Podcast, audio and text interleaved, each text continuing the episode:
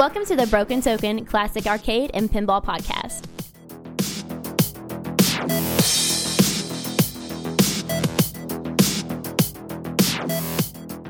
Whitney, it looks like we're going to crank this one up to 88 miles per hour. Hey, really? Then what? What happens next? Well, I guess pinball parts go boom because man, I'm sitting here in your basement, and uh, uh, I will say this, Brent, uh, it's impressive. What, the the Impressive- amount. Well, impressive is is a word. Well, it, the sheer amount of uh, take it apartedness that I'm looking at right here, it's uh, pretty well unmatched. Have you ever seen an automatic transmission come apart, Whitney? Uh, not not on its own, but uh, let's put it that way. You haven't lived until you've seen an automatic transmission dump itself out of the bottom of a car at a racetrack. But that's Yeah. another Yeah, conversation. and then, for and then just completely show. blow up. Yeah, yes, exactly. absolutely. Yeah. Well, pinball machines are like automatic transmissions, Whitney. if you've ever seen an automatic transmission come apart and it's spread out for your eyes to see, and Uh-huh. It's like all of this stuff Uh-huh. came out of that. Out of that box. And that's kind of what happens with a pinball machine. And Yeah. uh, I've done that twice.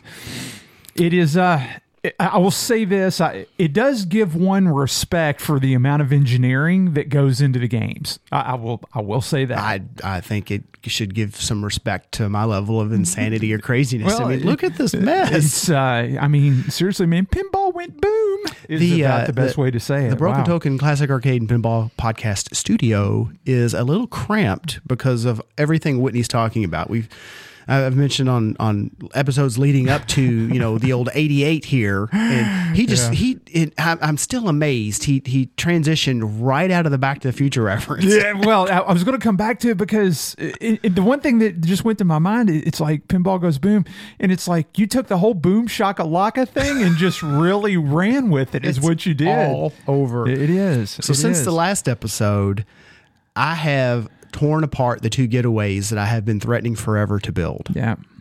and hopefully hopefully uh, i'll mention here my voice sounds okay i as you know long time listeners of the show know i tend to always be the one that gets the i get the voice like this after we go to a show which is coming up louisville arcade expo It, it's right around the corner. absolutely Yep. you know what i uh, another side note on a side note uh, we need to make sure we talk on this episode about our streaming schedule Uh, true. Yeah, and it- Yes. good point. I'll I'll make I'll make sure that gets in the show notes. Yeah, So, and for listeners of the show, uh, uh, it's this, uh, it's the same. I'm assuming Whitney. We haven't really talked about it because we generally do the same every do- year. we do the same thing every Seven year. Mm-hmm. o'clock p.m. Eastern on the Friday night and the Saturday night of the show, and that's coming up. We'll talk about the show actually a little bit later in Yes. this show. yeah. Yep. So anyway, yeah, my voice is a little weak because uh, we're in that season here, that wonderful allergy season here in Louisville. So bear with me, everybody. I might have to cough. Um, a couple times, and Whitney sequestered himself over in a corner in what little space we have down here amongst all the getaway parts that Yeah. we cannot get away from. Yeah, I could. that, that's good. I can throw up a shield here, and so if you cough or you know toss pinballs or you know huck ramps or whatever, it's like I, I'm good. So wedged, I'm, I'm wedged here tidily between the hulks of two getaways, which are behind me. Playfield's up, and I've stripped them down. Whitney, they have been thoroughly cleaned, and my gosh, these are the dirtiest pins that I have ever had apart. I don't believe they had ever Ever come been apart touched? Yeah, yeah. there was uh, uh, actually with both of them. I, I, thought I had uh, so I was going through my normal process of trying to make sure all the electronics were working, making sure all the coils were firing, just kind of getting all that worked out to get a good idea of parts I needed before I took them apart. And I, I came to the I, I was coming to the conclusion that I had massive lamp problems and GI and controlled, okay, on one of the games. And then I realized I have them back to back here, and I realized, wait a minute, this I got the same thing going on with both of these. They were almost all just burned out. Oh, I noticed yeah. on one of the games, I thought all the GI is out on this game.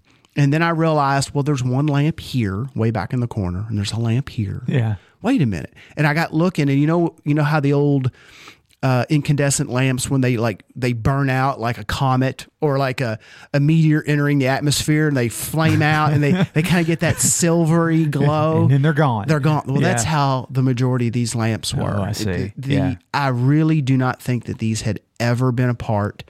I could tell they'd had some cursory cleaning because I had like wax dribbles down in some of the some of the cutouts as I took the playfield apart. But man, these things were dirty, dirty, dirty, dirty. All the ramps, all the metal work, I, everything. it's, I mean, it's all it- yeah. I haven't cleaned any of it yet. It's all laid out on a what is that? About a six foot table, Whitney? Mhm, Yeah, yeah, On six s- foot. Yeah, six foot. So table. that's all the metal work, all the wire forms, the plastics, the supercharger bodies, everything off both games. Hmm. And then over here to your right on that other card table, in the process over the years of owning these, I had gotten off of eBay somebody that had uh, had parted a game out, and I bought uh, all their plastics. So that's a plastic set. What I was really actually after was the uh, the traffic light assembly. It's Oh, laying yeah. right there in the middle Yep, yep, because one of these was actually light. missing that traffic light. oh man. So that's the spare set of plastics for the most part. And then I've turned my pinball machines, I've laid towels across them so that I don't damage them. Oh yes, yes, But I've turned them into parts holders. yes. And one of the things I, I sent you a picture of this on my Jurassic Park is the the the parts. uh, Well, I- the, it's not what that is actually. Yeah. But I'm using it as is like a parts organizer. Yeah, yeah. So actually, there's there's one right there to your left, Whitney. Right here. Yeah. Yes. And uh, that is actually yours. Oh well, thank you, sir. So I got you one. So why don't you describe? awesome. Let me take a little sip of this water. I want you to describe to everyone what that is. Yeah, so this this is a what what would we call this, Brent? I'm Flip- not going to let you drink your water. It's like a heavy PVC plastic. It's it's it's va- it feels or looks and feels it, like it's it actually supposed to go in a toolbox as a tool organizer. yeah yeah. It's like a tool tray. I mean, vacuum formed and everything. It's got some small compartments, medium and, and large compartments, and that is really nice. I, I appreciate that. And if we look at this, it is a U.S. General 11 compartment drawer organizer. So, So- I'll take a picture of it and put the put the label and stuff in the show We'll notes. put a link That's in the awesome. show notes. Thank Those you. are at Harbor Freight. And Oh, nice. Now I'm going to go ahead. You're, you know, you shouldn't really ask, and you shouldn't really tell the the the value of a gift. but it's Harbor Freight. Yeah. So those are like six dollars. Yeah, fair enough. You know, it, it is the thought that counts. And then you though. thank you, Whitney. Yes. Thank you. I know I'm cheap. Yes, that's the. he It's all says good. it with a You- grin. You, know something though? The good thing about it is I've got gifts in, inside my bag Oh, right do here you? for you. Well, look at yes, that. Yes, and a couple of them, uh, a couple of them actually come from uh, Uh oh, Whitney's got it now. across the pond. Oh, sweet. Yes, yes. So I've actually got pictures of these. I've got two of them up on my Jurassic Park, and in one of them, I put all the LEDs that I. So when I when I stripped the games down, finally got to the point of stripping the games down. That's when I like to go through and say if I'm going to color match LEDs and if I'm going to do rubber other than just like a standard white or a black. If I do Titan, I make decisions as to what colors I'm going to make or put uh, put put back in. Yeah. make those decisions at teardown time. So I that that was part of all of as everything come apart and that pre work, checking all the electronics out, making all my parts lists. I did go through and I pulled out my little sample box of CoinTaker LEDs. I, we've talked about this on the Yeah. show before. Mm-hmm. The the LED styles that CoinTaker sells that I like, I've got one of each color in each base, the 47 and then the the 555 type base. Then I can go through the game and just try them in all the inserts. And, and I, I would suggest people do that if you're looking to LED games. It, f- perfect example. I don't particularly care for their orange LEDs under an insert, even an orange insert. Oh, really? Wh- Why does it, it make just it does just look- doesn't. At least the ones that I have, I don't Uh-huh. know. Maybe they're different now because the ones I have are a few years old. Yeah. they they're just not that bright. Interesting, because when I did my Tron, I put whites under under the colors, and I'd put like yellow under the orange just to see how it would kind of wash it out, maybe a little bit, or how it would make the orange just have a little bit of a different facet of color. Mm-hmm. And I found that in in every case, I found that regardless of the color. Color matching the insert gave gave it the fullest color, so, that was just me. Yeah, I haven't found that with. I haven't had good luck with orange for whatever reason. yeah. Okay. It- what I'll usually use under an orange insert is I'll use a white Uh-huh. or I'll use a red. Yeah. Okay. Is is just so you know that that's just the way it works out. And I haven't had good luck with yellow either. Now uh, under a yellow insert, I tend to use a white or actually just a white. And where I'll use yellow is as if I've got like on uh, Addams and and then even on where's the Addams at? Is there supposed to be yellow little sock on it at on the, at the chair. I can't recall, and I can't see because my Addams is covered up right now. Or it might be back by the vault. Oh, okay. So that that's a good place for yellow because the yellows, at least in the LED types that I like, which are the the frosteds and the, and the supers, they're I, and I know you like yours much brighter than I like mine. That's that, do. that's I difference. do, yeah. That could be the difference there.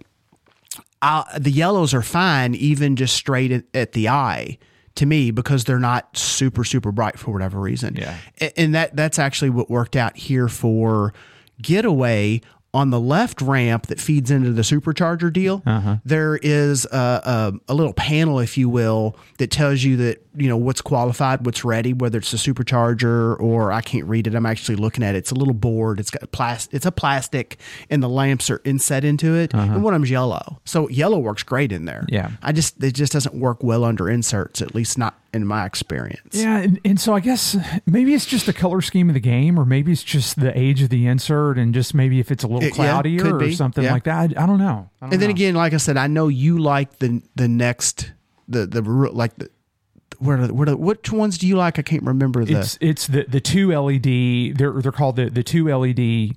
Um, I have to go back and look them. now, is that the actually. ones that were like the the coin taker supplied for Stern before Stern went basically to the Mm-hmm. Yeah, and, and. I've got I've got an assortment of those too, Yeah. and I've used those in a few locations. Yeah, they're the they're the You the, pre, the premium. They're the two LED premium non ghosting. That that's what that's what they're called. Okay. I'd have to go back and make sure make sure that that's what they're still called on the website. But that's that's what they were when I ordered them. Now that I think about it, I probably should have actually tried those in the yellow, but nonetheless, Mm-hmm. Yeah. I I took what I had, and, and the, on the teardowns when I make those decisions, made all that list out, made my Titan order list out, and then multiplied it by two. You know, because there's two games here, Yeah. and then Yeah. where the parts organizers really come in handy is is I can put all the LEDs out in the individual little bins, and then I'm not just digging through bags. Some of the colors that I ordered, they they would just group them in a in a larger bag, and that makes sense. I'm, there's no problem with that at all. It just keeps everything in in Yeah. one kind of tidy spot. And the Yep. bigger the bigger bins, I, I poured out all the white, Mm-hmm. whether it's the 47 or the 555 base, and the little smaller pockets, I put in all the individual colors. Yeah. I'm going through these games and I'm I'm going taking all the mechs apart and replacing Yeah. all the coil sleeves and cleaning anything out and replacing any end links that are broke and all that fun stuff. Pour that in the bin, and then after, and, and I've actually got pictures of these. I'll put them up on our Facebook do page. Do you need to borrow a bin? Because you, you almost might u- you might need that back, Dude, I almost used the third one. I'll be honest I with you. it. I almost went and almost used the third one. it, it wouldn't be so bad if I wasn't doing two games. Yeah, yeah. But the second one I've got set up, I tumbled all the hardware and all the smaller metalwork that would fit in the tumbler. Mm-hmm. And then when it came out and after I washed it down and dried it, that's what's in the other the other uh, uh, organizer. Yeah. So and what I used to do is I would do the same thing, but I would do it in cups and little little bowls. yeah, yeah. I, I honestly I like this a little better. I do because you can just pick it up and move it all. Yeah, yeah, in one shot. In one shot, you just have to hope you don't trip. That's Yeah, the big uh, thing about it. that has entered my mind. Yes. and that's why it's everything is staying right where it is on that towel on my Jurassic Park. It's probably good. well, the main thing is you got it all in one spot. Uh, yeah, yeah, yeah. exactly. So I, I cannot believe when I I have not done anything like this before. When I saw those wandering around Harbor Freight, I was I looked at it, I was like, oh, I could use this for something. And it's not what it's intended for. Exactly. So- But you know, I- I- it, it it all works out when it all works out when you can find something that's got a, a bit of universal universal application to it like that. And I, I do the same thing. I mean, I will see things that I buy and I stick on a shelf because it's like I, I don't need that now, but I, I know what I could use it I for. know what I'm going to be able to use it for. These and they don't take up a lot of space. You'd ask me when I sent you a don't. picture. Yeah. what are they? About two inches thick, mm. and then they'll they'll stack. Tops, tops, yeah. Then they'll stack on top of each other. Mm. So if you add a second one, you're only going to add maybe about an inch Yeah. or three quarters of an inch to the Yeah. stack. You know that I mean So that's that's store not, that's anywhere. nice. And what's good about that is that the the large bins here, you could actually fit a socket and ratchet uh, or a few sockets and a ratchet and a medium extension and things like that, Yeah. and and it wouldn't walk away from you while you're Well, if you could see the how many 10 millimeter sockets would this Oh, hold? a ton. That's the question. A ton. That's the question because that's where they all go. yes, that's where they all go. Yes. Yeah. If you if you can't see it from there, but the the bin that's got my LEDs in it, one of the larger pockets was available, and that has become the collection point for all the smaller tools that I've been using. Yeah. So they don't roll around and land on the floor. Yep. Like all the small screwdrivers and the picks and all that. That's where it's landed. So you're you're spot on. Yeah, it works. Yep. I, I cannot rec- this. It, it, I cannot recommend these more. It's so inexpensive and it's so much help for somebody shopping a game. Just don't knock it over, because yeah, once once all your eggs are literally in the same basket, it can be a little dangerous. Yeah, I, I get that, but but they are nice. I, I, I will say that they are nice. So yeah, number one, thank you, appreciate Oh, that. I. I will get I will get some use out of it, no doubt about it. So I the other part of this is man, when you do two games, the I totaled up the the money spent between Marco, Pinball Life, Titan, and uh, Coin Taker, and I, I don't mind saying Whitney. It was it was almost a thousand dollars. Now here's the thing. I'm not going to make light of that because that's almost a thousand dollars. Yeah, But at the same point in time, it doesn't surprise me. No. Because this hobby is what it is. now in, in that in the mix. but I feel for you Yeah. because I mean that's that's cash. There, there was there was a few extras in there. Like uh, I ordered some so- lamp sockets. Well, I'm going to go ahead and order three or four extra and put them in my parts thing. Yeah. You know, I did order. There was a set of legs in there. Okay, and um, like, uh, and I'll be honest. You know, there's a nice set on my Addams, Mm-hmm. But the Addams is staying. So the Addams is going to get the new set, Yeah. and the Oh. nice set that's on the Addams is Yeah. going to go on a getaway that has an absolutely ratty crappy set. exactly. And the So- ratty crappy set's going to go away. yeah, yeah. You know, Yeah, so it, works out. and uh, I did, there was a $25 part. This is one of those, when you have to have it, you have to have it. It's act. Hold on, let me reach back here and get it. And, don't throw a shoulder at or anything. No, I yeah. could have. so it's basically um, like the bottom half of this this part is, is exactly what you would have like on an up kicker, Uh-huh. like on a plunger for an up kicker, or the plunger for like an auto plunge on whatever game, a Data East, even Yeah. a Stern. And then on the end of it, instead of having, if it was an up kicker, it would have like a little cup on it. And if it was a, a an auto plunger, it would have like a little plastic nubbin on it that punches the ball. It's got a uh, a, a metal. I don't know. It just it just it's another met, It's another piece of metal. It's the same diameter as the plunger itself, and the end of it's got some machine work on it, and then it's it's machined down to a probably about a number eight diameter threaded pin on the end of it. Okay. So that part alone was like 25 or 26 bucks. Yeah. And it's it's only used in my Star Wars. Oh, I see. And this part on the in the center of Star Wars, there's this. Uh, it's almost like a gate, and it's oh, it's probably three inches wide, and it's that very center shot on a Star Wars Episode One. So there's a rebound rubber that's on this assembly until you get into a particular mode or a part of a mode. Then this this plunger lifts that whole deal so you can go through and under it and then get into the saucer that's behind it oh, this behind it. and yeah. and mine is workable but very very worn I see. and they they finally came back into stock at marco so you know there was $25 of it so all that Yeah. all told i probably honestly of that was probably 850 875 you think about shipping and all that Mm-hmm. Yeah. for these two games Yeah, for the two getaways Yeah, it adds it adds up, man. It adds up. You need to sell those things, man. Well, I would. So th- the plan was to keep one, and for whatever reason, I don't hear it in your voice right now. I got about fourteen minutes in. you said this, I'm done. I, I just, This getaway can be gone. I just, the, and this goes back to that that that same discussion we always have, which is space, space, space, and.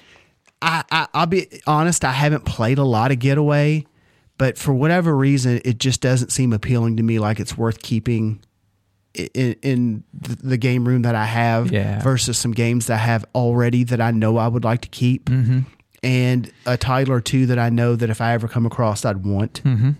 So, really like what? Oh, well, just the same, the same old, same old. You know, Oh, I'd still like oh, to have a. Mustang Premium. Oh yeah, you know, yeah, for example. Yeah, And, and Oh, we've got some love for Mustang later in the Oh, show. do we? Oh, Okay. yes, we do. Yes, we do.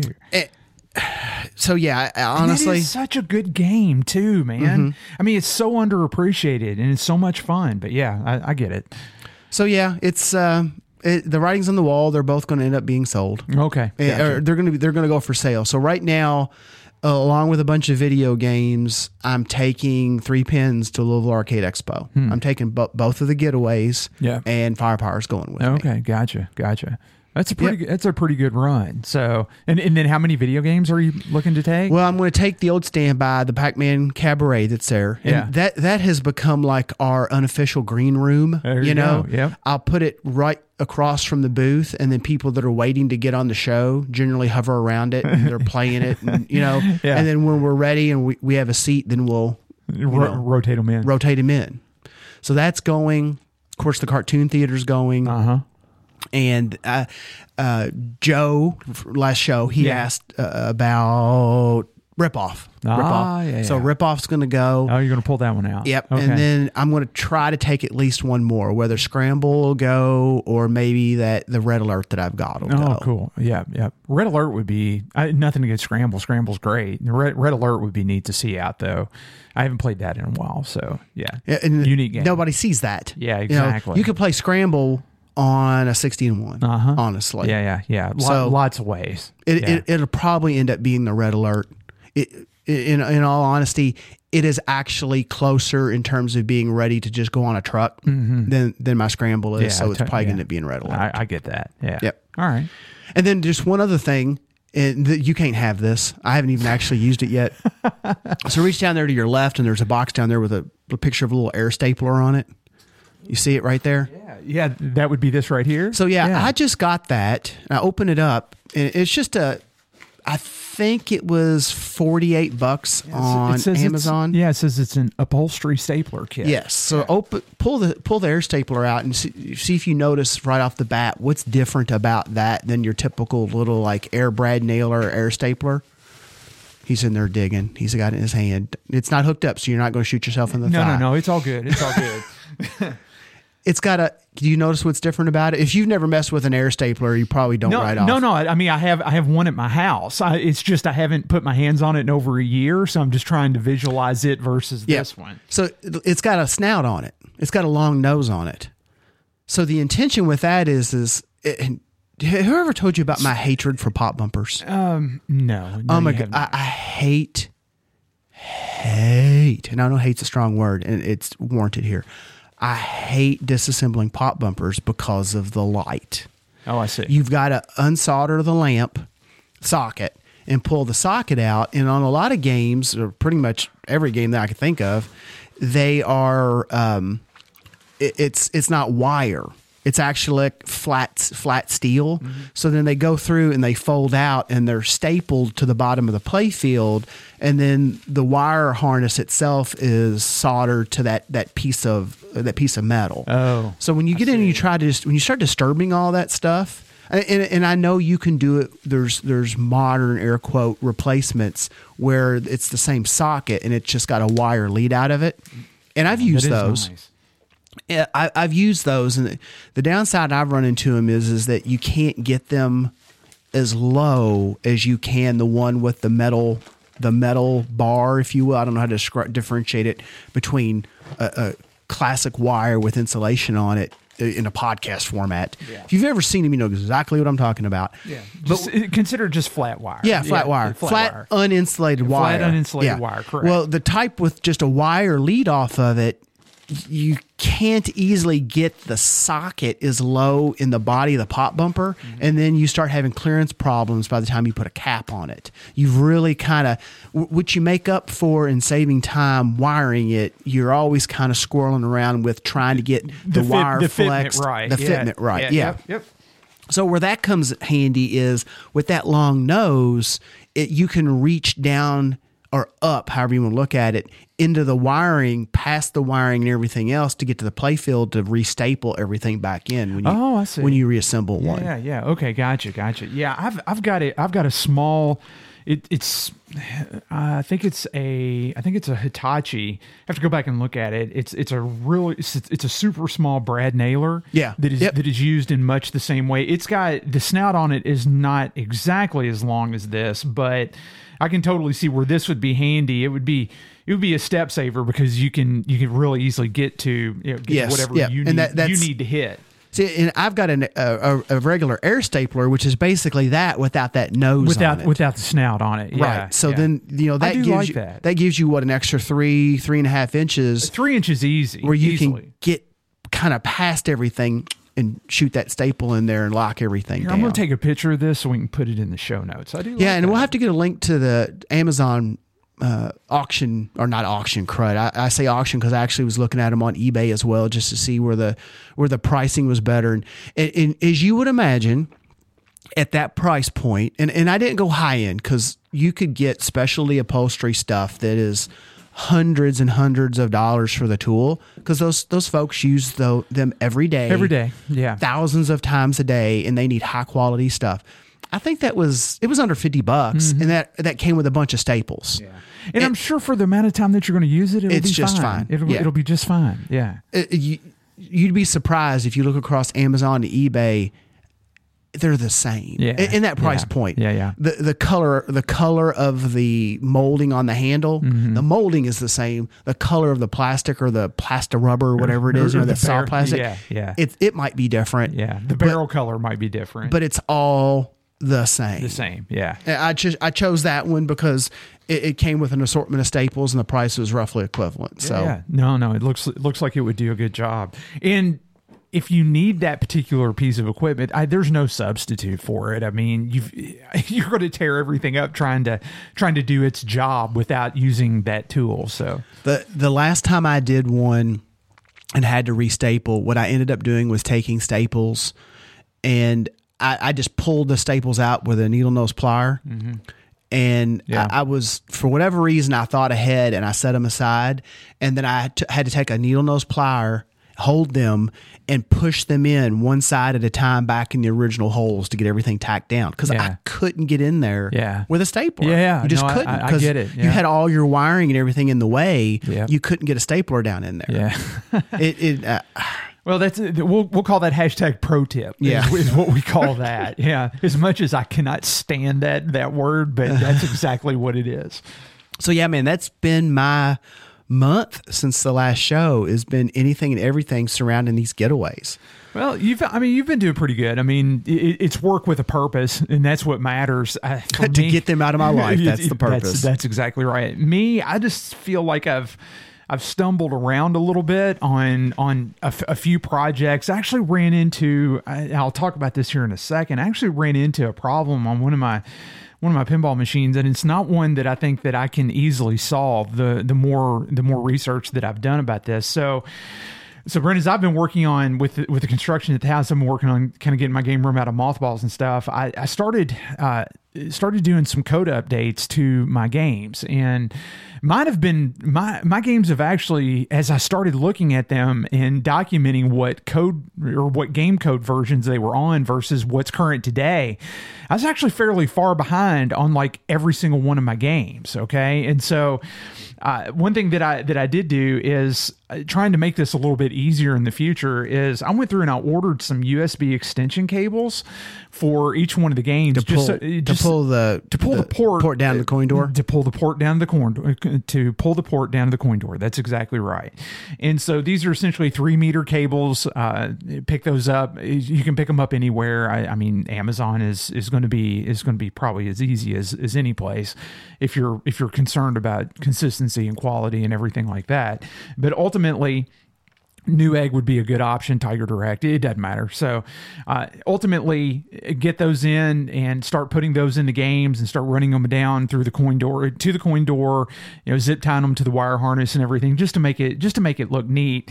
And I swear to goodness, man, running a cable takes thirty five minutes when when you do it that way. Okay, you would think it's like I'm just going to uncurl this and lay it over Is- here, and it's like no, one- no, th- you don't do that. That's when you're at the point of is this worth doing? no, it's not I could have just taken the back glass out out of it. No, and it's like, no, this was not worth doing at all. This was such a good idea. It's such a bad idea, is what it is. This is such a great, terrible idea. Yeah, it, it's one of the it's one of the best worst ideas ever. But ultimately, Best worst. It it did it did expose something because when it got to the point to where uh, I was doing, and I'm jumping ahead in the show notes, but I might as well go ahead and talk about this now.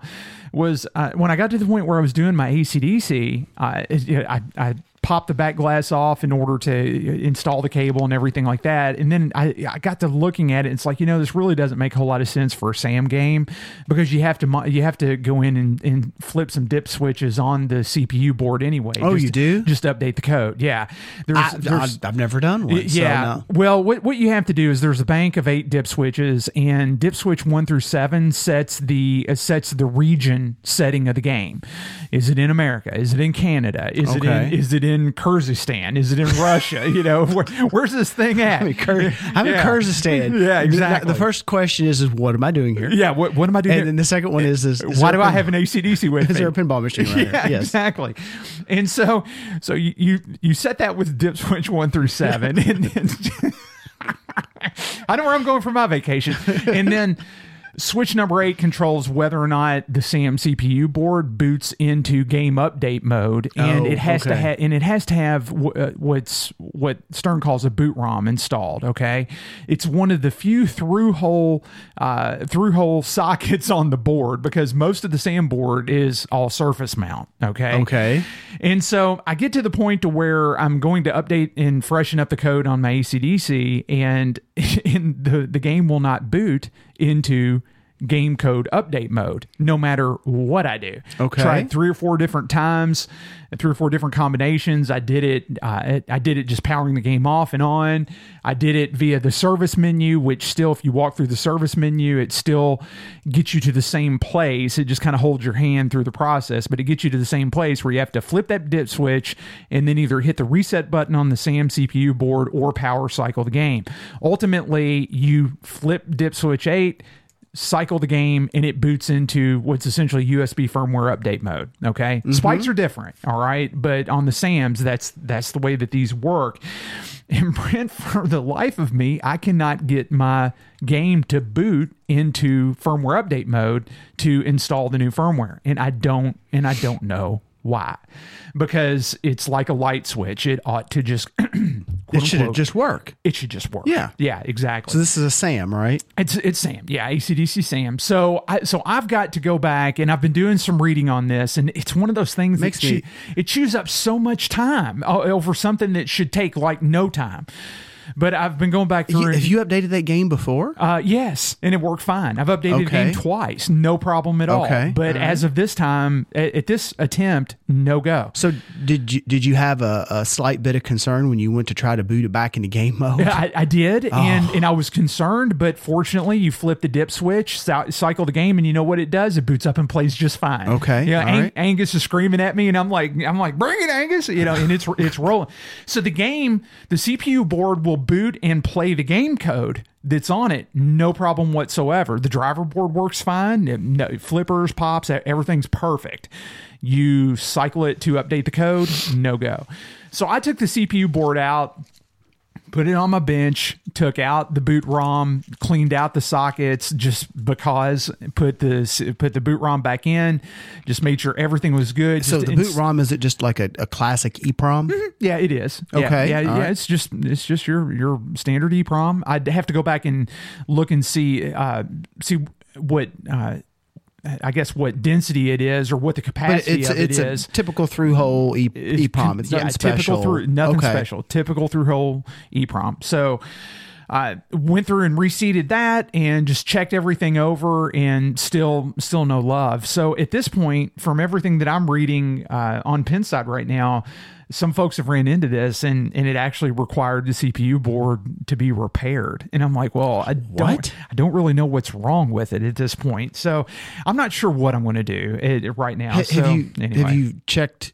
I mean, I'm guessing is the boot ROM images out there. Have you checked There, uh, not that I've been able to find. So my next my next call is going to be to Stern technical support and see and see if I can get another boot ROM because at this point uh, I would much rather try to swap the boot ROM and see if maybe the boot ROM itself has gone bad. That surprises me that the it. images aren't out there somewhere. Yeah, I've not been able to. I've not been able to find them, and I've I've looked. Is I wonder so. if it's game specific. I mean, because ACDC is game specific. The boot ROM. The boot ROM is. And and as luck would have it, so is the CPU board because ACDC and Metallica, even though uh, the premium and the LEs on Metallica in um, and ACDC share the same board, Metallica Pro and ACDC Pro share different boards, and it's because of the amount of RAM uh, to hold the songs while the game is, boot, is, Okay. is booted up and playing.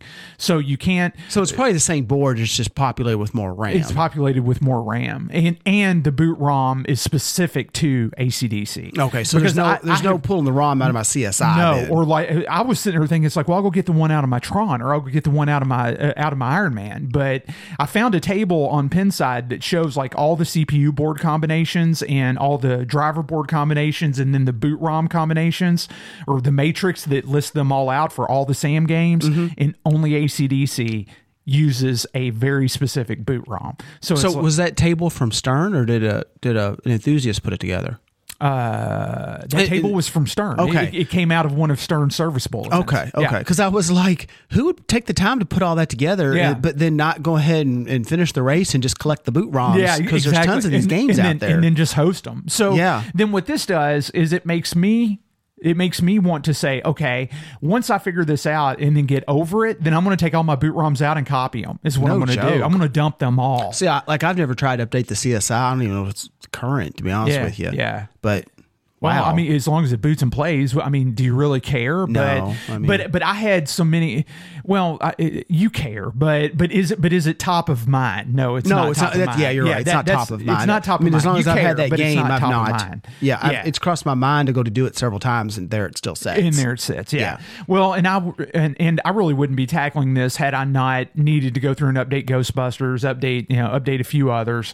But there was as of last year, um, I think it was in twenty early twenty nineteen, there was a code update for ACDC, and the reason why I was I was a bit fixated on this is that Color DMD just within the past two or three weeks released an update for the new code for ACDC. So I was like, oh, so if I'm gonna now if I now that Color DMD supports the newest revision of code for ACDC, now's the time to update both of them, the game the game code Yep. and the Color DMD code. Well, Whitney, uh, that's a bridge too far. Whitney can't get there right now. So so I'm gonna I'm gonna have to sort this out. But I am definitely going to going to dump my boot ROMs and then at least just save a copy of them off so that Mm-hmm. if I need it again. I, I can get it, but yeah, I'm gonna have to call Stern and I'm see, just see shocked if they'll that they're not out on one. their software Yeah, site. no, the no the boot ROMs are they're not now, and even with Stern, uh, uh, here's here's a dirty little secret.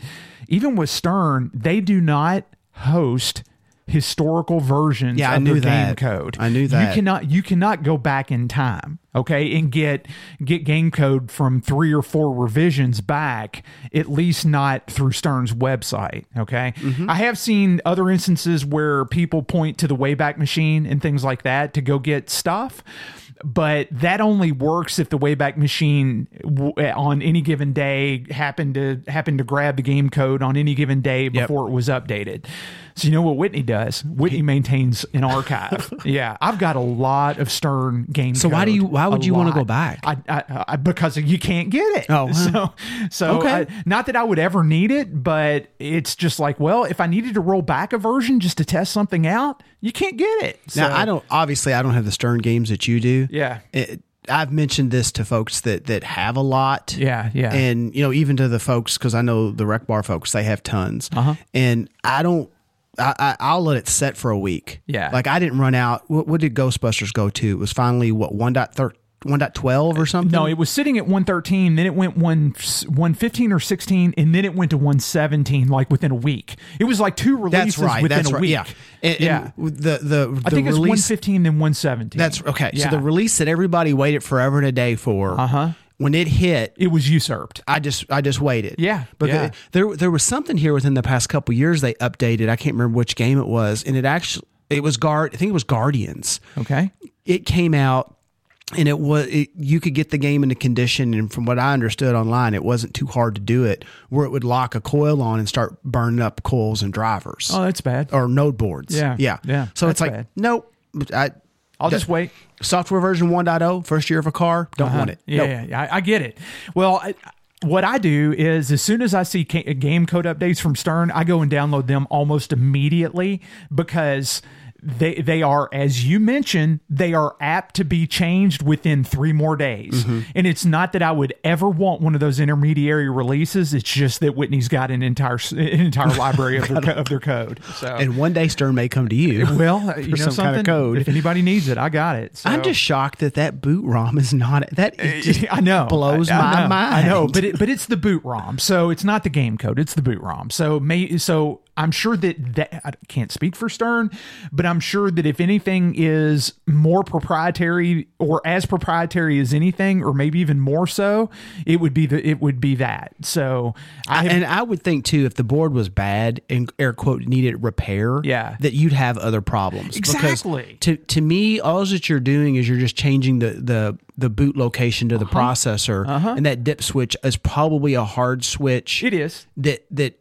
lights up that RAM Uh-huh. or the it- EEPROM. Yeah, and it says go pull your first instruction from here, rather than pull it from Right, there. yeah. That's exactly right. So ultimately, if my ACDC boots in place fine, but something's something's catastrophically wrong with it all at the same time. So I, I've got to figure that out. So again. I'm going to call Stern, see if they'll work with me, ship me a boot ROM or something, a, a known working one, and see if I can see if I can. Otherwise, you need a you need somebody with an ACDC Pro that'll lend you a, lend you one to copy or some something. you a copy. Yeah, yeah, exactly. So I'll put the I'll put the word out. If anybody has uh, dumped their boot ROM and they have an ACDC If you're sitting around one day, not, nothing going on, nothing going on, and you want to take care, you want to help Whitney And, out. you know, I'm going to dump that, boot ROM. I'm gonna dump that boot ROM is what I'm going to do today. and- I got nothing else it's been going sitting on. on a thumb drive for three years. Yeah. One day I'll need it. Oh, hey, hey, Brent, hang on. Here, I got a thumb drive Yeah. and it's full of boot ROMs. Yeah, Here one go. day I'll need that. this. Yeah.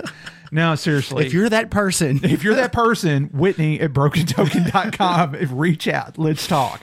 Oh but anyway, there there is that. crying over here. So, but it, it it's interesting because it brings to light this whole little dark corner of pinball ownership that you probably just don't ever really think about. But here it is. I've got this problem and now I'm hamstrung. So I'm going to, after I get over this and solve this, I'm going to have to approach this a different way Yeah. going forward. So there's that. And I was, uh, I was going through and installing so that's enough about ACDC and Sam. So I was going through and installing the USB cable on my Ghostbusters uh, to update my Ghostbusters. And you know what, Brent?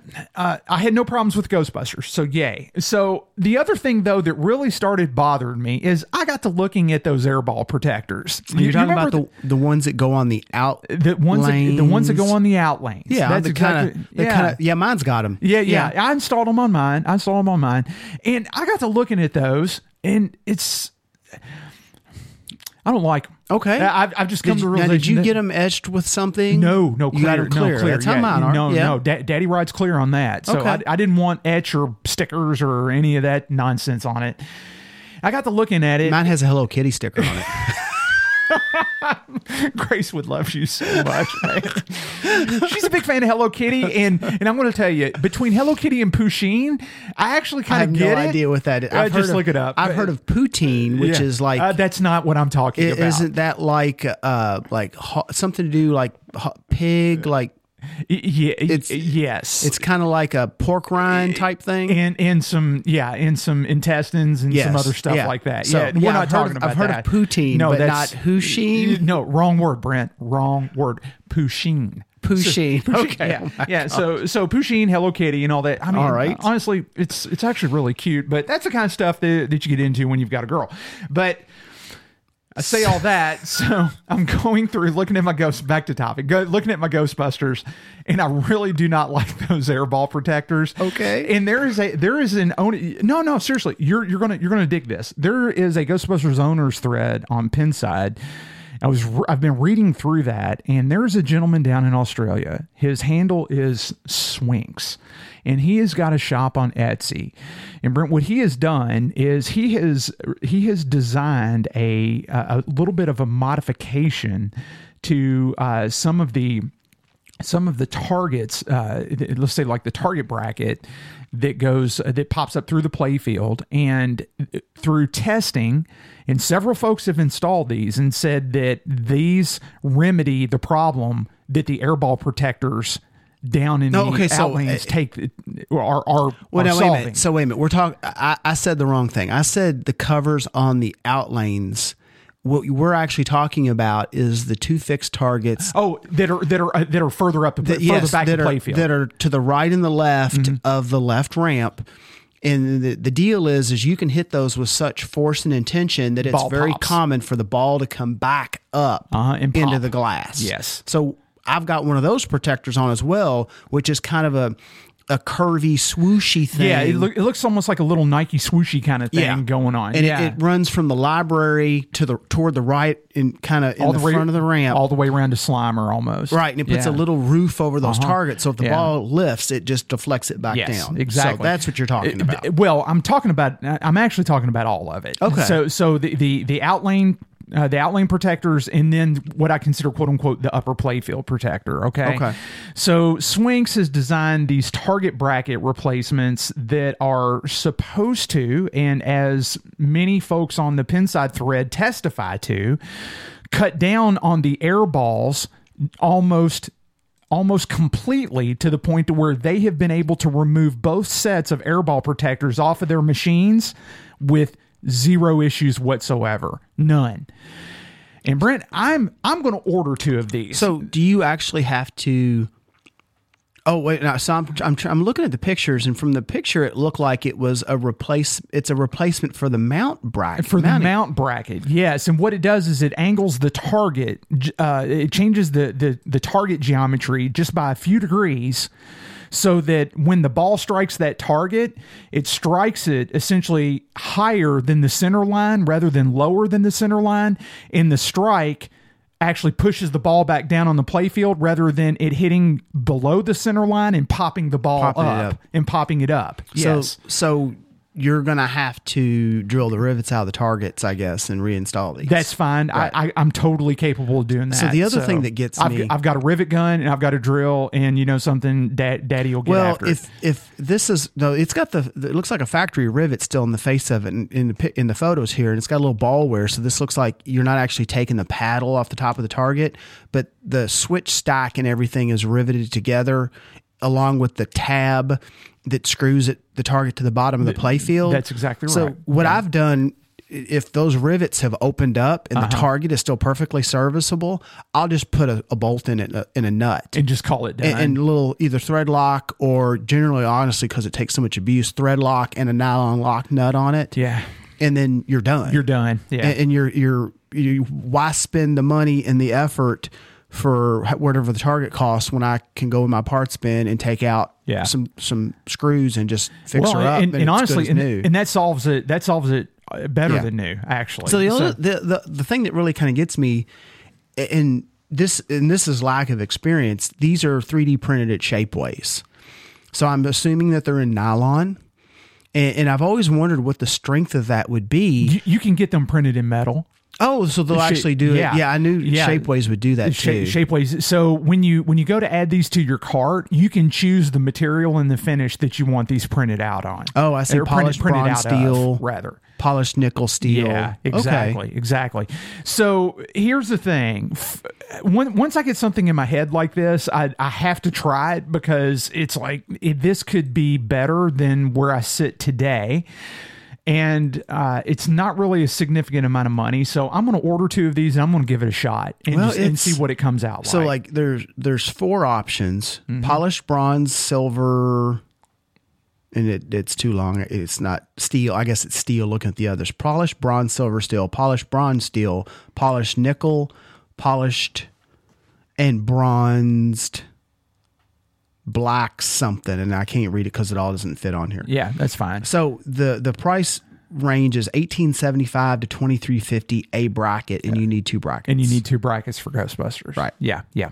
So I will report back on that at some point. The build time is long. Okay. If you, if you, if you pop those in your cart and then go through the checkout, which I have not done yet, I've gotten all the way to the point of doing that. The build time is is long because Shapeways, I think, takes everybody probably in the order that they submit in the order that they submit and you can pay extra to preempt your place in line but there's no reason for me to do that because i've got a thousand other things i can do while these things are printing and then i'm just i'm, I'm going to wait for them to arrive and then i'm going to give them a They- shot and they probably honestly don't have many printers that will do the, That will do that. that will do the deposit metal yeah printing. exactly exactly so and, and not, and I'm not um, the pricing. I'm not. You know that, that I don't think that's a Swinks thing. I'm not saying that Oh, he's no. overpriced. No. It, I, I am. It's a, think it's a, it's a. Shapeways It's thing. a shapeways thing, and, And- and, and- Swinks has talked about it Yeah. in the thread. In fact, he's even uh, and and I, I've I've PM'd with him on Pinside, asking him a few questions, and he has been nothing but helpful. And I, I do believe, as and as he has noted, gone so far as to note, he's like, listen, it, it's a shapeways. It's a. Shapeways It's a shapeways There's thing. there's Yeah. a, a YouTuber that I subscribe to, and it's Ampro A M P R O Ampro Engineering. Uh-huh. And they're not pinball. He uh, he does RC car stuff. Oh, okay, And he really likes uh, Tamiya, Uh-huh. which is for anyone that grew up with RC cars. That's Frog Grasshopper, uh, Hornet, Hot Shot, that series of cars. Um, so he he'll do a lot. Uh, Falcon too. Mm-hmm. He'll do a lot of parts for Tamiya cars. Okay. and he has them printed in nylon at Shapeways, and he puts them out there. And if you listen to listen to him, watch his videos, there's he's learned some tricks to maximize the print and minimize cost because it's you know things just get pricey and get it's pricey. it's the way Shapeways does the, ha- has to their business model Yeah. how how they have to do it Yeah. to, to support Yeah, themselves which, and, and which you I get I get it, and Yeah. and I'm not I'm not going to cry foul on Shapeways whatsoever because they they actually provide what appears to be an extremely good service. So Uh, the, the nylon stuff, man. From what I understand, the res he has printed things like just to see how what, what their range is. Like, can they do millimeter size holes? Yeah. Can they do? And I mean, they knock it out of the park. I'm, I'm sure their stuff is not cheap. no, their no, equipment's no. not cheap. I, I, I doubt it is. So, so I, I'm not going to belabor the point. It's just throw them in the cart, hit the checkout, Yeah. and then when they show up in the mail, they show up in the mail. But I am going to give those a shot. And um, one other thing, Brent, uh, before we before we move off of uh, move off of pinball here real quick, because I, I got some arcade things that, that I that I want to that I want to talk about here. Uh, last month I was talking about installing some art blades in my ACDC, and I like them so much. I just love the feel of them and the texture and just kind of how tough they were.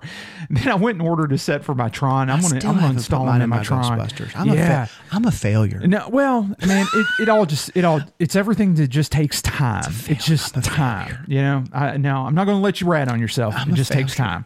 But uh, yeah, so these are the Tron game blades from Tilt Graphics, and I'll, They look I'm- sweet. And all, all I can say is I'm a happy customer, and so I spent more money with them again, and I, I'm I'm pretty I'm pretty stoked. And then Brent, uh, just for Go ahead. Look Yeah. at this next thing. It reminds me of something. So go ahead. yeah, yeah. And so from uh, from just a housekeeping standpoint, I was uh, I, I I knocked out something that's been long on my list, Brent, because I- I don't know about you, but I've talked about this. And I, I don't know how you store like your books and your periodicals and I things like that. Fair enough. but I, How much time have you spent with me? Fair enough. Uh, I'm good to talk. I love books, love to read, know. and so I finally got a bookcase that I had had in the box for over a year. Finally got it out, pulled it out of my garage, got it into the house. Put the bookcase together, put it in my workroom, secured it to the wall, and I am so stoked because I, I went through I went through the house and I pulled every book, every magazine, every periodical, and even Brent, all of my arcade and pinball manuals. They're all there in in in plastic bags, and everything's labeled and cataloged. And uh, and I've I've got now one bookcase that has every every bit of my periodical collection on it and i am so stoked. And i was surprised how much cleaner my workroom oh, became yeah, once i did just that job right there. So I've actually got I know you've been in, in my storage slash line room there a 1000000 times. Have you Mm-hmm. Ever noticed that commercial filing cabinet to the left? I have, yes. that is full of manuals. Oh, okay, That's all my video and pinball manuals. Okay, gotcha, gotcha. And uh, it just it's so nice to just walk in there and just shh, slide Yeah. a drawer out, pull your manual out, and go to town. and then go to town. That's exactly right. And what I did is I put each one of my manuals in a in a um, almost like a Ziploc bag, I guess, Mm-hmm. just like a plastic protective bag, and then just put everything's there on a shelf. And then I, I just printed out some card dividers and laminated those, and everything. so where did you get where did you get the bookcase at? Uh, oh, it's IKEA, but but it was IKEA from like a year and a half ago, two years, because I've got a running collection of IKEA stuff in my in my garage that I have not put together yet, and this was one of those that, that did not get put together. So, So, but it's it- put together now. and this is this that's what reminded me, and I just put the links in the show notes. Okay. you were recently in Cincinnati where there's an IKEA. And there's been something at IKEA that I wanted for my game room, and you just stopped and got it for me. I did, yes, I And- did. I and- swung right by it and picked it up. So, and this ties back to my uh, odd tangent about I love IKEA. about R- RC car stuff. Yeah. I wanted a- a display case for some of my RC cars so that I could put it in my game. Room. And this is my classic RC cars. Like I've got uh, uh, several original classic, you know, from the 80s and early 90s, Tamiya, Associated, and Kyosho cars.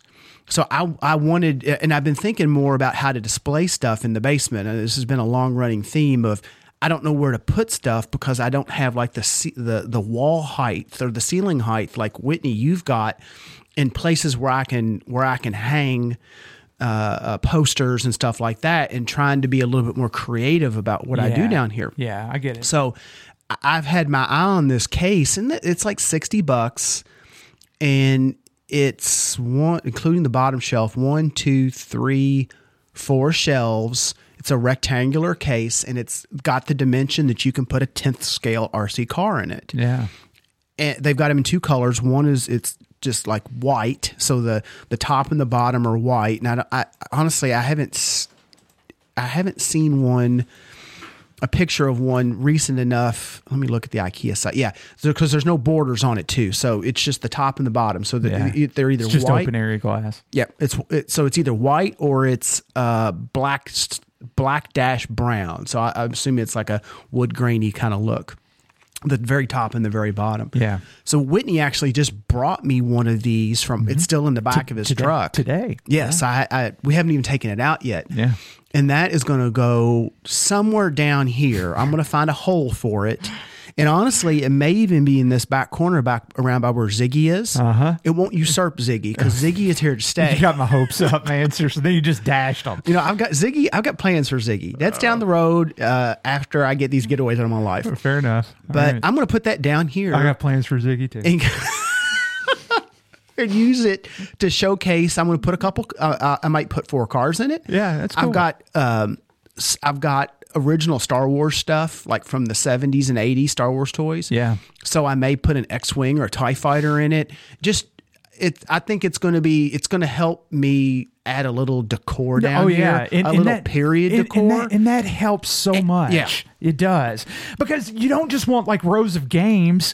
Because, well, I, I hate to say it this way, but man, rows of games are just rows of games. I mean, anybody can just anybody can take their collection, and just do a row of games. Yeah. You want the room to have you want the room to make have some personality, make a statement. So yes, Abs- yes, absolutely. yes. And, and I've been again, I've been trying to think more and more about how I can put stuff down here, Yeah. and display things that are of the period. But again, just I'm kind of limited with with the way the basement is, height and the walls and, and all that fun stuff. Yeah. But I, I'm going to figure it out and. I- I've known people, or not known personally. I've seen people online that have used these cases for tenth scale RC cars, and, wor- and they look good and work, and, and they out. they work great. Yeah, you know, as long as you don't get in some of the bigger trucks, the bigger monster trucks. You know, the the, the average tenth scale buggy or four wheel drive car is going to fit in it Mm-hmm. Yeah. just fine. Gotcha. So yeah, I, I, I may mix and match. It may have a couple Tamiyas in it, a couple Kyoshos. It, it I mean, it's, just open it up, change it out. It doesn't matter. Yeah, no, it's awesome. Well, the good thing is, is it's now here at your house. Yes. Because if it stayed at my house, it would be there for a year before I would get it out of the garage and then bring Thank it you to so you. and thank you so much for getting it for me. I greatly appreciate it. It's it's no, it's no trouble. Well, it it, ser- it served the purpose because I was I was close and I was able literally it was 10 minutes out of my way. I was able to swing by and get it and just get on get on down the road. So it worked out really well. Now, Brent, links in the show. I did put links in the show notes for it. the for both the white and then the black dash brown one. So Gotcha. Okay, we'll make sure that gets in there. Now, real quick here before we wrap up this part of the show and get into our next segment, I want to acknowledge two things. Number one, uh, I've got some giveaways right now, okay, but it's not the Superman. It's not time for the Superman Translite contest announcement just yet. That's coming up, okay. But where I did want to go with this is because I want to talk about the Vectrex for just a few minutes, okay. Now, a couple of things here. Victor from the Ten Pence Arcade podcast, our let's let's call let's call Victor and Sean let's call them our, our our sister podcast from across the pond. Okay, such great guys. Brent, they uh, well, Victor sent me a box and I rattled it, I shook it, and fortunately nothing it- broke. Nothing it broke made it all the Yeah, way here It made it all the way here. until here you shook it. exactly and then destroyed it. Yeah. So you remember you remember the controller that Vic? Uh, Yes, that- I that Vic do, Made absolutely. For you. Yeah. So look at this. He made me a custom asteroid. Oh, wow. Vectrex controller. That's really cool. So the, those are Sanwa buttons, I They- guess. that sure is. And it looks Yeah. like a Yeah. It looks like a an asteroid's control panel. Uh huh. Miniaturized Just down. miniaturized. Miniaturized. And I'll have a picture of this. I'll So put it what show that notes. case? Is that custom case or is it 3D printed or No, what? no, no. It's it's a it's just like a little. Uh, it's it's just a black plastic case, and I have asked Victor where he where he gets these cases, uh-huh. and he sent me the link. I've, Oh, I've okay, got it in my all right. chat. I just need to go back and dig it That's up. neat, okay. it's it's almost like just like a little project box, if you want to Yeah, think about it, just like a little black project box. It, it is other than it's angled. it is angled, yes. so that you know you're not you're not setting it on the table and it's squared off. It's actually that that's what kind of threw me off. Uh, yeah, I know. It's, if it was a custom thing. You would think that you would expect it to just be just a rectangular, Yeah, just a yeah. block, but but it's not. So yeah, so Victor is making these, and he is um, he's also making custom spinner controllers for the Vectrex, and he's also doing uh, analog joysticks for the Vectrex as well. So he is Victor has found almost like a little cottage industry Oh, going yeah. on in the Vectrex the resurgence community. of Vectrex is it's it's it, unbelievable. you know honestly man what's on my on my long uh, long and uh, um I was going to say distinguished. I don't know how distinguished it is. That is the sound of Quali- art of quality Oh, what- arcade buttons right What's on there. the what's on the back? Aha!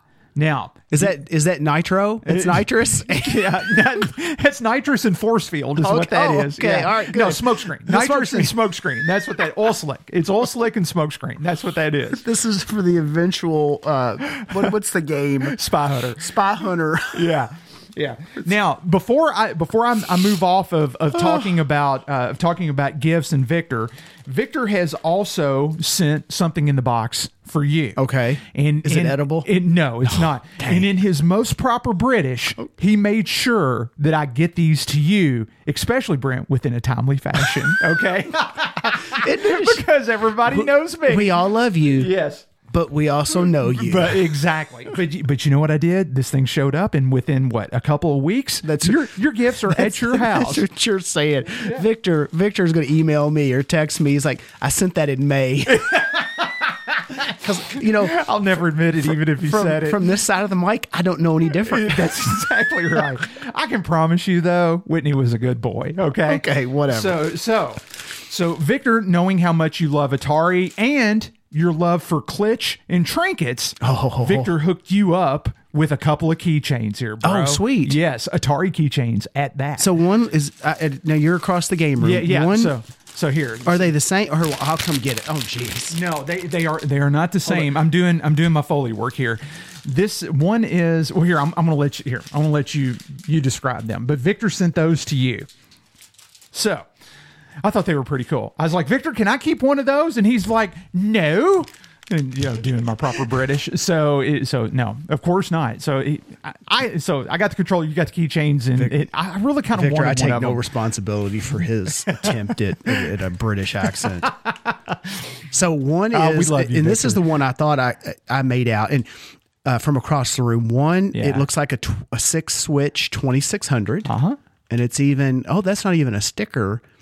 No, I that's thought- that's molded, man. Yeah, I thought like the uh, it's got you know the wood grain front, and then you've got the ribs along the top of the, the console, and I thought maybe it was a sticker, but no, it's I mean, actually it's- molded. and like- it's got little switches. I know it's like molded high quality. It's high quality I mold this- is what that I is. got to open it up now. I wonder if the Yeah. switches, if you can switch the Hey, now, hold that up to the microphone so we get the work. Yeah, so you get the work Well, on I, it. I here's the problem with holding up the mic. Wait, hold on. Wait, a minute. hold on. Hold on. You just vamp for a minute. Oh, fair enough. Now, after after Brent goes through that, then I do have a couple things that I want to bring up, and then we're going to get into uh, one of our. I, I wouldn't call it really an interview segment. It's one of the panel segments from.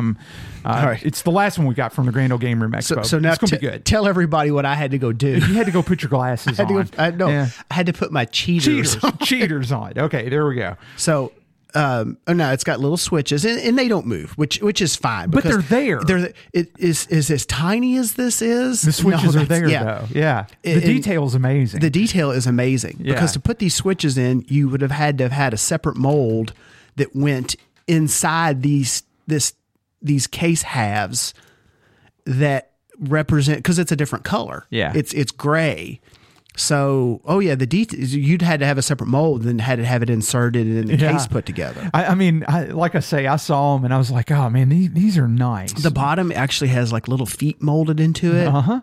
And then, um, And then the, joystick. Look at the joystick too. well, wait minute, it's the crazy. back actually has like little faux ports molded into it and a little faux, really? faux place for the power cord. Oh, that's crazy. Yeah. That's Man, awesome. that's sweet. Thank Yeah. you, Victor. Yeah, that So now the joystick, and I don't know how that thing is probably what two inches. two It- inches I mean, it's maybe? small. I don't, what's that in mil? What's that in? Uh, hold in on. millimeter. Hold on. know, because this this did can't come from. Keep talking. See now, I would have just laughed that off, but no, I know Whitney has to go down a rabbit hole. uh, me. so it should be about what three and a half centimeters, which is Fi 51 millimeters. So, oh, is that what is that all yeah. that would be? Yeah. So then the joystick is just as choice. Uh huh. And I like that. I mean, the stick doesn't move, but I like that because in a keychain, I would think that would just the the, the flop around. It flop well, and you'd, it'd be easy to break. Yeah, because whatever yeah. mechanism was in there to help it move Yeah, around. So no. I like that it's, but it's the same way in that The detail's amazing. the detail's it. amazing. It's got an orange button, which itself is another another casting that's put inside the case. It's not just like painted. And then it has the halo ring. It's got the silk screen around it with the little halo ring. Uh huh. Yeah, it does. That It's- is it's really amazing. nice. Actually, actually, I think that's a third piece. That yeah, that's actually separate and that's inserted from the bottom. Yeah. but it's still it's silk screened. yeah, it is. That is It's- crazy. It, it's nice. I saw them and I, I, I, I was, I was putting an eye on them and everything. that's a lot of detail in that It for a, is, isn't it?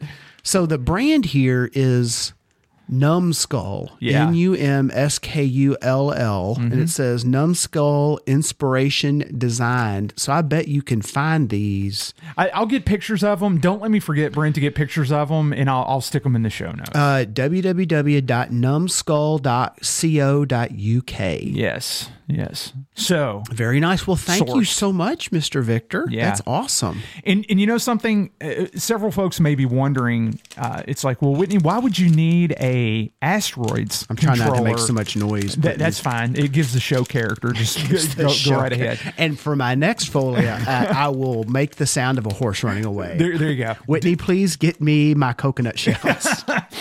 old time radio. A lot of folks may be wondering, it's like, well, Whitney, why would you need an asteroids controller for a Vectrex? Or why would you need a spinner controller for a Vectrex? Or uh, one thing that Vic showed off on Facebook just a couple of days ago was he actually made two of these boxes, Brent, for Space Duel. Oh, Okay? wow. And you may, and then. Well, that- so is it like just two or is it two double wide? Or is it one no, double wide? No, no, no. It's two. It's two. Okay. And he printed two different control panel overlays, and they each have the left and the right player button configuration on them. Oh, one's sweet. one's red, one's green. So it's just it's just like a Space Duel control panel split down the middle is what it is. And where a lot of Victor's controllers really come come into play is if you're big into the homebrew scene on the Vectrex and you happen to have what is, uh, as of today, the most highly coveted homebrew cart called the Vec Fever. And the Vec Fever allows you to load uh, arcade binaries onto the Vec Fever. And so, for all of the, uh, I won't say all, but for a large portion of, let's say, Atari uh, vector games, you can play the arcade ROMs on the Vectrex. Really? This is news Yes. to me. Yes. Yes. Yes. and, yes. and I've I've I, I'm out of touch because Well- I between I, I- I've I've joked a lot about the getaways, but there is Yeah. some seriousness there. I've I've poured a lot of time into them because I want them ready for Arcade Expo. yeah. But I have really been disconnected on a lot of things, and uh, honestly, a, a lot of that's intentional because Uh, I, I just I I, just it. need it's Yeah. I, I need I'm in a little season now where I just need a break. Yeah, I get that. But man. I have not it. heard of this, so I can take the actual ROMs Uh-huh. and pl- and they go. That is amazing. It's amazing. Yes, and and the the cart is very hard, very hard to obtain, uh, but it is it, it is out there, and that's where Victor's controllers shine. Is uh, playing a lot of the arcade ports on So- the Vectrex. So is it in production, and every time it gets produced, they just all get bought up, or Uh, did someone make a handful of them and they went away? the uh, the the person who makes the Vec Fever, uh, it's one individual. He he kind of gate he he gatekeeps the availability of that of that particular cartridge because he's uh, he's constantly working on it and improving it and I don't think that he's felt that it was production production ready. Oh, now I don't want to put words in his mouth, okay? That that's me from the outside looking in at this point Okay, all right. but uh, it's it's it's very hard to get hold of. But if you do get hold of of one, then Victor's uh, Victor's controls turn the Vectrex into a whole different animal. Okay, completely different animal. And if you are um, if you are interested in the current state of the Vectrex community, or uh, collecting, playing, and everything like that, I do want to give a shout out to uh, my buddy Alex, Alex Crowley. Um, he was on the most recent, no, I'm sorry, it was episode before last, early February episode of the Retro Asylum podcast over in the UK. And uh, the host, Dean Swain, did a full segment with Alex where they talked all about the current state of Vectrex collecting, playing the homebrew scene, and everything like that. So if you want to spend 30 minutes and get caught up on everything Vectrex, that that's a good listen. So it's uh, it- it's awesome, man. There's the Vectrex is just the I- I Vectrex have- is, is it's just amazing. I I'm have caught put it a few way. things that have, have zipped by on Facebook here and there, and you're you're right. But I had no idea that that thing It's- was I mean, even. oh, it's it's it's it's just gone it's gone just nuts. So do you do you think? Of course, you're answering this from the outside. Yeah. Do you think the Vec Fever thing will get to a point where it'll be a little bit more widely widely available? Is it is At it just some so point? okay? That'd be At some point, It's just it sounds like to me is it, it almost everything I know about it I know right here. Yeah, I but get it. I almost get the impression that maybe it's it's he's it's, he's trying to tighten it up and it's like in beta beta and it's out in the hands Mm-hmm. Yeah. of a few people and that's, that's it. that's pretty much it Okay. right now. Yeah, it's Fair pretty enough. much it. I I, th- I think and hope at some point that it'll it will get to that point, but ultimately that that's that's where it sits today. So anyway, Brent, that's that's it, man. We we swang from pinball to uh, Vectrex to bookshelves, and uh, Whitney's got a busted ACDC. So there we go. that, that's my month. All right, so it, what do we got coming up next? So Whitney? we next, got Brent- something coming from Grand Ole Game Room Expo. Yes, we do. So uh, this panel discussion is from Steve Nutter. Uh, he is uh, Steve hails from Nashville, Tennessee. He has a YouTube channel, uh, Retro Tech, and Steve is a uh, a PVM BVM uh, professional video monitor, broadcast video monitor. Uh, he, he's essentially a PVM BVM guru, and I use that word uh, with the the highest compliment that I can give because Steve has Steve has not only gotten into the PVM BVM scene, but he gives everything back. He has got a, a host of videos that show how to troubleshoot certain PVM BVM uh, models, how to uh, let's say how to do a tune-up on a certain model, and that's going through a cap kit, maybe uh, some geometry realignment, things like that, and then just overall topics in the the PVM BVM market. And if you've not heard of a PVM or a BVM before, the best way to sum this up is these are industry let, us let's say industry hardened or commercial, Commercial. versions of Sony's and then some some later uh, some later manufacturers license the technology but these are the industrial versions of Sony's Trinitron TVs, okay? And they typically have a higher resolution than the consumer grade TVs, and they almost always have an increased number of com- of inputs that allow for not only composite and S video, but going up through component as well as RGB. Uh, on top of that, so they're they're highly highly sought after in the console uh, collector, the console, uh, video game console community, and honestly, you'll never see your SNES or your NES or uh, your your GameCube or your uh, or your Mega Drive or whatever your say your Genesis, whatever it may be, your PlayStations, Xboxes. You'll never see them look better than they look on a PVM or BVM in in its full glory. And I know you've got a couple, Whitney. I've got one. Yeah. And and I bought mine from the perspective of I wanted a small monitor for my t- for my bench. Chest bench, yeah. So I've yeah. I've got a small broadcast unit. It's just an eight inch Yeah. unit. Perfect for and that. The, the way it it's actually got a little carry handle on it, and I think it was for remote rigs and probably went in vans. And Uh-huh. Yeah. you could take uh, um, there. There's a port in the back where you could put a battery pack in it Yeah. for for portability, and I believe that you could strip off the side panels or the back panel and use the same unit and rack mount it. Rack mount them, for like correct. in a studio That's situation. exactly right for for doing quote unquote foley work Yeah. for seeing you know different different angles and stuff like that. So, yeah, the, and the one I got, I specifically got because it had RGB input, Uh-huh. and, and I can take a, a video game and uh, literally just run right into the RGB sync inputs and display it right up there. Right so I've got there. a little harness hanging down on my bench. I can plug it right into my jammer rig, and done. Bob's your uncle. Bob's your So- uncle. Yeah, done. So so these these are these are highly sought after and Steve did a, a panel discussion where he talks about the history of the of the CRT. Uh, talked a lot about Sony's history uh, on the Trinitron line itself, and then talks a, a good bit about the current state of the console market and the PVM and the BVM market as well. It's it, there. There are parts of that discussion that were visual. He had a presentation as he was going, but the, I'm going to say that's that's nine, 92 to 93 percent of this translates fine in audio because he did a he did a fantastic job of describing everything that was being shown, and it's just good knowledge, good console and good arcade knowledge to have in your back pocket uh, if you if you ever do decide to go down this this path. So why don't we, uh, Brent? Why don't we pass the mic over here to Steve and then hear from him back in November 2019 at the uh, 2019 Grand Ole Game Room Expo, and then we're gonna come back and spend a little bit of your money. And we do have a fair amount of news here, Brent, before we uh, and and some feedback. And Brent, we've got feedback from Australia this month. Oh, wow. Amazing, amazing. Yes, listener down in Australia.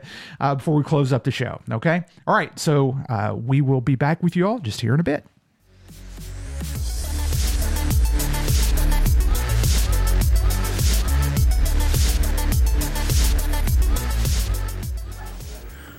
We ready to get started? It's eight o'clock. All right. All right, everybody. Thanks for coming tonight. Um, I got a special presentation specifically about CRTs and uh, more notably retro gaming on CRTs.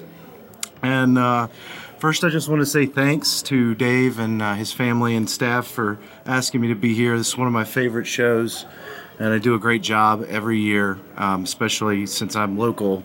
I'm really appreciative of it. Uh, but anyway, I want to give you a little bit of information about uh, Retro Tech. This is a company I started almost four years ago now. And uh, we originally started uh, working on gaming consoles and repairs and modifications. And then eventually in 2016, I really started to dive heavily into CRT repairs and restoration. Uh, last year in June, I founded a YouTube channel, which is pretty much all about CRT restoration and repairs. And then since then, we've been able to restore over 200 uh, CRTs to date. So that's just a little bit about um, Retrotech, and I do actually have a mission statement for this company, and it's resurrecting vintage technologies for the modern world. So uh, that's just a little bit about Retrotech and the company. And today uh, we're going to go through this presentation, and I'm just going to give you a little bit of highlight here. We're going to talk about a little bit about the history of CRTs. Um, we'll get into different types of CRTs and of course current uses benefits uh, why you would want to use a crt what's good and also a little bit about what's bad about them and then we'll look at what to look for when we're trying to hunt for a crt um, some of the reasons that crt re- restoration is important and then we'll do a q&a at the end if anybody has any questions all right, so I just wanted to give you a little bit of brief history lesson on the history of the cathode ray tube. So, believe it or not, cathode rays were actually discovered in the 1850s. So, this technology goes back an extremely long time. And um, the gentleman in the middle of the picture is Julius Plücker and then Johann Wilhelm Hittorf. These two scientists uh, basically started the whole study of the cathode ray uh, they discovered it and then they shot it into vacuum tubes and watched it project shadows against the tube. And that was officially the first kind of CRT uh, tube technology starting. And then, you know, 40 years later, you've got Arthur Schuster. He uses an electric field of current to create deflection, which just means he's using electrical currents to move the beam that's being protruded through the tube and to give you a nice geometrical shape eventually on the end of the tube. Then 1897, another gentleman started using magnetic fields, which is actually what is used now in uh, tubes. And then in the same year, J.J. Uh, Thomson uh, proves that cathode rays are made of subatomic, subatomic particles known as electrons. So the electron and the shape of the atom was actually discovered through the cathode ray tube in the late 1800s. Uh, this is officially the first CRT that was ever made, and it was again 1897. So a lot happened around this year. This is a different gentleman named Frederick Ferdinand Braun. It's called the Braun tube. Uh, it was a cold tube, meaning there wasn't any electrical current actually powering it. You'd, you'd just send your beam of a current through here, and he would watch the beam of current go through the tube, and it was more of an electro, uh, or I'm sorry, an oscilloscope. So just reading uh, what the rays were doing or what the different currents were doing. Fast forward a little bit further, and uh, we've got John Johnson and then Harry Weinhart from Western Electric. They developed the actual first hot cathode ray tube, which just means electrically heated and powered, and then it is sold as a commercial product later that year. So this was not used for like televisions or anything at this point. This would have been more used for like Morse code technology back in um, early war. All right, so this is the major time then of technological advancement towards a picture screen. And this gentleman, I'm not going to pretend to know how to say his name from Japan. He, uh, in 1925, he had developed his own CRT with 40 lines of picture resolution. Two years later, he's over doubled that to 100. And then in 1928, he's the first person to ever display a human face on a CRT screen. Uh, in 1932, at the same time, uh, right after all this, RCA is granted trademarks for the terms cathode ray tube, and they did at that time begin making and developing a test unit. Uh, in 1950, RCA released that term back to everybody else that they could use it uh, for their uh, term. But this is a picture of the very first RCA trial set. Uh, it looks a lot like a record player or a piece of giant furniture. And this was actually kind of a weird setup because you could see the round picture face. And the way it worked is that picture would reflect off a mirror on that fold up piece of furniture, and you'd sit there in front of it and watch it off the mirror. Uh, not very effective and they actually weren't even able to get this sold yet the first couple or the first year because uh, the actual first commercial commercially made CRT television was produced by Telefunken in Germany in 1934. This would have been an all black and white set originally. And here's some pictures of those original CRTs. Uh, you know, these are huge, giant pieces of furniture uh, that just had a nice little screen in them somewhere. Uh, a lot of wood knobs. This was the style of TV back in the early 1930s and mid 1930s. And then we're going to move through some of the early years of CRT television. Uh, 1935 to 54 is pretty much dominated by black and white. RCA continued to hold a major stock and share of the actual market. Uh, they made over half the CRTs at this time. So back in the early or late 40s and early 50s, RCA uh, really began to try to develop a color TV. And the way they were doing that is through what's called shadow mask technology. And I'm not going to get too different, you know, into all the details in this one about exactly what, you know, overly doing what a shadow mask, but I do have some examples of a little bit about how that works. Um, this first tube will go in that, that's not on, that's just the wood grain, is a shadow mask tube. Uh, I'll show you a little bit of difference between that and other tubes in a minute. But 1956 to 58, the first few television shows were broadcast in a color format that was acceptable and usable by these RCA screens. And then right after that, in the early 60s, color TVs just took off. And um, this was, again, this one right here is the very first color television that was ever made by RCA and pretty much anybody that was sold. Um, you can notice it had, it had a real roundish picture to it, so uh, that was really popular down in the early 50s. A lot of wood. Um, again, now we're moving into the 60s where they're starting to get a little bit more of a 4x3 format and more almost straight sides and a little bit bigger picture tube. And it's still a lot of wood, but mostly shadow mask technology all during this time. RCA is dominating the television market. So here's a little diagram of how Shadow Mask actually works. You've got your three electron guns, and that's what's giving you each, each your colors, red, green, and blue.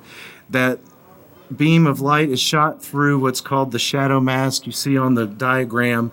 And then that mask is a way to line up the dots in a pattern on the screen, and that's how you're getting your picture. Is it's just filtered through that and aimed at the screen to make the uh, pictures on the screen. And the original color beams were in that triangular pattern, and that's pretty important because it wasn't really an effective way to make a color picture. And uh, the alignment was changed later to straight three by or uh, three in a row.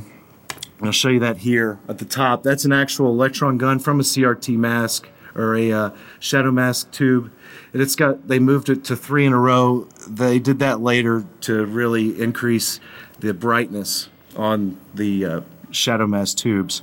And again, this whole area where this gun is is in this area right here in the back of the tube. If you're not familiar with it, that's inside that that uh, glass vacuum right there. All right, so again, shadow mask tubes.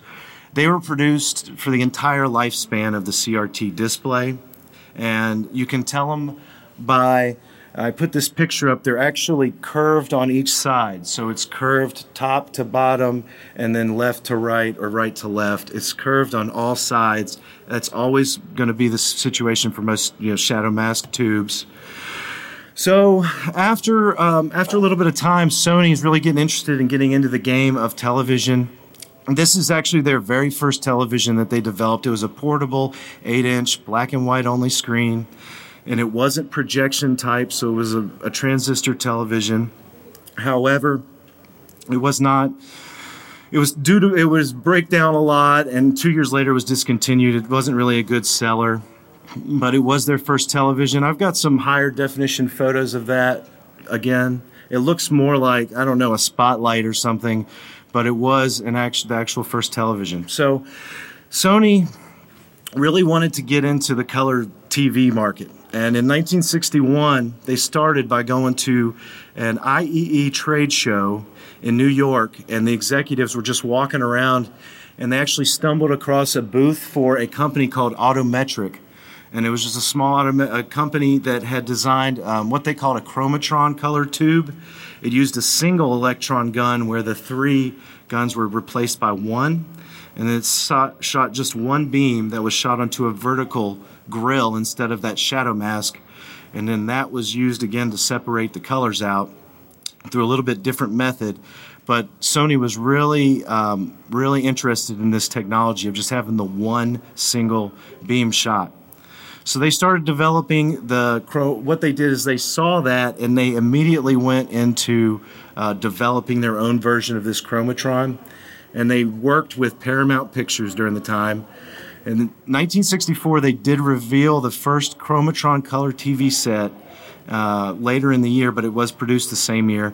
And literally, to be competitive, Sony sold it at half their cost. So they were losing tons of money, but they were they're confident or they were confident at the time that they could get production costs down and try to make up money on the back end.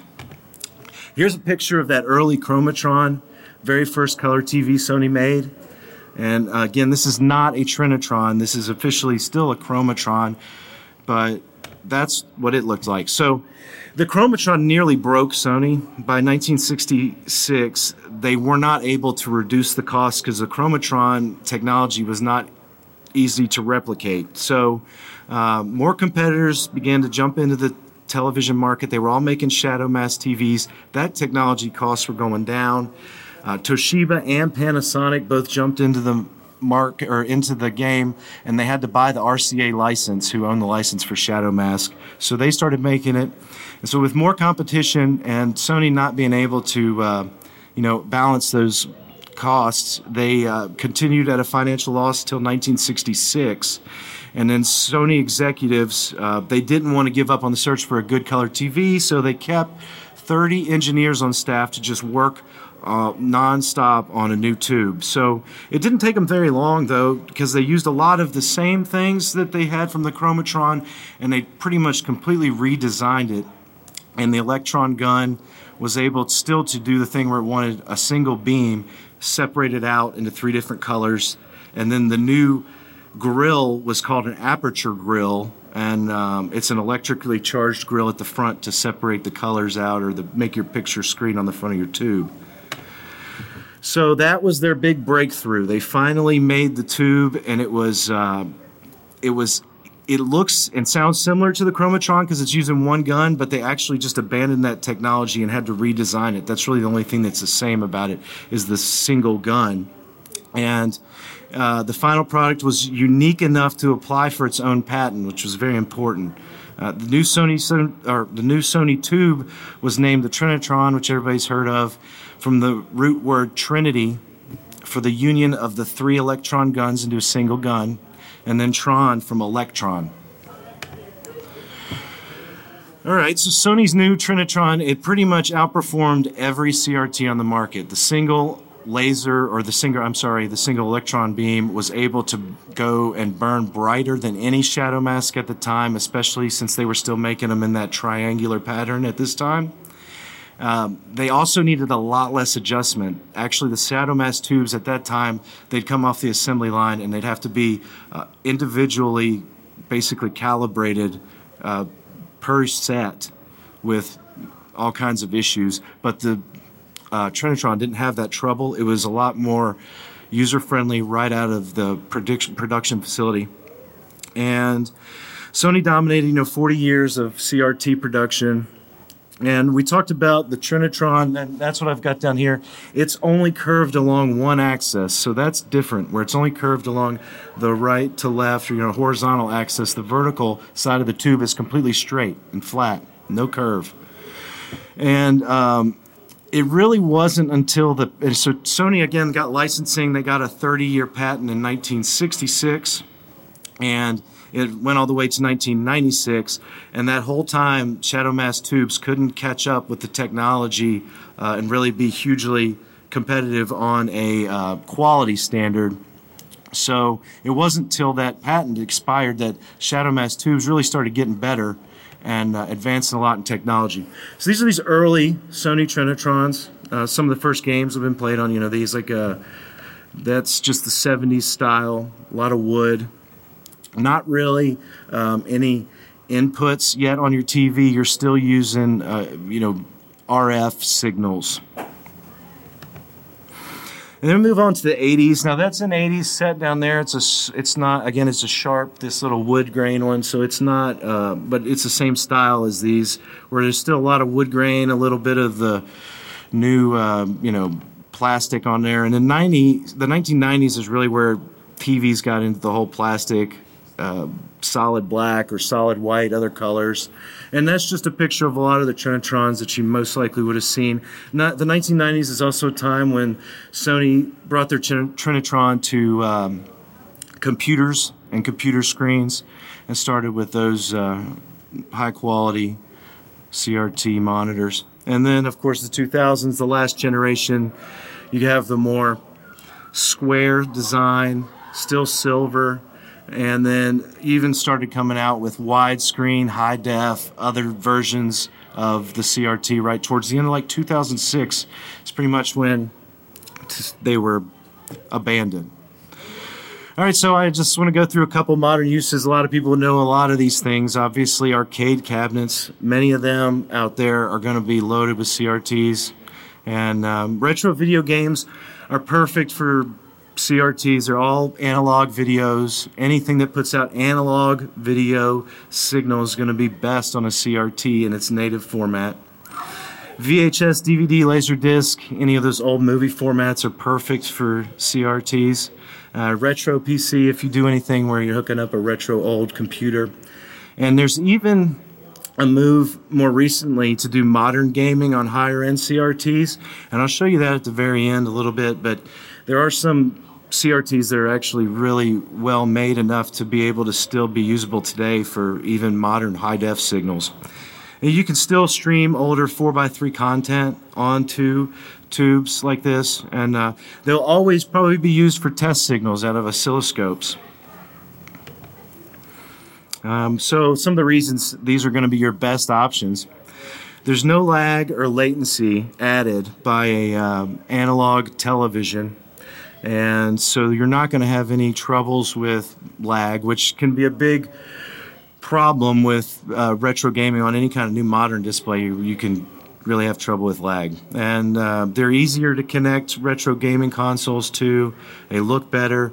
You get the real, I feel like CRTs have a big part of the nostalgia of playing old games. It's just like a warm fire almost. You get a little nice feeling, you know, just part of the whole experience.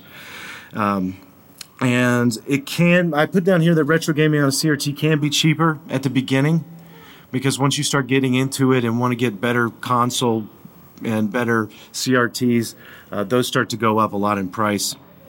Uh, much easier to use a CRT than a scaler. There are scalers out there that can help you get from uh, your analog signal up to HDMI, but those will either add lag or can be complicated and require firmware and a lot of uh, other things like that. And they definitely have some of the best picture screen controls you'll probably ever see on displays. And again, CRTs are just designed for analog video, and most consumer CRTs and then pro video monitors which are pro versions of the CRT.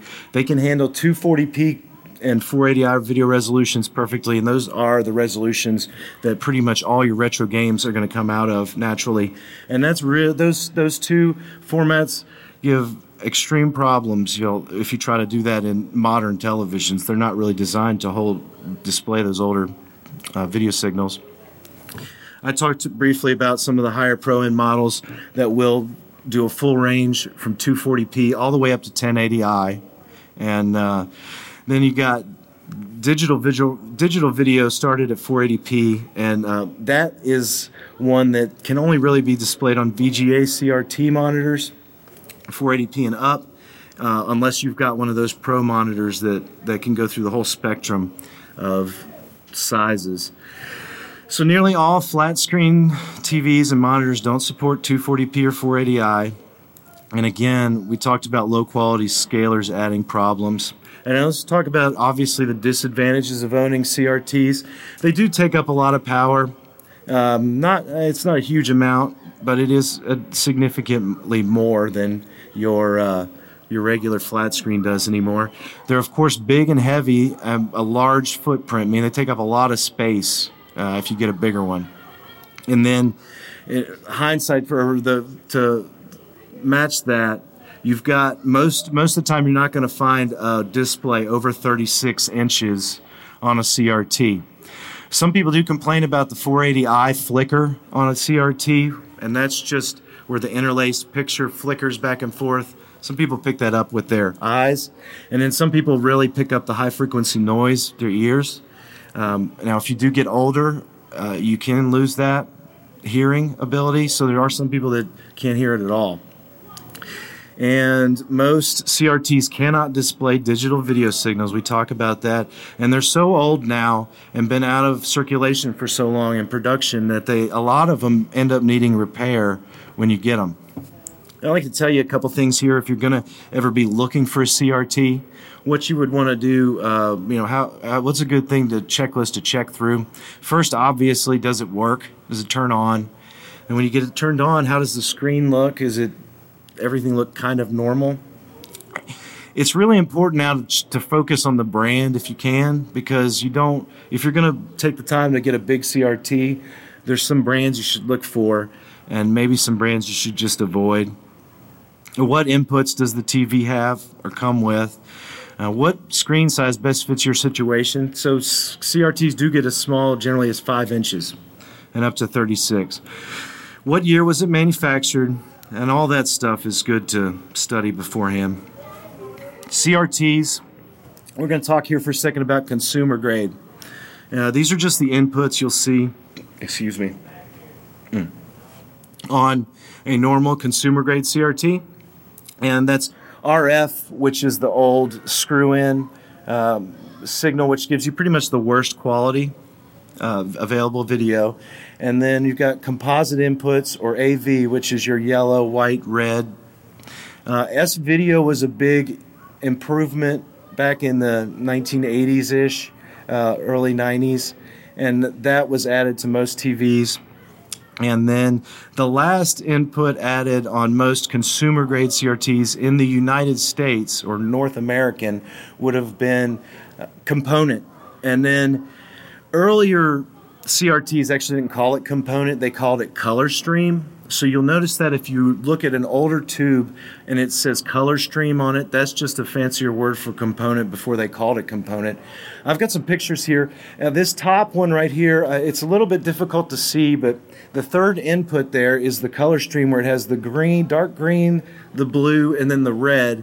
Now, if you see a CRT that's a consumer CRT and you're looking for one, if you see that input, that's probably going to be your best bet because there's not going to be any really fancy extra scaling, and that's really when tubes were high, highest quality and everything. Even though you might find a newer one that has uh, more inputs like this one, there's a chance it's not going to have as good a picture as some of the color stream ones. And then let's get into some best brands. Obviously, Sony Trinitron, it was the king of Sony, or I mean, of CRTs. The best years to look for are between 1996 and 2005 if you're going to get one. This is a consumer grade again. And just some tips stay away from widescreen consumer CRTs and CRTs that are, con- again, consumers that have HDMI inputs because those actually have scalers built into them that will add lag uh, kind of like your H, your HDMI would on an early flat screen or a modern flat screen. It, they just don't do very well, and most people are not happy with them. There are some really great shadow mask tubes. Again, this is after that patent ran out on Sony.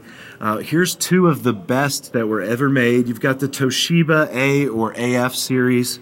Uh, that one right there is an example of it. It's usually silver. Uh, it comes in a nice 32 inch model there. And then the JVC-D series was also one of the best. This one had TV lines counts or resolution that would rival these pro monitors. Uh, 750 TV lines of resolution on that one. And those ones, again, get up to 36 inches and uh, have all the inputs that you'd want. But what about the best CRTs that were ever made? So, from the 1980s till about the mid 2000s, most consumer co- or most companies that made uh, higher end consumer CRTs also made a commercial grade CRT monitor. These would have been professional style monitors, and they were developed for pretty much three main industries uh, the medical industry, film and TV production, and then finally closed circuit television through security monitors. And those were all products that each one of these companies generally made. Uh, these Pro CRTs, they did often cost about 10 times as much as your normal CRT or television would have. They have superior picture performance, uh, completely adjustable, and were unrivaled for quality uh, at the time. These are these pro monitors are preferred for retro gaming, so that's what I've got down here to the uh, side of me uh, on the cart is an example of a pro monitor, and um, it. The reason it's so good is at the top end it supports RGBS, which is red, green, blue, and sync. That's going to give you the absolute highest quality uh, video signal you can get from an analog system. And many models of these PVMs will support both PAL and NTSC video, so you could bring things that were outside of um, obviously this region and hook them up to this TV or monitor, excuse me, with no problems. It would display the uh, picture. Now, there is something you should know that all monitors dropped the support of RF, so that was kind of what differentiated most of the times a monitor and a television. Monitors did not usually have RF or uh, any kind of frequency like that. They do have, we talked a little bit about the resolution. So this is just a close up picture of that 240p signal on um, on a CRT. These are obviously a couple of video games. These are pro monitors, and they produce this nice. You have to get really really close, but they produce this nice scan line effect. And what's happening in that picture is it's a progressive picture. So on a tube, a TV tube has 480 vertical lines on it, and all that this is doing is lighting up half of them, and it's skipping a line interval in between each one of those and creating just a blacked out line. So that gives you just a solid progressive picture with no flicker.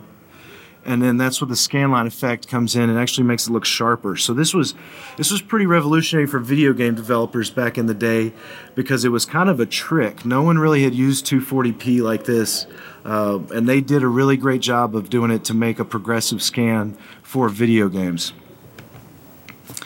So, first, let's just take a brief discussion on the two Pro monitors that Sony made, the two families of Pro monitors.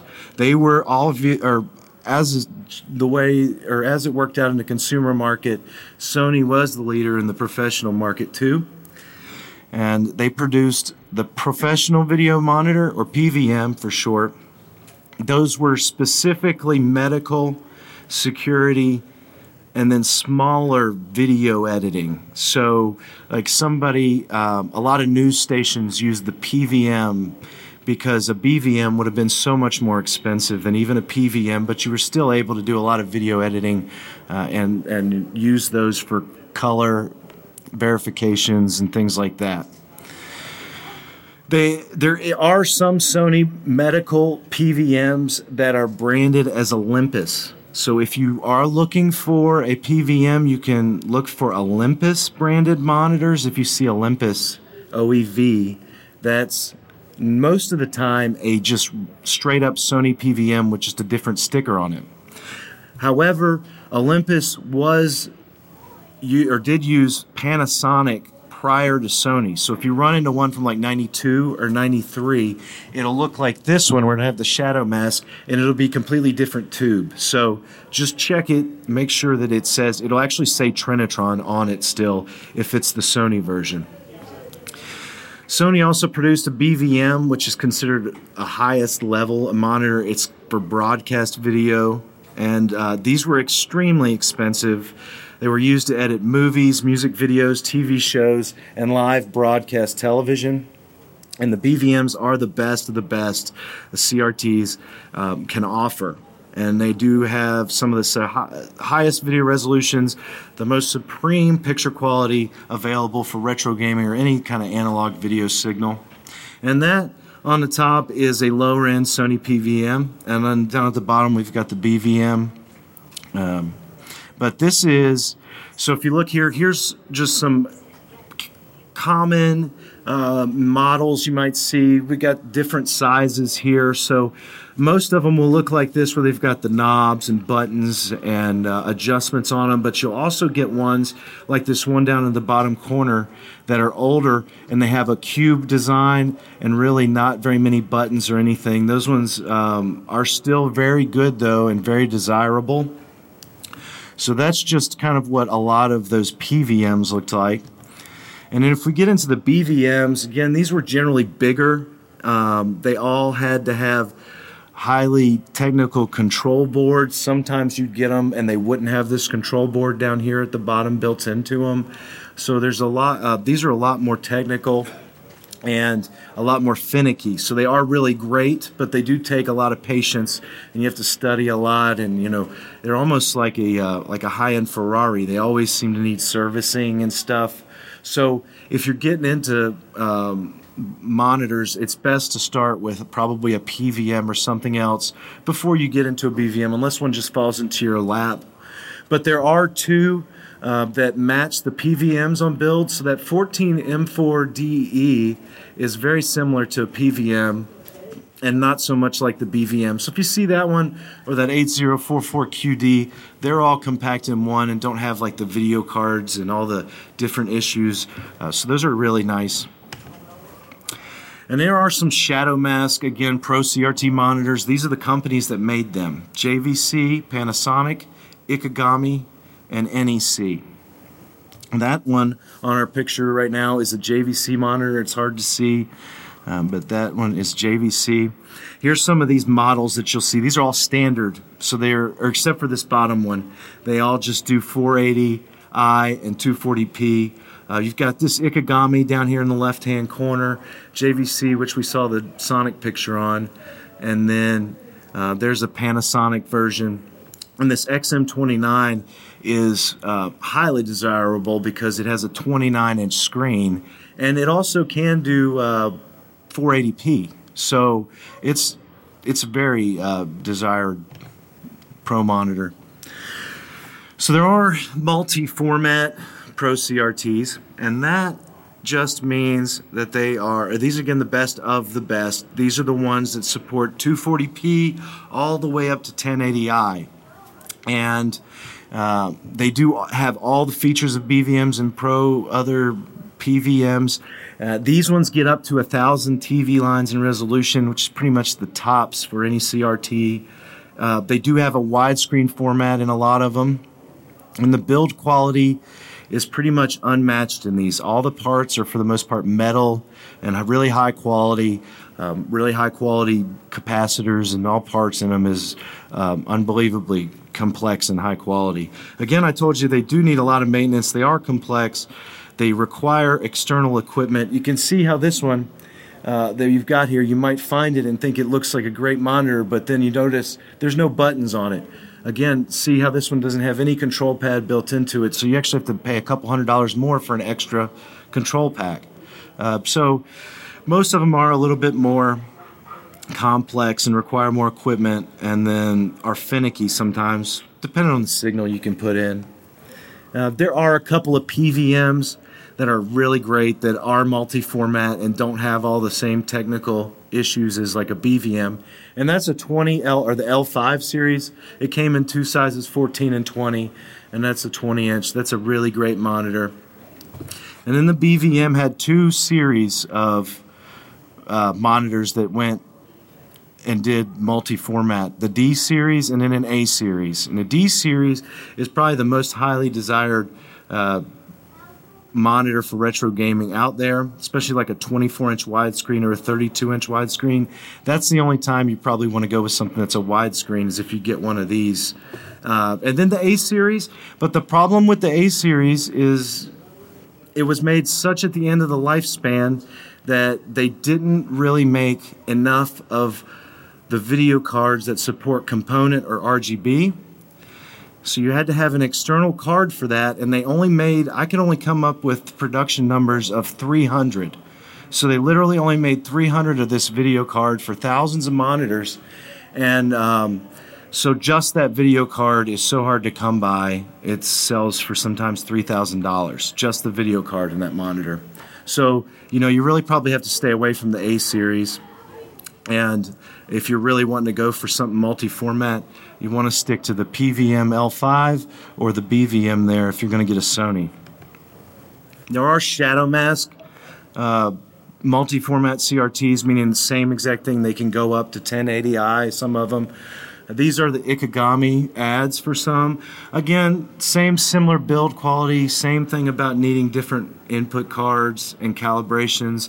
But these ones are um, highly sought after, and a lot of people who I've never had one of these multi format Ikegamis. I've had a lot of the Sony ones, but people who have these say that they're they like them better than the Sonys. So I know that they're really high quality.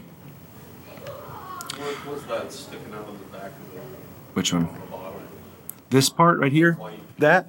So that's like a that's an auto setup probe.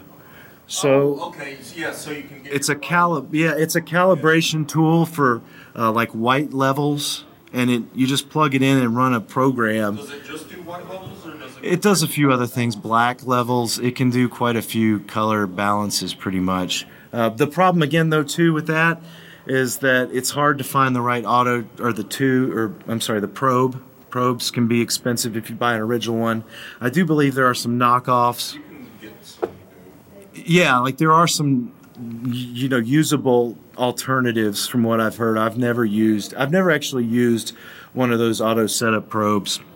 I've never I've never had uh, access to one, and um, but they are there, and you just you know there's there's plenty of information about if you end up getting one how to use it because you just plug it in and plug it in the center and run some programs, and the, the monitor does all the work.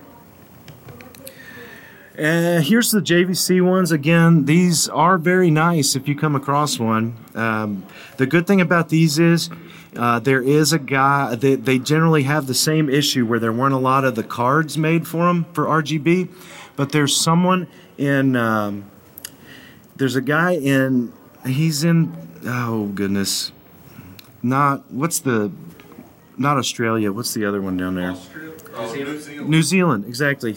So he's from New Zealand, and he's reverse engineered the card on these, so you can get a RGB card for these monitors for like sixty bucks from him.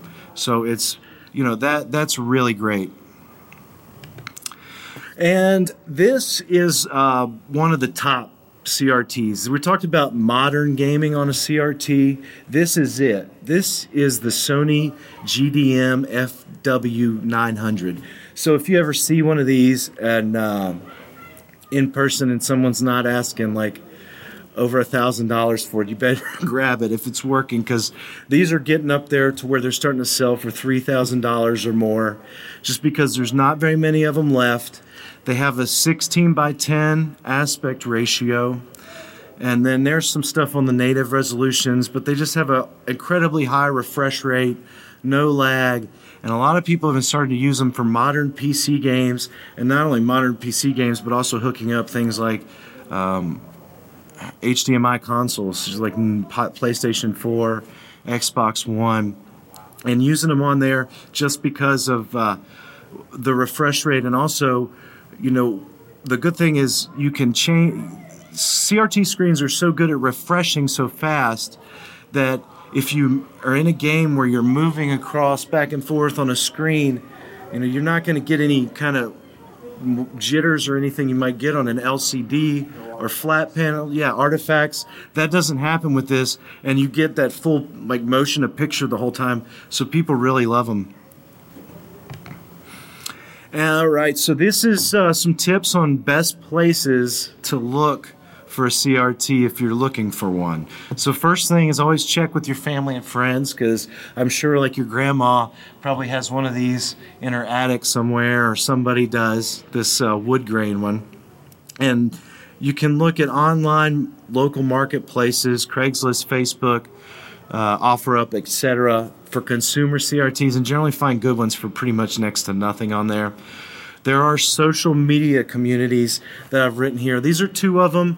That generally do have monitors as far as pro monitors they will come for sale. Now it's not all the time but like if you go to that reddit page they have a listing page on there and it's just classified ads of people in the gaming community that have extra monitors that want to get rid of them or sell them so that's a really great one that crt gaming one. And then that facebook group they people will go on there and list them you can always go through eBay, but that can be, you know, anything like expensive on eBay. Plus, shipping is an absolute nightmare with CRTs. You can go to local government auction websites. That right there, ebid.nashville.gov, that's the one here in Nashville. So, eBid goes all over the country and has those in different areas. And I've actually bought PVMs from them that have come from the public library. They also come from like uh, courthouse situation with you know um, trials.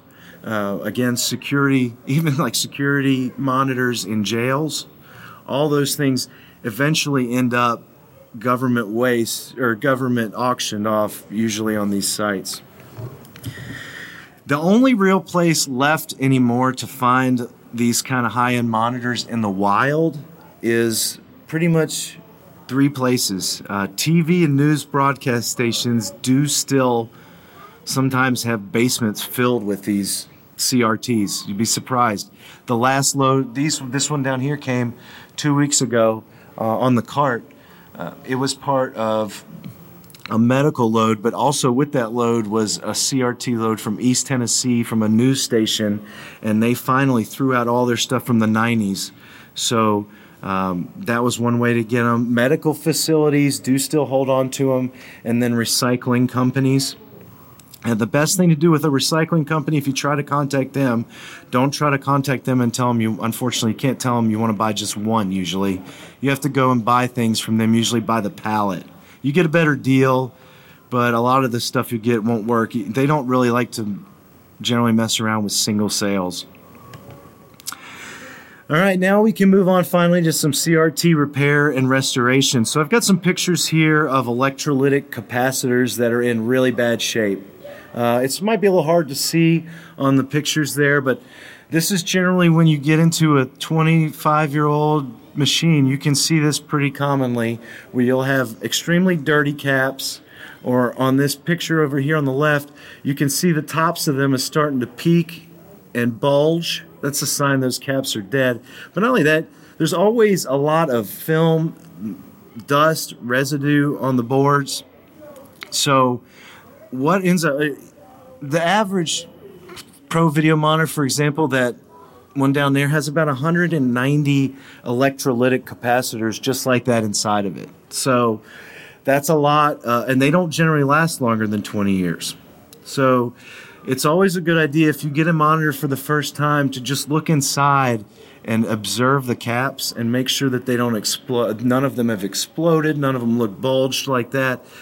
Because if that thing blows up and leaks, what's inside of it is uh, all over the board. It can be really difficult to clean.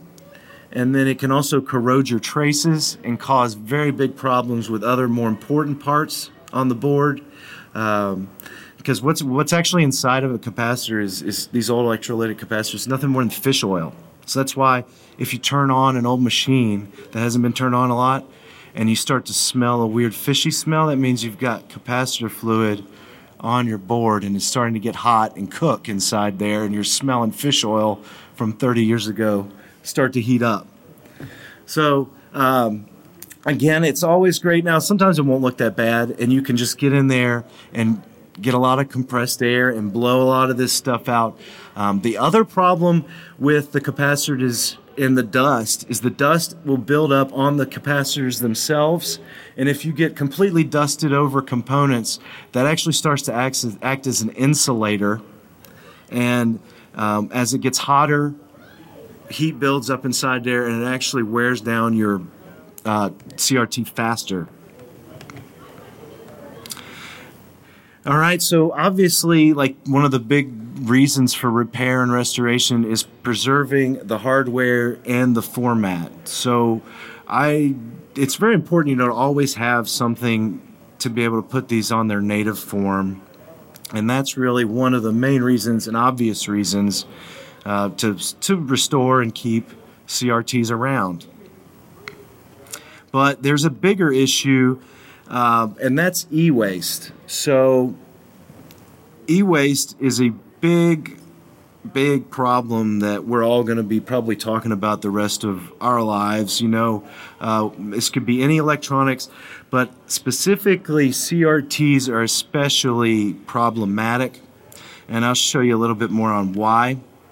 First off in 2006 the epa designated crts uh, marked for disposal meaning if you say i'm going to throw away my crt then that CRT is considered hazardous waste because there's lead uh, blown into the glass itself, especially in the funnel area. That's all lead lined glass.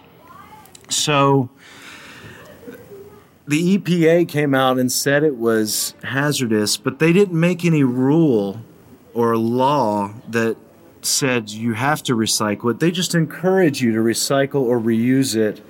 Um, but the, the actual regulations are very, or they vary dependent on the district and the state. So some areas it's illegal to dump your CRTs, but like in Tennessee, it's actually not. You can just call your local uh, garbage man, and they generally will just come pick them up. And of course, you can imagine where they end up if they do that. So, another problem with all this is CRTs are extremely expensive, hazardous, and difficult to recycle. As that picture on the left it would be a normal recycling center where you can just see they are overloaded with CRTs. I mean, hundreds there. And then this guy on the right, it's a little bit difficult to see, but in order to break those things down, you literally have to pull all the uh, plastic off and you need to get this tube out of this frame and do so safely. Uh, and a lot of times, this guy, you can't tell, but he's broken this glass. So there's a hazard in that. Uh, but it's just very time consuming and a lot of manual labor involved and chances to kind of get hurt. Uh, unfortunately, most CRTs end up in landfills. Uh, or even worse than that, is they're shipped overseas and they end up part of a dangerous metal scrapping trade. And so CRTs, there was a time period where CRTs were actually, you'd go to a recycler, you'd say, I'm going to give you my CRT. They say, Yeah, we'll take it. And there was, excuse me, there's been many times you can go look on YouTube and find hundreds of videos of news channels exposing these recyclers. They were actually taking the tubes out of the CRT, they'd load them all in sea containers, and then they'd ship them to China or they'd ship them to Africa. And they were saying that these used, damaged, bad tubes were reusable to get around the paperwork of the EPA. So they ended up over in landfill or in the middle of you know pits in these third world countries, just being built up. Um, but again, CRTs are a huge part of this because the glass is just there's no viable way to reuse that glass if it's busted. So this next picture is a little bit difficult to look at, but uh, it's it's a good example of what really happens to a CRT. And at first sight, it's kind of difficult to see what's going on here. But this is a back of a CRT. There's the buttons of the CRT. And the goat is actually standing in the shattered glass from the tube. And the boy, he, you see, he's got a little tray that he's carrying all his scraps in that is good. That tray is the actual shadow mask from inside the CRT. So he's broken the glass. He has no shoes on. He's broken the glass, gotten the, the metal out of the glass, and then he's filling that up with the components because the CRT, it does have a lot of copper in it. Um, that's not attached to it that is salvageable and then the circuit boards actually have lots and lots of gold so you can scrap crt scrap um, circuit boards, if you just do that, those are very desirable for scrapping because they have so many highly, uh, you know, ex- expensive metals to get out of them. And that's what that kid will do. He'll go do that and then sell those to somebody in his town. Uh, but the good news is there are plenty of great CRTs available. uh, and every retro gamer should own at least one. Or, like my friend here, 10. Uh, so it's it, you know that's that's pretty much it for the uh, presentation today. Um, thanks. There's my information again. And if you guys have any questions about anything I talked about or anything randomly about CRTs, I'll be glad to answer anything now. schematics on old R- CRTs and for repair, are those even readily available? Yeah, yeah. You know, surprisingly, um, communities, for example, like the Reddit community, but even other uh, NintendoAge, Atari Age, other uh, people have been doing a great job of scanning in these, um, a lot of these schematics because you can. Uh, especially any pro monitor you'll be able to find the schematic for no problem it's well documented pdf you can usually get them for free off of that reddit page actually has them listed there and even the d series and the toshiba and a lot of those high end models i listed if you go to that crt reddit group they actually have a page that's dedicated to that just the specs and all that um, and even like consumer not always but you can still find them because what you can do with a lot of the CRTs is mod them. So you can not only repair them, but you can tap into the video processing chip on the CRT circuit board and add um, add an input for RGB similar to these monitors or like your arcade, and it's it's a it's a way of just tricking it. But there are like a lot. There's a lot of people that do that because it's it's easier and at the end of the day, it's a lot cheaper to mod a consumer set than to buy a uh, you know thousands of dollars on one of these other because you can take like a 27 inch and easily mod that and have a larger screen with the RGB high end inputs and get that scan line effect um, with those. Yes, sir. How about, you know, a lot of these twenty and thirty year old arcade games in here? To keep them going, what are the things we should be looking at doing or who can do that kind of work? Okay. Wait they fail. Yeah, yeah, it's that's that's a great point. Um, it's always a heck of a lot easier to get in there and do the maintenance on one of these things while it's still working, as opposed to waiting till it fails and trying to figure out what went wrong. So, for example, in a uh, arcade cabinet, there's still a lot of great arcade uh, parts kind of manufactured. You know, so there are kits where you're going to go in, and if um, if you get a, a monitor and you want to restore the arc or the game, you can get um, cap kits. You can either buy an actual cap kit for your chassis, or you can just go through and either get the schematics for your chassis and build a cap kit out of the capacitors, um, or just look at the capacitors on the circuit board and verify what they are. So you change those out, and generally, if you can get a good flyback, you can also change that flyback out. And then there's like a hot, you know, um, I can't remember what the high occupancy, yeah, transformer, yeah. That one uh, is part of the kit too. So if you go through, uh, when I would do, when I do a restoration, something like that, if somebody wants all those things, then that's like what you do, and at the same time clean the board, and then uh, that's not really going to affect your tube at all. So, so you clean that board, and then if you have tube problems, you can go through and clean the tube. Um, there's some technique to like resetting the yoke on there, the deflection yoke, uh, which is I don't know how many know what that might be. Let's go back to that tube picture and um, kind of talk about that a little bit because those parts um, do take a little bit of trick to fix. Let's see. You talking about actually wrapping the yoke? All right, so This is this part right here is your deflection yoke, and it'll be all the way up against the tube generally. However, you know, um, that that's the magnet in it that's actually pushing your picture out. You know, so I'll be honest with you. I've had some times where I get into a new CRT and um, it might have you know won- wonkiness or convergence in the corners, especially. That's a big problem usually with them. And then you get around back, and uh, I don't know if you've ever seen the convergent strips, which is just a little usually plastic strip with a little magnet on the end of it. But you get in there and it's messed up, and then you've got like 20 strips that some techs just kept jamming in there over and over and over again.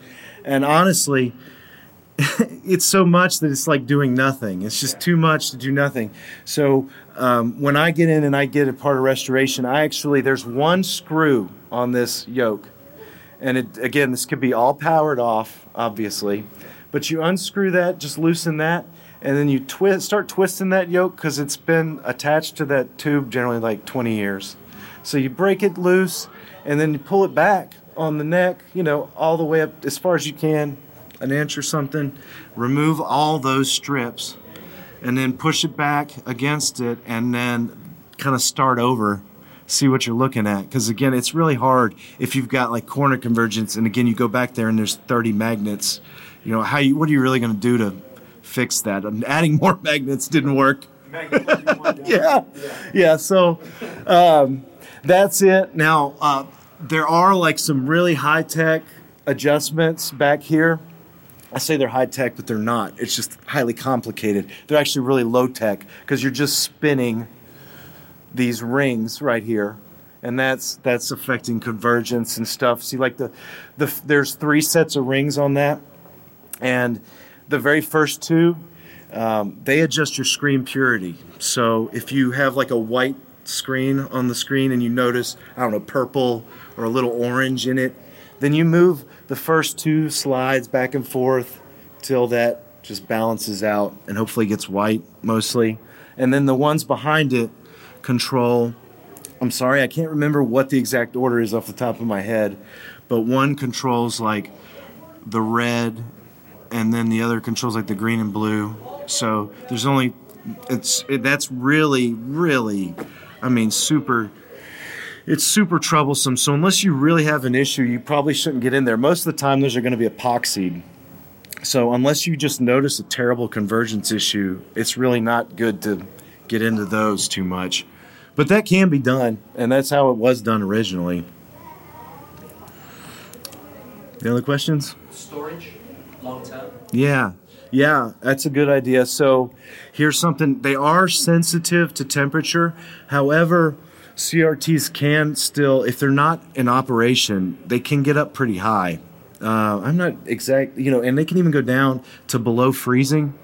It's just, you got to keep them kind of above 20 degrees and below like 100 and then humidity will have a big impact on that obviously from it just sitting there now the, today was a really good example because i had some crts that i was uh, pulling out of my garage right and it's freezing cold and you bring them inside and it's like all of a sudden covered in conden- condensation that's obviously be a terrible idea for me to just plug it in and turn it on so you have to like let them sit there and get up to ambient room temperature or you're going to have a huge amount of trouble um, but yeah, if you they're okay. If honestly, if you're not using them, they're fine to be stored for long periods of time.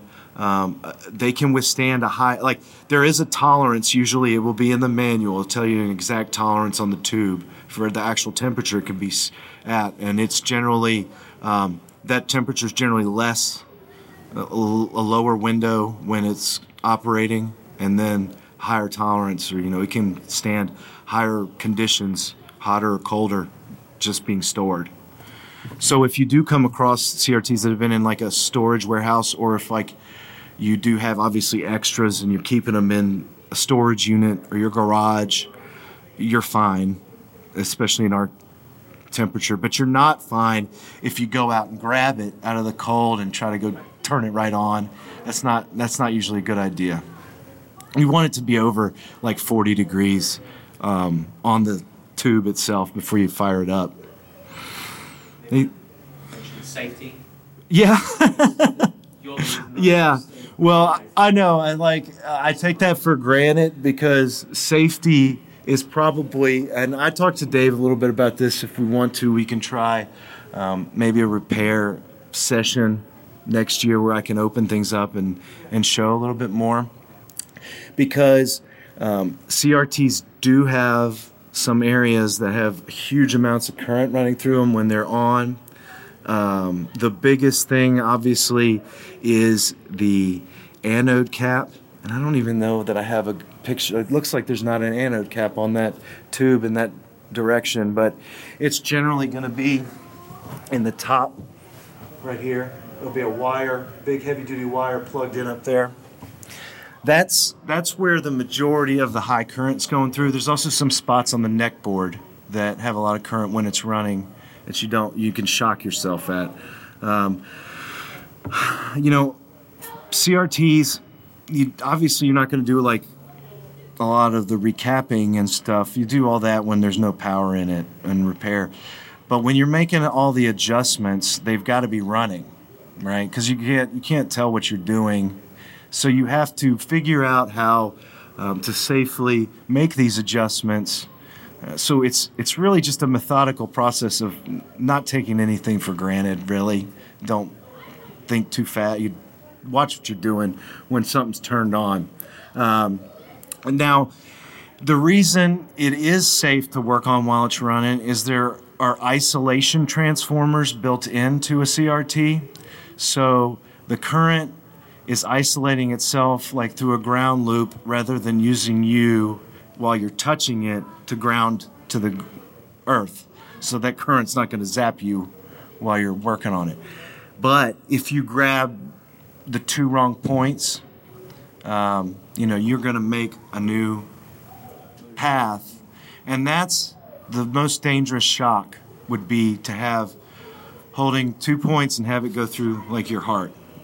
So if you um, if you you know the first thing I did for probably the first I don't know uh, year was I always kept one hand in my pocket and tried to just work as best I could with one hand because you're not if you I, I mean I've got scars all over my hand where I've zapped my hand on something and and it's just a little zap but it's not like the big zap where again if you were holding uh, yeah you don't want that. So um, you just again have to be extremely cautious. Um, i have a lot of videos on youtube a lot more detailing safety. So if you're concerned with that i would definitely recommend watching at least the safety videos. And all you really have to do is probably go or look up on youtube crt safety. And i bet my video will pop up as one of the top ones because that's one of the ones that people watch the most It's just how to safely get in there. And i pretty much in that video break down at the back of a crt what areas are, are more dangerous than others. But once you get you know once you learn more about that and just get comfortable it, it will become a lot easier. And, and you'll realize that a lot of things you thought were scary are just not not really hazardous. Um, like when when i first started you'll notice a very common issue on crts is that yoke will rotate a little bit somehow over time. And then your screen won't be parallel straight. It'll be cockeyed. And uh, so that's an adjustment you're probably going to do most likely um, you can do it by when it's turned off and turn on and see if it fixed it or you know but you can also do it while it's running and that's just again loosening like this screw on this yoke and literally just rotating that yoke till it's straight on the screen. That's what's causing it to it's just somehow through movement or something the yoke just turns a little bit. So um, that but that's that's one that like looks extremely intimidating because it's so close to that anode cap and you're doing it while it's running. And there's that's that you know that yoke is covered in copper well, like bare wires but there's not uh, there's actually a small film over those wires so you can't you can touch it and not get it's not going to it's it's actually insulated. Thank you so much guys if you need anything else i've got cards on the table if you haven't grabbed one please do so uh, again if you want to uh, if you're looking at crts you can definitely check out the YouTube channel and um, do a lot of research. And again, if you have troubles or questions, you can email me, and I'm, I'll try my best to answer as best I can. I don't know everything.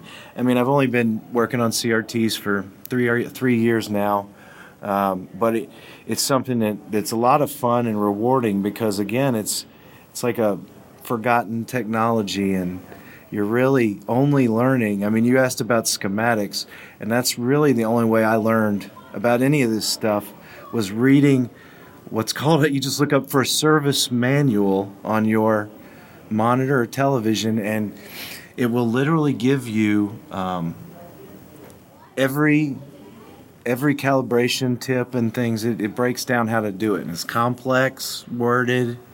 Uh, but it does tell you about a lot of the processes, like I was talking about with the yoke and things like that. Many. Real, real quick, Stephen, for somebody that finds a PVM Mhm. the wild, uh, I mean, Yeah. we get in touch with you? I mean, do you take what? Do you, would you do like rebuilds? On Yeah, yes, absolutely. I do that, um, especially if you're local or anything like that. That's that's the biggest catch. I actually have people that um, I have a gentleman from Lebanon, the country Lebanon, and he's yeah, he's like, I, he so he's taking his PVM apart, and I have the same PVM in my shop. He's sending me the circuit boards, so I'm going to have to do the work on the circuit boards, check them on my monitor, and then send them back to him in Lebanon and work on them that way. So there's that kind of an option to avoid a lot of, if you're capable of ripping the or taking the boards out and putting it back, then there's always that option. But if you're not, um, you know, you can always bring it here, or even if you want to. I mean, that's the unfortunate thing. It costs a lot of money if you got to ship one a long way, and you're taking a lot of risk by it being broken. Uh, but it's doable. That just adds a lot. You know, you're going to spend more more in shipping if you do it that way than actually I'll charge for redoing it. Um, but yeah, so generally speaking, I, I service 90% of my work is servicing these pro monitors anymore. And it's really getting them re, uh, certain capacitors changed that are problematic. There's about, out of the 190, there's about 50 that are vital. Maybe not quite 50, 40. But those, um, once you change those 40 caps out generally, and then do a couple calibrations on it, it'll pretty much be set forever because these things were designed to be running 24 hours a day. So if they've not been running for 24 hours a day, you can usually tell because the screen isn't burned in somewhere. They easily get burned if they run that long. So um, if they've not been running that long and you you know you get one, uh, it's it's you know once you get it reset, you're never going to put the amount of hours on it that it was meant to do. Because even if you, I was doing this math with somebody, if you used your PVM 10 hours a day for 10, 200 days out of the year, you're only putting 2,000 hours on it. And, you know, if it was on, if it was meant to be on 24 hours a day, 365, that's a ton of hours. You know, you get 5,000 a year or whatever. But, um, but definitely if you, you know, and again, even that, see, that's really why I made the YouTube channel. I hate to say this, but it's so hard to get a CRT to me. Um, I try to help by educating other people, hopefully, on getting comfortable with repairs. That's why, I, like, I'll do a full restoration on a video where I show everything. You know, these are the caps I'm removed. This is how I took it apart. This is how I do this and that because it's it's it's impossible to find a tech probably. And I mean, I, I honestly know like three in the United States that I trust enough to send to, and none of them are anywhere close to here. Like New Brooklyn, New York, California, Southern California, and uh, that's like it. And then me in Tennessee, and it's like nobody else is really working on um, these things regularly. Thank you. Oh yeah, oh no. Thanks you guys for hanging out. All right, guys. Well, yeah, if there's anything else, feel free to shoot me an email. I appreciate your time and uh, have fun tonight.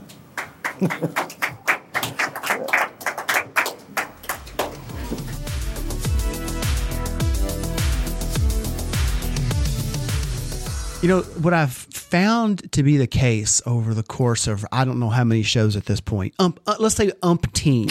Is is that is that a southern word or is that a yeah, Umpteen- We're going to call it that. Yes. over the course of umpteen shows? uh huh. And for the Meaning unin- almost all of them. oh yeah yeah yeah. For, so for the uninformed, umpteen means an uh, an, an unspecified number. starting from the beginning to now. Yeah. yeah. is is that I actually spend a lot of my own money, Uh-huh. but I tend to do it as part of my updates at the head of the show. Yeah, and and you know something, I'll be very transparent about this is that there's a there's a fair amount of Whitney's money being spent as well. So I mean, let, let's let, let's uh let, let's let's not joke around So, here. so you know, like at the, head of the show, Yeah. we'll we'll just wipe aside because I want to forget about it. The almost thousand dollars in parts I spent because that's Oh, yeah. not. Yes. I mean, that's that's kind of like putting gas in the car. That's sort of a requirement for what we're here to do. That's LEDs, that stuff like that. That's not that's not new That's so- widgets. That's so sad. Yeah. True. Yes. so I mean, I bought the stapler. I have bought my fair share of tool organizers. I have stretched uh, the the arcade theme here and bought that ca- display case for the and I'm making air quotes here. Yeah. Yeah. Yeah. The game room. Uh-huh. So I've spent a lot of my money. Yeah. Yes. And you're about to spend more. spend more. Yes. Well, here's the thing. I spent money. you sound like you're gonna let me down slowly. No, no, no, no. Here, here's the thing. Before I get into this, I was going back through the show notes and I had this I had this revelation, okay? This month, after 87 full episodes and we're on 88. I'm sitting here looking through the entire length of the show notes and I'm like this is product after product after product after product after product, and it's taken me five years to realize that. So sorry, I apologize, but it, but it's product with intent. How Yes, about that? Okay, absolutely. Yes, product with intent. So yeah, bookcases, art blades, uh, new target brackets, the whole nine yards. So yeah, I get it.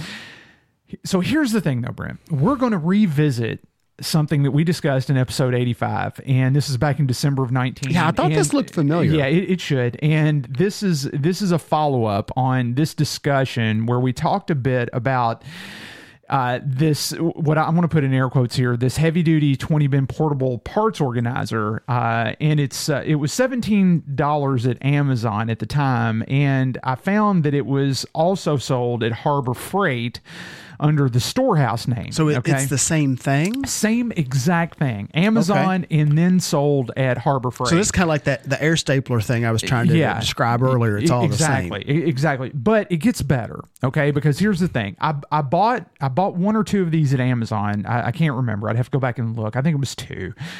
Got them in, and they're they're they're fantastic. Actually, I really really like them. The problem that I come into though is that the bins that come in this storehouse organizer you cannot buy. Okay, you cannot go buy those bins anywhere. You're talking. so th- this is like a folding case, like a little briefcasey type form factor. Uh-huh. Yes. And you're talking about the little bins that sit down that, inside. that sit inside to where So- you move the bins around Yeah. or you can't swap you cannot swap two small for one medium and you cannot swap two medium for one large or back down the or back down the ladder okay so so why would you want the discrete bins outside of? Because the, the the the cases come populated with bins. the, the cases come populated with a mixture of small, medium, and large bins. Okay. Okay. But what if you wanted a case to store all of your LEDs? Scroll through the show notes, Brent, and and you wanted a case that was that was primarily consisted only of small bins Oh. for color LEDs. Okay. Okay. Well, you can fit every color LED under the sun in one folding case and then haul that thing around with you. Then you would want a bunch of small bins instead of just a few, just like eight small bins. Okay. Okay. You'd, you'd want a case full of 35 or 36 small bins or whatever it may be. The problem is, is that Storehouse, the brand that makes these, does not sell the bins. I went through Storehouse themselves, which they were very hard to find because they they're they're almost like some of the well, I say almost, but they're exactly like some of the house brands at Lowe's and Home Depot. Mm-hmm. You can get them through Lowe's and Home Depot, but you have no chance whatsoever of contacting the actual manufacturer. Okay. Yep. So this is Storehouse. You you you can you have you've got to do a lot of work to find a number to to get in touch with with Storehouse, and nothing panned out. Talk to them. Oh, so try to you actually bins. tried to contact them? Yeah, try to contact Storehouse to get bins. It's like I want a bunch of the medium and small bins. I don't want the large no, bins. Whitney, I, I, I'm, I, I don't want to crush the dreams and hopes of a young arcade. uh huh. He's not young. Exactly. Arcade. I do wear it well. though. fan. Yes. but I'm going to bet that Storehouse was just what they printed on the label. It, it really was. It Yeah, really was. there is no- there is no such thing as storehouse. So yeah, I, I, I got that. Okay, all right, yeah. fine, And so I contacted Amazon. I contacted Harbor Freight, and I, I even went to the Harbor Freight group on Facebook and say, "Hey, has anybody bought these? Do you know There's where a to- Harbor Freight group on Facebook. Check it out, dude. There is a lot of discussion going on really? in the Harbor Freight uh, tool group In the Harbor Facebook. Freight verse? Yes. Okay. And and so uh, it's it's the Harbor Freight couponers group. Uh, it's something like that. Check it out. Harbor. The- Okay, the- the I'm looking pro- now. The problem with with this storehouse brand, Brent, is that Amazon, Harbor Freight, nobody sells bins. If you want to customize your tray, the only way to customize a tray is to buy more storehouse and then swap the bins um, across Across, okay. across your storehouse organizers. Okay, that's a problem. So I immediately said, okay, that's not really going to work for what I want to do with these. So what I found is if you want to customize your cases, you need to do you need to do something other than the storehouses. And here's what I found. There's a case from Stanley. The model number is the 014725R, okay? You can get these for $13 a case at Zoro Tools. And I will include a link in the show notes. This is- Zoro Tools. Zoro Tools. Okay. And, and Brent, I've bought a bunch of these at this point, okay? and Zoro, Zoro delivers. They delivers. right? So They're the 2020 equivalent of Shop Jimmy. That's okay. exactly. They are 2020's Shop Jimmy. That's man. That's that's bringing up something from that's the a past. it? callback. That's a callback. Shop Jimmy. So here's the thing. They the, the dimensions of the case are exactly the same. It's just that the bins inside this Stanley organizer are just a wee bit taller than the bins inside the storehouse case. So the bins from Stanley and the bins from storehouse will not cross over between storehouse holder, the storehouse case, and the Stanley case. Okay. But that is not a problem because Stanley does sell the replacement or add on bins. So if you want to buy the small bins or the medium bins, I've got the, the link in the show notes and you can order them. And they are, as my buddy Alex would say, cheap as chips. Okay. The, they, they cost hardly nothing and you can, you can customize these Stanley organizers to your heart's content once you have access to additional bins. And you can make these things any in any configuration Now, that you cool. want them to so be it's in. it's the same form factor as as the part the ones we were originally talking about the store the storehouse. yes.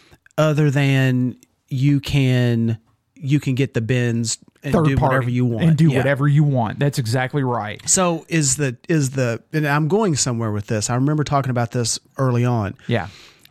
Does the top the the lid that closes It is gated. So d- does it have tracks or something It that does. will catch all the cups? It sure does. So that stuff won't spill across. Perfect. That yes, it does, and it shuts. And, and, and in the clasps, lock the top down. The top has got tracks on the inside of the top to where it holds each of the bins in groups of four. Okay, and the the top shuts to the point to where none of the bins will leak over.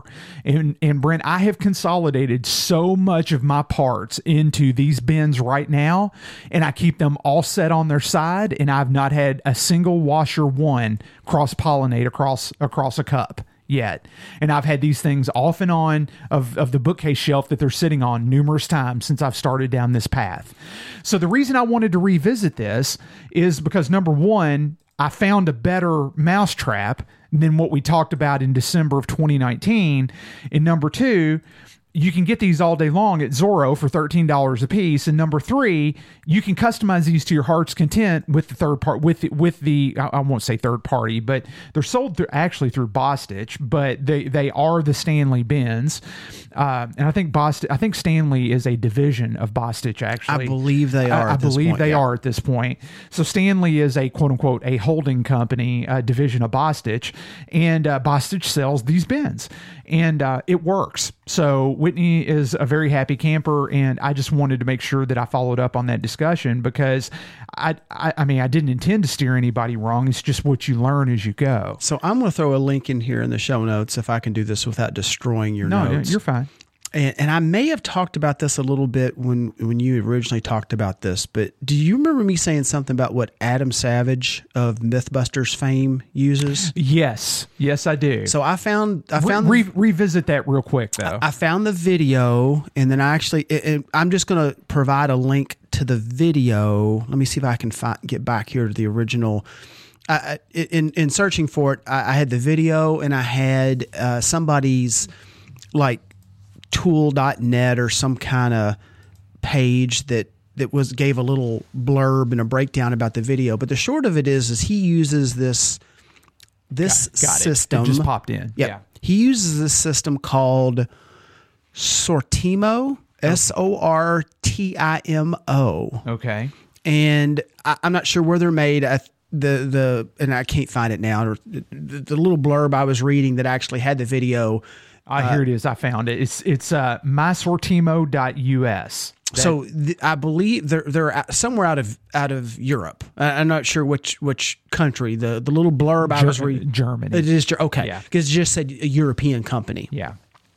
And these are kind of what you're talking about, only to like the thousandth degree. Oh yeah. And wow, not only do they have the nuts. cases with the little bins, and then they're they're also you can mix and match as you want, and then the lids will also lock in like what you're describing. yeah.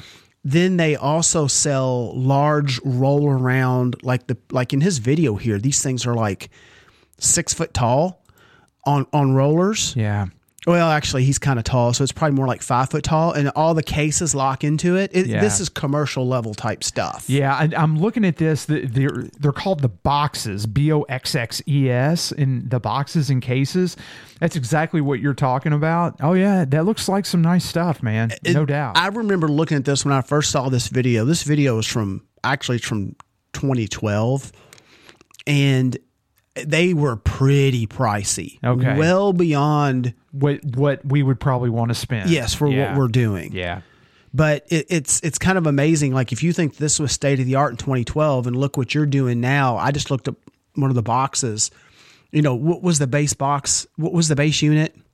How much did it cost for the Stanley version?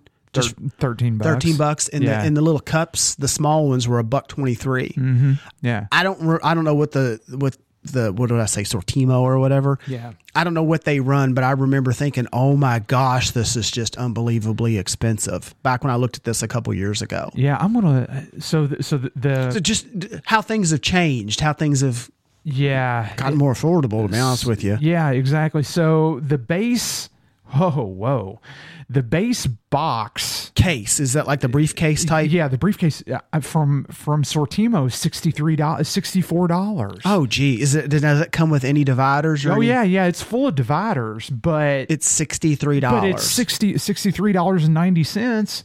So I mean, it's sixty four bucks. Jeez.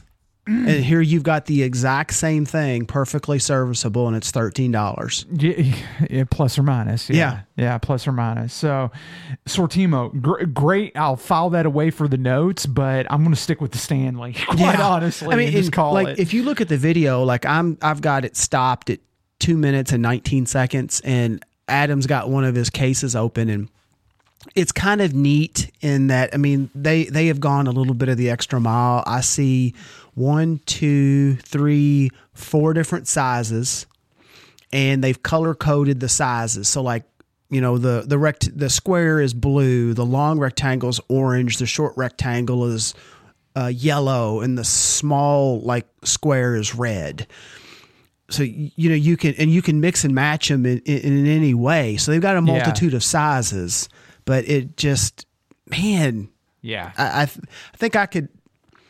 If if that's what you need and you're into them 400 times a day and maybe there's a I'm assuming there's a level of durability that comes with the $63 versus the $13 Stanley but I, I, I'm not. I'm going not gonna- 13. I, am I'm not going to. I'm not Yeah. going to get Sortimo money out of Yeah. it. So I'm. I'm good with the thirteen dollars. Yeah. So I'll. I'll just stick with it.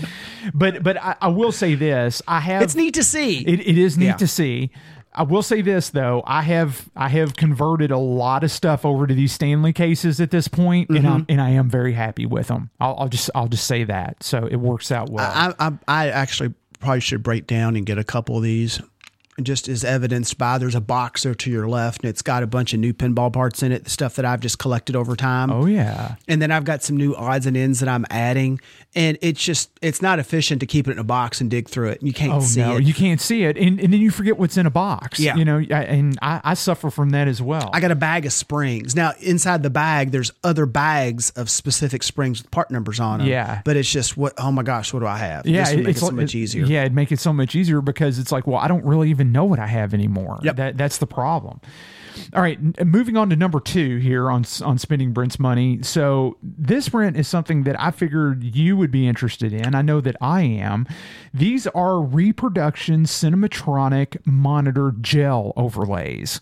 Now, this first one, or the one that I've got in the show notes, or the first one up, is for Starcastle Mm-hmm. because that's the one that this that the seller here on KLOV really kind of started this whole discussion out on and the post and everything like that but he has since expanded the availability on this and will also do armor attack war of the worlds and demon as well now i did not see ripoff uh, in this list but i There's not one on ripoff. th- oh there's not there's not one on ripoff oh well then that that settles Well, he's not on mine. okay well then I mean, because sure you don't have that defined area in the playfield. okay gotcha so to speak. I mean, okay gotcha. you got something in the center where all the, the fuel cans that the that your Jeeps and stuff protagonist, protagonists are trying to or your enemies are trying to take away. Yeah. but that gets all spread out over time. oh So, okay yeah. gotcha okay fair enough Armor attack, yeah, you've got that defined uh, the cityscape. yeah the cityscape and the in the the trees and the shrubs and the bush and bushes and stuff like that but but yeah so if you're if you're of of the mindset where you like me i have swapped a couple gel overlays and i've kind of traded up on my star castle over time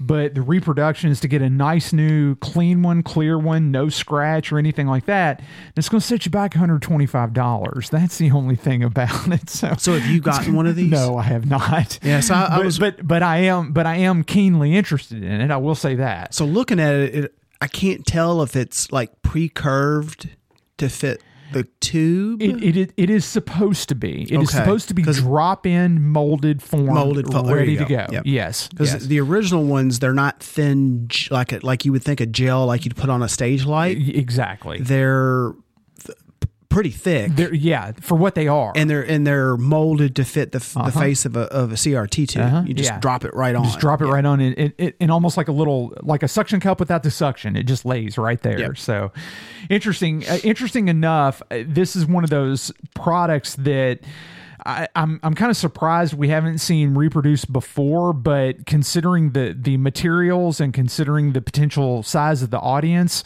eh, I, I, I'm uh, again I, I I'm just glad that they're being made. The money on them is is a little tough. I will admit it, it's it's a little tough, but uh, I, I do think that if there is a need for it, then as with most everything inside this hobby, it, it may not be for you, but the good thing is is that at least it's available if it, if it were to ever be needed. So so there is that. So um, a couple items there, and, and Brent, those are both of these actually are a couple of items that I did want to did want to uh, revisit just to make sure that I didn't lose track of because the the uh, the, Stanley and the Bostitch and the the whole storehouse discussion, I just didn't want that to get get away from me. You know, six seven months away from uh, away from us on the initial discussion, and the, these cinematronic monitor overlays they are coming and are supposed to be made available within the next month or so as far as as far as what I'm reading on KLOV. so uh, hopefully from a timeliness factor we we've got that we've got that going forward so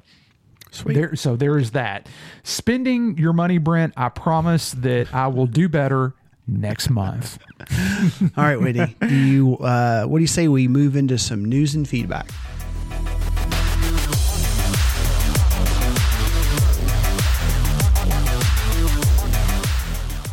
All right, Brent, we have got a fair amount of news and some feedback here for this month. And I'm uh, when sitting through and compiling all this, I was I was really actually surprised that so much has happened. But in I I guess we bring this on ourselves because we cross over a few different types of a few different topics and everything from the arcade side and the console side and the pinball side. It does create a fair amount, a fair amount just to kind of catch up on. But I, I find I find it to be interesting. That that's what that's what keeps it that's what keeps it lively. So, uh, and even revisiting a couple things that we talked about last month that uh, that honestly I, I'm I'm just so enamored with uh, NBA Jam, and Which I don't, I didn't understand. yeah, I, I get it. You know, I totally get it. We because that, that even- game is so out of our genre. I, I know, I know, and you know something fine. was, was funny is even a few judge. even a few people on the Facebook page, like uh, listener friend of the show, Joe Zinkas, he was like, I I, I, I don't get it, and, and Victor Victor Marlin, even when he wrote it, even when he was talking with me, he was as we were talking on, I about the think- Vectrex controller and, and your stuff, then he was like, he was like, I, I'm gonna have to revoke your arcade card. He's like, what are you doing talking about the one ups? And I'm like, the- I'm like, well, I I, think for the second time in one show, I'm actually crying. I was like, well, Victor, I'm not saying that I like the one ups. I don't care. It's it's just like I just kind of really like the NBA Jam one, you know. So anyway, so there's that. Joe, I'm right there. I yeah, exactly. Yeah, Joe. Uh, yeah, Joe. Joe hey, put Joe put it straight as well. Whitney- no doubt if- about it. Okay. I just I just don't invite me to an NBA, NBA Jam tournament at I- your I get- I house. get it. I get it. I mean, it. I might show up if the food's good.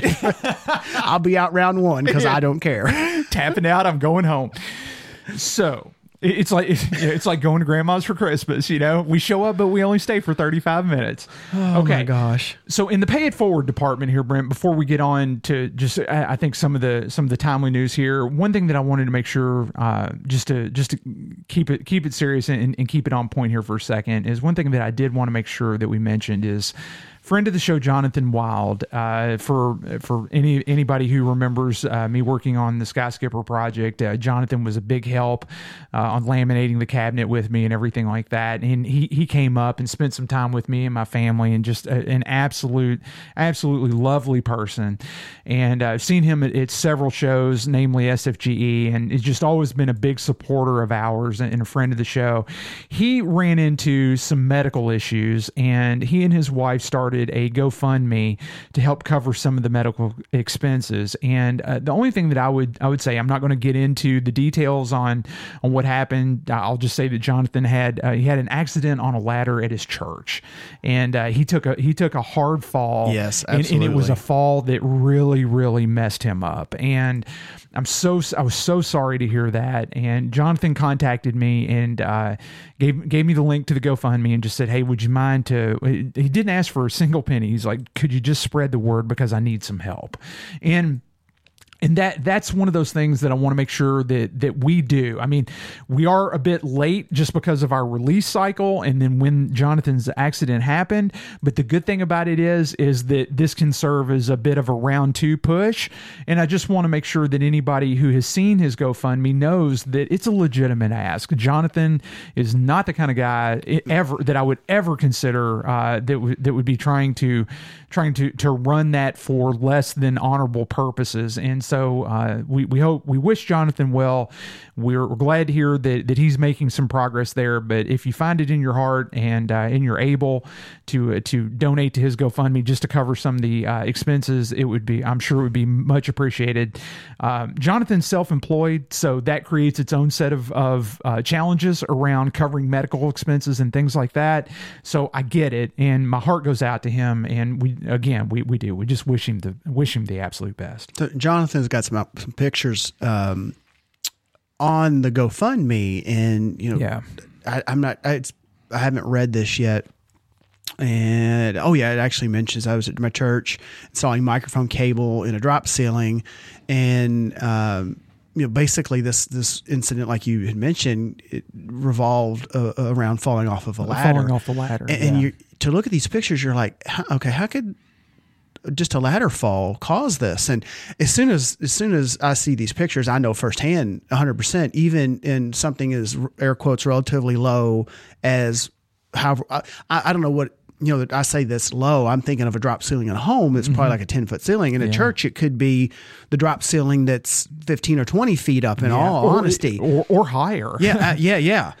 Even in even a, in a in a lobby, for Uh-huh. you're going to have a higher ceiling than you than you are in a home, let alone in the main sanctuary area. Yeah. But my father was helping me here at, at, at the house, and he fell off of a ladder right here at the top of the stairs, Whitney. Oh, man. And he was, I'm going to guess, doing what we were doing. He was probably only four enough rungs up the ladder to maybe be three to four. He's a he's a tall gentleman. Yeah. So he didn't have to get very tall to get to what he was helping me with. It's, um, it, it's where was I at? There's a little cubby that's at the that's above my stairwell that Mm-hmm. makes use of some negative space within the walls of the house, and there's a there's a, a redwood storage closet up there. Oh, okay. So I was actually in it, Mm-hmm. and he was helping me hold uh, mount the door. Mm-hmm. Anyway, he broke.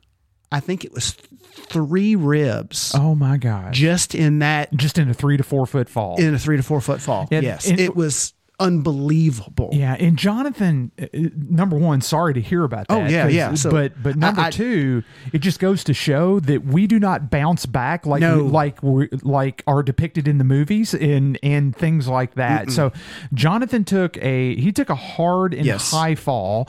And he took a high fall and landed hard, and ultimately it it messed up both of his wrists and and some other uh, uh, assorted and sundry items there that, that he's he's going to be challenged with and going through some rehab for and everything. So I, I would just ask that, like I say, if if you're if you know Jonathan, uh, if you've been a recipient of his uh, kindness and and goodwill, whether it be on Pinside or on KLOV, um, it, then then definitely uh, definitely take a look at the GoFundMe, and then you can decide what you would want to do, what what your heart would tell you to do, or you, you're uh, you, you've got the ability to do. And uh, I know he would appreciate even just a, a good thought around that. But uh, uh, yeah, certainly wish certainly wish Jonathan the best because uh, he's he's one of the good Oh yeah, guys. abs- absolutely. One of the good guys.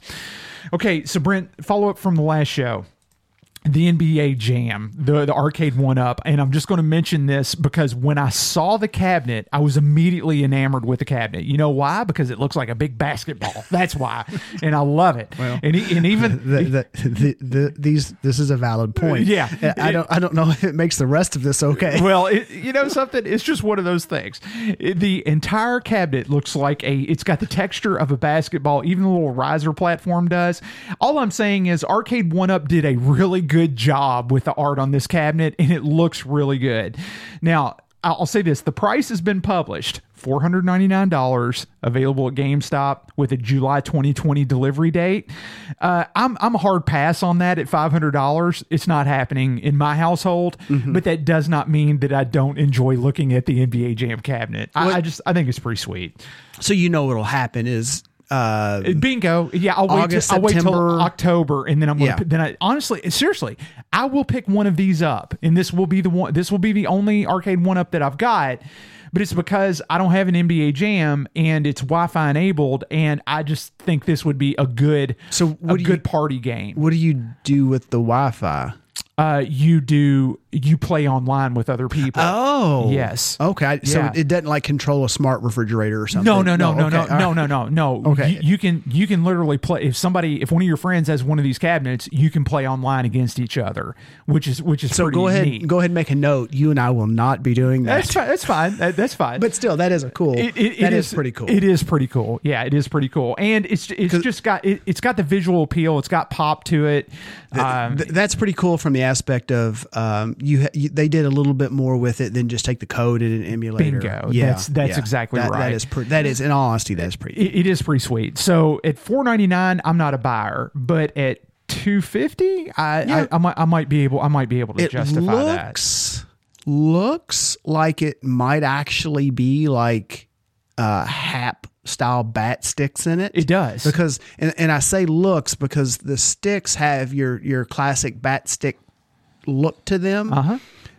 but they are a little bigger than the than the the overall form factor of, of the way the game is scaled Yeah. so it almost looks to me like yeah they those are off the shelf potentially off the shelf arcade parts. Yeah, yeah, yeah, And and I've got a friend of mine um, at work that, that has got several of the arcade one ups, and and he has told me that the quality on them has gotten consistently better with every with every model that, that has been released, and and has time as time has gone by. So, So, what other games are I, I see on the face of it? It says NBA Jam. yeah, and then it, it looks like Hang Time and another M- NBA Jam tournament. Okay, so it's That's what it Jam tournament, and then I don't know what hang time. I don't know what NBA Hang Time is either, but it, it doesn't. Tournament was a was a, a ROM swap on Jam. Oh, was it? Yeah. Okay, gotcha. So gotcha. it, I, I'm assuming it was the same basic gameplay, but with features and, and things added. probably- So- probably and then I have case. no clue what hang time yeah, is. N- neither do I. I mean, we'll, we'll find out at some point. I just when I look at the arcade one ups, I'm like, if there's anything, if there's any one of them that would ever make me a customer, it would be this one because I have no desire to play any of their any of their previous releases as they are because I've either got the game or I can go play the game. This actually offers a value add on on a cabinet that I probably would not want in my house due to space and time and expense. Um, th- this this one's this one's got some appeal to it for what it is. So I'll, just I'll just park it there. Now, Brent, on the pinball side, since we uh, since we recorded last month, there's been quite a good bit uh, pop up um on the on the news on the newsreels on the pinball side. Stern has released, or I'm sorry, I'm, whoa, whoa, back that up. Stern has announced that they are going to be releasing, and it's targeting a, a late March, uh, late March timeframe here. Looking on the uh, advertising slick, a 32020 date where they're going to be releasing a contract game themed on heavy metal. So I will freely admit, we were talking between the and- recording segments. Heavy Metal, the animated Yes. movie. Yes, yes. I'm gonna go look it up for the date. Go ahead. Yeah, and I, I freely admit that I, I never caught heavy metal when when it was quote I'm putting air quotes around this. When it was 81. quote, okay. 1981. Okay, I was 10 years old at the time. I never caught heavy metal when it was quote unquote a thing. Okay, so this completely passed me by when I was growing up, but I have uh, I've talked to a few folks and they are extremely excited about this, and they say that if if the if the music lives up to the potential or of the as as we were talking Brent of the animated release, this thing potentially has got some legs. So it's it's rumored to be uh, based on Star Wars quote the pin.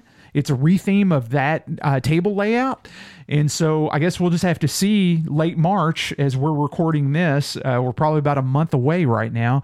We'll have to see really what we get. But uh, Brent, I was reading through a couple of the threads or one of the threads on Pinside, and then maybe one of the distributor posts on Facebook where this thing was going to ring the bell at somewhere somewhere in the upper high sevens or Yep. low eights. I saw that as well. And, and it's going to have a DMD display, and it's going to be themed off of quote unquote a home game. Or, know, it's a retheme of quote unquote a home game. I I I I, I don't know, Brent. I, I Well, I just noticed don't- too. I don't know. Now, did the did the pin Mm-hmm. have an actual coin door? it did, yes. Oh, it did. Yes. Okay, because this actually, at least in the slick, has coin doors. Mm-hmm. Like it's for for commercial use. I, I why why would the pin have a coin door? The Star Wars the pin yeah. It did. because it's I mean At functioning. least, at least I thought it did. I'll have to go Look back, it up. I'll have to go back and look. So here's here's my here's my take on I- I this. thought it I, my impression is is this is a contract. It says here in this the back. I guess this is page two, the back of this the advertising slick. Incendium, I N C E N D I U M. It does. Star Wars: The Pen does have a coin door. Okay. It does not have. It doesn't look like it has like coin return slots, but it has a door that opens. Okay, so Yeah. this actually this has what I would consider a classic coin door. At least from the slick, I can see coin shoots. I can see coin return uh, holes, and I can see a, a, a knockout plate for a dollar bill acceptor. So does the Star Wars one not have that? It just no, has it a does door. not. It just just, has a- it just has a door. It looks like a door for just for Like a machine coin vault. access. Like- yeah, like a- like it's a- an access door. Okay, yeah, So this has got a, a an actual coin door in it with chutes and everything. Yeah, it does. on the slick. yeah. Eh, you know, if, if so, like I said, my impression is is that this, this says Incendium presents Stern Pinball times Heavy Metal. So Stern is contracting, being contracted, is they're the contractor to produce this game for Incendium. Mm-hmm. Yeah. And good for Stern. If if someone's going to come to me and say, "Hey, look, I want to take this, and can you build me a game and retheme?" If it's a retheme, however they worked it out, f- fine. I understand that. Great. I, I Oh, yeah. just, I what I don't understand is how is this relevant? And Whitney, you're pretty in tune with pop culture. I like to think I am, and, I completely missed this. and you and here here's and I gave you the rundown on heavy metal. Yeah. I haven't seen heavy metal in honestly at this point probably two decades. okay. I own it. I've Yeah. got it on laser disc. I knew some of the history of when it how that came about. Yeah. Because it was a big deal when it finally was made available for home home video back in I guess the 90s. I'd have to go look that back up. Um but it's not like a Ghostbusters or Back to the Future Yeah. or you know, Jurassic Park or well, even yeah. even Jurassic Park still has more recent movies. You know, Yeah. that's that's why I even didn't mention Star Wars because Star Wars has had a, a, a longer. You know, there's been more movies. There's been a lot of fan stuff, but Ghostbusters is something that you know. When the toys kind of stopped, they stopped. There was the real Ghostbusters cartoon, but that's been gone for a long time. There wasn't any other movies until that rehash thing a few years ago that a lot of people don't really talk about but it still lived on as a true. mm, I, I'd call that a mainstream cult favorite. Yeah, yeah. There's it, it had it earned its place in pop Right. culture. Yes. Heavy metal. I mean, the, so do, did you do you remember the theater over on Lexington here in town? And the name of it is escaping me, but they're the ones that used to play. You may not. The Vogue. The Vogue. Yes. Yeah. They, they played. See, Brent, I'm I'm a little in tune. You So, are, you yeah, are, Yeah. Because they they it, and I, I thought maybe you weren't weren't aware of it, not Yeah. having lived in Louisville. Yeah. But they they used to always run Rocky Horror Picture Show. Oh, yeah, yeah. And you could go in and see Pink Floyd The Wall, and they would run heavy metal. Mm-hmm. But the Vogue's been gone for a long time, like De- gone. decades. Yeah, Yeah. gone. Gone. Yeah. I, I just I don't see the audience here. Well, and and that's that's my question. Who knows what this is? it's it's going to be a very small subset of of the population at large. Okay, I, I would think so at this point in time because I I mean I had to go back and, and look it up and whether I'm uh, and I should not be used as any barometer gauge or, or thermometer for anything, but ultimately. Uh, I I am a big pinball customer, and th- this is just something that completely just kind of passes passes over on me. But but th- that that's okay. I mean, going back and looking at it, it at least if what I have read about it now, at least if it translates wholly to the pen from a music standpoint and an art style standpoint, you've probably got something that that fans would like, heavy metal fans would like. I'm just left to wonder at the price point because we're talking high sevens, low eights, is, are the numbers that I've seen floating around. I'll say unofficial numbers I've seen floating around. I'm just left to wonder is how how many of of the potential customer base, how many is going to be willing to spend that for for this? Th- That's where I land. So I, I'm just I don't see this as the same type of release as uh, let's say in in Elvira or a Jurassic Park or a Black Knight or or really I mean in in search of Stranger Things insert your theme here it just doesn't feel like that same type of release yet the money uh, the money being asked for it is at least that if not more. It's weird I, So- I don't I don't get it So let, personally. let me just, for folks that haven't seen the movie, let me just kind of give you, I'm not going to give you a synopsis of it because I, I gave Whitney a little bit of it. Yeah. And I can even do that. It, it- granted, it's 20 years old, but the short of it is, is I think it's like four segments that are in different, uh, it, it, it this is, this is pure, it, it's sci-fi type fantasy, sci-fi fantasy. Actually, that's the way. Just looking at real quick to get some cast and music reminders. That's that first line is its description in Wikipedia, which we all know is trustworthy.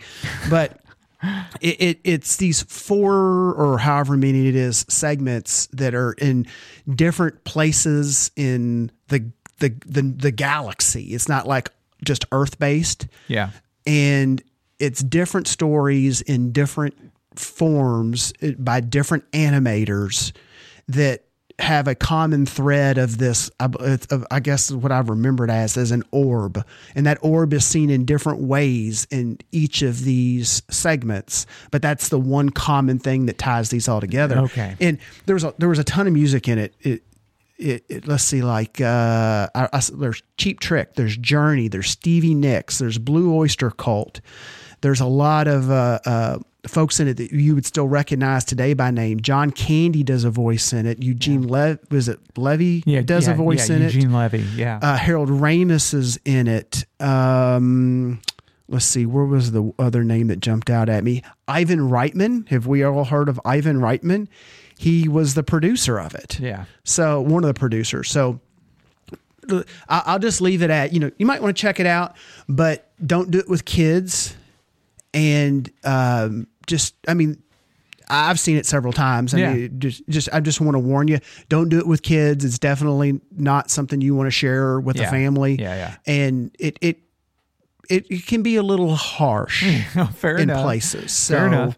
Well, I, I'm going to watch it because now my interest is piqued. I mean, if there's a pinball that's going to be themed after it, it, I would at least like to at least like to kind of quote unquote catch up on, on what I may not have. Mm-hmm. I think it's worth the watch. Now, Yeah. now again, I've, I'll probably now that I've remembered this because I mean, I've, I saw it back in the day. I saw it back in the Vogue. Yeah. and I remember when this was on early iterations of cable because this was one of the shows that was run late at night. Yeah. and and mom was like, "Don't watch that. I don't care if it's a cartoon. Don't Yeah, watch don't that. watch that. And then Yeah. as an adult, it made me more interested to see it because I wasn't supposed to watch it as a child as a child, yeah, exactly.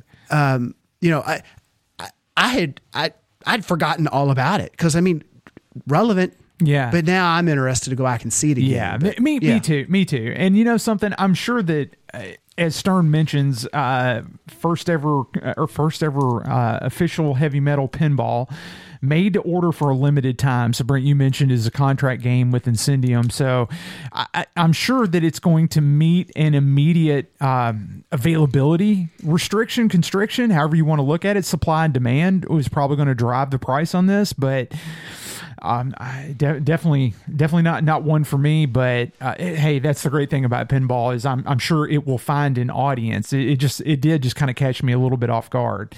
Now, the next thing I want to talk about, Brent, is uh, and we we didn't really get to cover the release of Stranger Things. This when Stern announced and released Stranger Things, it, it happened over the course from a timing perspective between our recordings and then the way that we put our show notes together we already had a full we already had a full slate uh already planned for January uh, before talking uh, before Stranger Things really I think kind of hit the hit the mainstream. And uh, it just didn't hit the cycle for us to talk about. So uh, not going to spend a lot of time rehashing Stranger Things. Either uh, let's just boil it down. Either you're a fan of the property or not. And that would probably drive your initial impressions on whether you would be a customer or not. Um, there's definitely a lot of groundbreaking technology that Stern put into it. Great and happy to see that. I think I think overall that that is good for the industry. But where this really gets gets to be a um, a bit of a more deciding discussion topic is that Stern just within the past week to two weeks have released what they call a UV kit for Stranger Things, and this is a replacement apron. A, it looks like a- an LED driver board and then replacement plastics and some LED strips. And not all plastics. It looks like Not the- all plastics. slings, uh-huh. a couple. Looks, looks like some of the lower playfield Yeah. plastics is what it looks like. the the uh, outlane stuff. You Uh-huh. know the, return lanes. Yep. Yeah, yeah. And and what's interesting about this is you retrofit either a pro, a premium, or an LE, and that's interesting and that's that's poignant because I do want to come back to that. And what this does is mode activated, which I'm assuming is probably uh, mode activated on when the player gets to the upside down or or, or other modes within the game. And then the UV kit kicks on and it reveals artwork on the playfield that was printed in UV ink that is only visible when this kid is active. See, now I thought that was the case too, but I'm I'm scrolling between the before and after picture here because I think this bef- after picture, I, I believe this crossed some of the Facebook groups. Someone just Uh-huh. bathed once once that was realized that this was a thing. Yeah. and it was UV reactive ink. They just bathed it in UV light and took a picture of it. yeah. and it looks the same to me. Does it? Yeah, I'm. I'm I don't know. I see. I see like a lot of like a lot of swells around the inserts and everything that that are Well- much more pronounced. oh, I see what you're saying there. Yeah. Yeah, I mean it. it like I don't see a different face or and where I'm going back to is and please forgive me for bringing this up.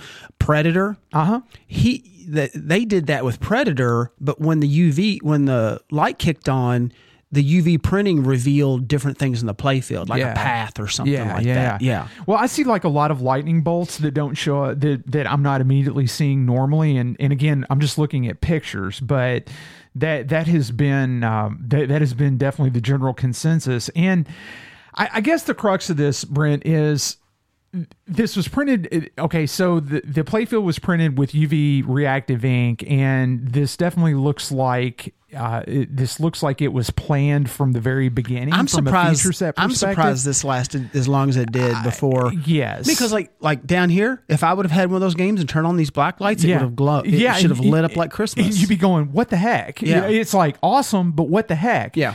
And so I, so I'm left to, I, I am left to feel like this, this was something that Stern planned from the very beginning, and it feels. I'm just going to go ahead and say it. It feels like it should have been included on the premiums and the LEs, if nothing else. And uh, I, I understand optional for the pro, just based upon the based upon the market and the the, the intended routing audience for the pro. But I, I do feel that that this should have something like this that was obviously planned to interact with how the playfield was printed from the very beginning. It feels like Stern knew that this was coming all along, and for the uptick on the money, it, it, to me it should have been in the premium in the LEs. it wouldn't have been the two hundred seventy nine dollars. It shouldn't have been because in effect you're double buying your plastics and your apron. See, and that's that's the Yeah. problem that I've got with it it. might have been a little bit more, but it wouldn't have been the full even at that retail. That's exactly right. Because let's face it, let's just be very, very clear about this. When you replace that plastic apron, what are you going to do with a plastic apron? I- I mean, it's useless. When you replace those plastics, and you would not have this kit without. Yeah, you're not gonna go back. You're not going to go back to the original plastics with with the with the balance of this kit installed. So, what good are the plastics? That they're they're practically useless in, in their in their form as they sit right now. The apron is useless, and so I look at this, and for everything that Stern's including in the kit for the money, I almost see it as they honestly sh- just should have raised the price of the pinball machine $150 and included this in and called it a day is what they should have done. Or mm, they- you know, I, I'm kind of with you because that would have been that that next thing that ever. yeah they they would have now been the Jones that everyone Uh-huh. had to keep up with. That's exactly up with that's exactly right. I, I see this as a bit of a disingenuous move on, on it, from from a customer standpoint. Mm-hmm. I like the concept, Oh, the I idea, love but I concept. don't. The execution, I'm just was like, why didn't you just? yeah, yeah, The execution just it doesn't feel customer friendly at all, and it doesn't feel There's the customer friendly. I yeah, you hit the nail. on It's the not head customer friendly and it's not transparent. And and I have I take exception with both of those. And even though I I wholeheartedly adore the final product, I think it looks amazing. And you add it on top of the technological advances that are in this pen to start with, it really does create a very compelling package. I just do not think that this was a customer friendly move at all. I, I to extend that, I think that i i- assuming that this is now the standard, that that future now. I, I've never seen Stranger I, I'm Things. Gonna tell you, I've got a problem with it. If this if this is the future, this, this is not this is not fair to your customers. well. I was going to say I've never seen Stranger Things.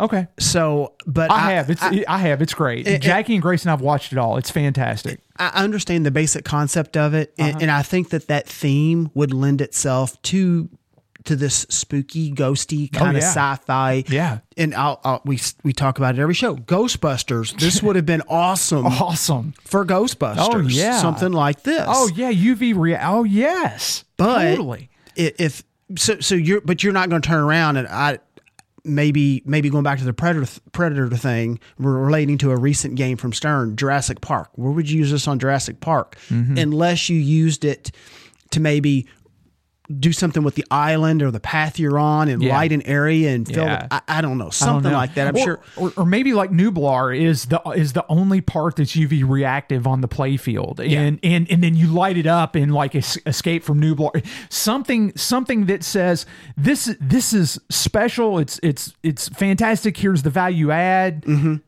Ah. So where I'm going with this is and talking about customer friendly. Yeah. If let's just say that some level of UV UV reaction is standard going forward, they've priced themselves out because the aftermarket will Yeah. do better. Yeah, the aftermarket will do better, and and the the the way that this is quote unquote peddled to the customer, it it feels very tone deaf. It's like the type. It's like toppers. Yeah.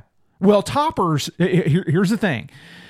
I don't have a single topper for my machine, but I will defend a topper because a topper brings additional.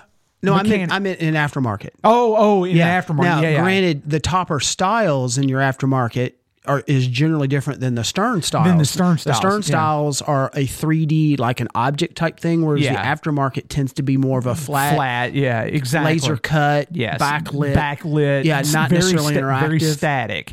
Yeah. But if you want something up there, you can, and you you just want something to add to the game to draw attention to the game. Mm-hmm. yeah.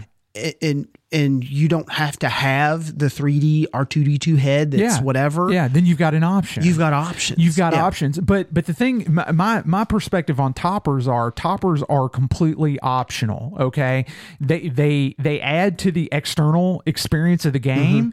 They are not. I would not consider them quote unquote integral to any gameplay whatsoever. Okay, so Stern they come out with a topper later on, and even even some of the most ingenious toppers like the the upcoming Black Knight topper. That's probably got to be one of the most awesome toppers, amazing toppers I've ever seen. The Star Wars topper, R2D2, at least it's interactive with the game, so there is that. So is is it better than most toppers? Yes, from from a functional standpoint. But this, Brent, is something that was planned from day one, and it was something that was laid into the playfield from day one. Now I feel like I'm being taxed just to get that basic feature functionality back out of the pen that I paid for to begin with. It, it's. I, I- I I don't I don't know. I, I don't want to talk myself in circles. I just don't feel like this was one of Stern's best moves from from a marketing and a transparency standpoint. That's that's me. No, I get it. Yeah, I get it. Yeah.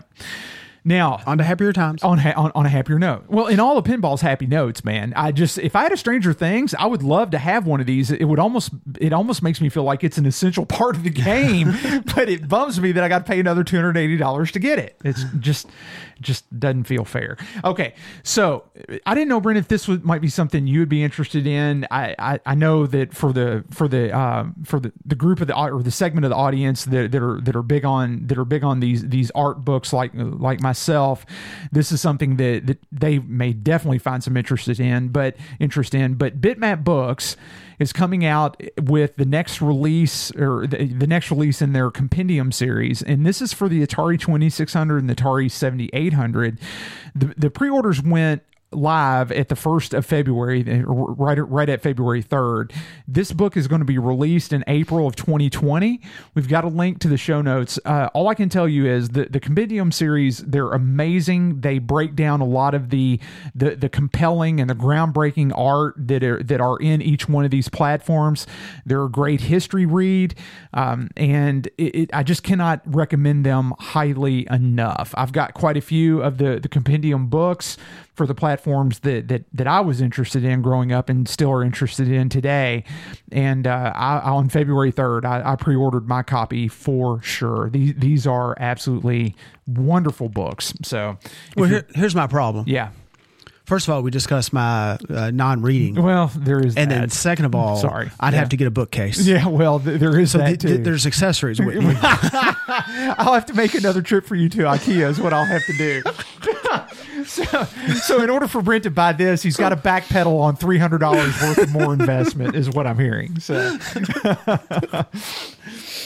but anyway, if if you are interested in this, I, would I, I can only say. I am a, an extremely satisfied customer of the Bitmap of the Bitmaps books series, and this this will this will be good. Now this next one, Brent, I know. news. This, Dude. this is like pre-spin. your your your beloved Stern Mustang has now gotten the color DMD There's a play treatment. button. Oh, look at that. And let me tell you, the video is good. So color. This is the newest release from Color DMD. I'm watching it. The um, it doesn't it look good? I mean, Yeah. the dots and everything they did, they did a stellar job on this. It's it's amazing how much I I, I like that game I know. for somebody that you know my my my classic cars of choices choice is a Pontiac. Yeah, and, So- and it's anything but a Mustang. Yeah. But what I will say is, and, and I will agree with you, every single time I have played Mustang, I walk away from that going, I really like that game. It is it's fun. It's got it's got good progression. It's just it, it's just done well. I think it's one of Stern's underappreciated Not titles. not listening, watching watching fair, video. Fair enough.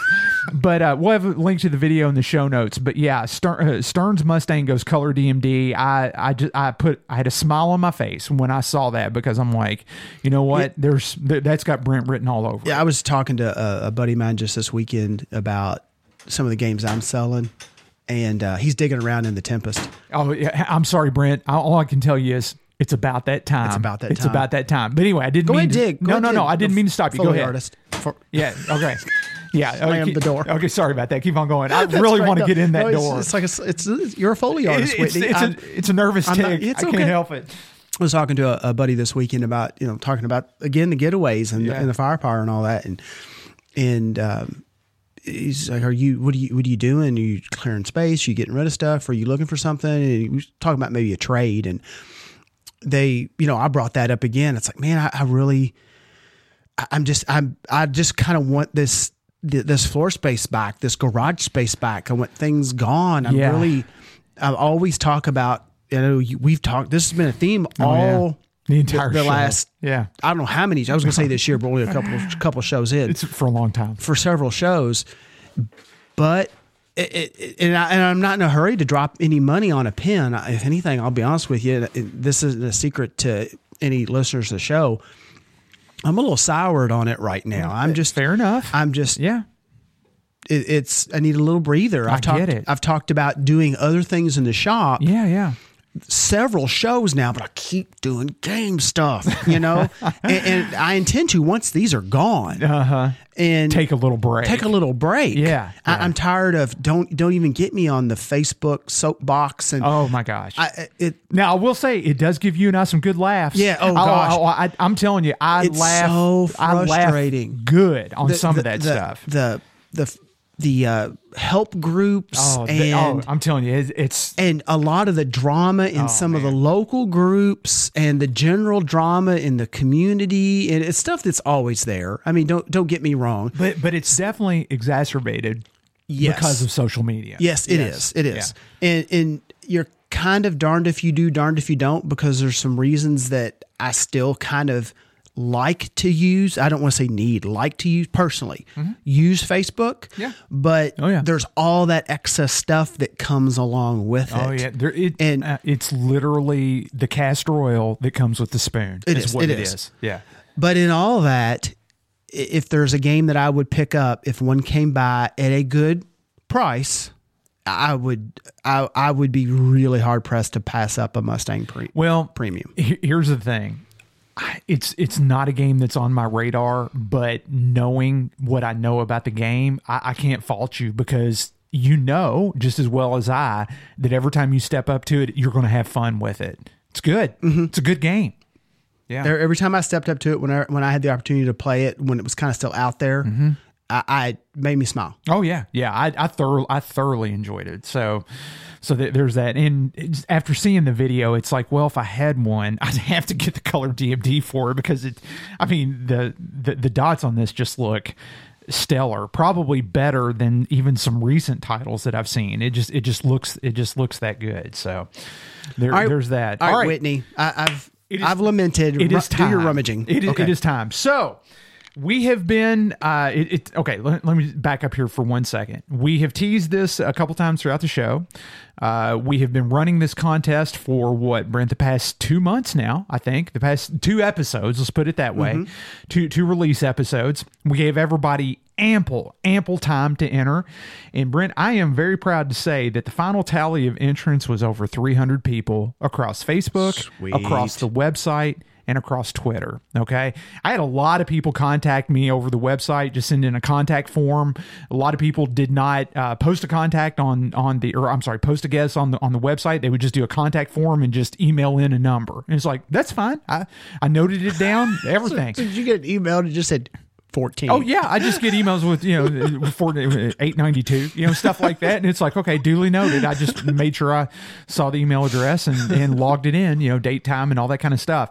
So Brent, yes, final tally of entrants was over three hundred. We had a stellar response to this. I was I was so proud of that, and this is this is this prize is something that I wish that I could have won because even though Superman's not ultimately my favorite superhero, the art on this and the colors and just the how vibrant it is and it pops, it's just amazing.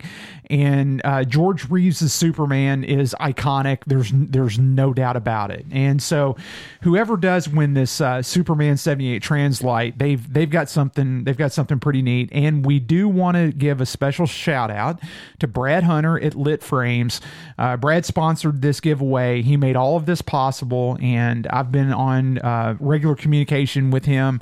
And he he's a solid guy, and, and we do we thank him for uh, for offering this up for everybody and for the show. So, without further ado, I'm going to get into the coin door on the Tempest.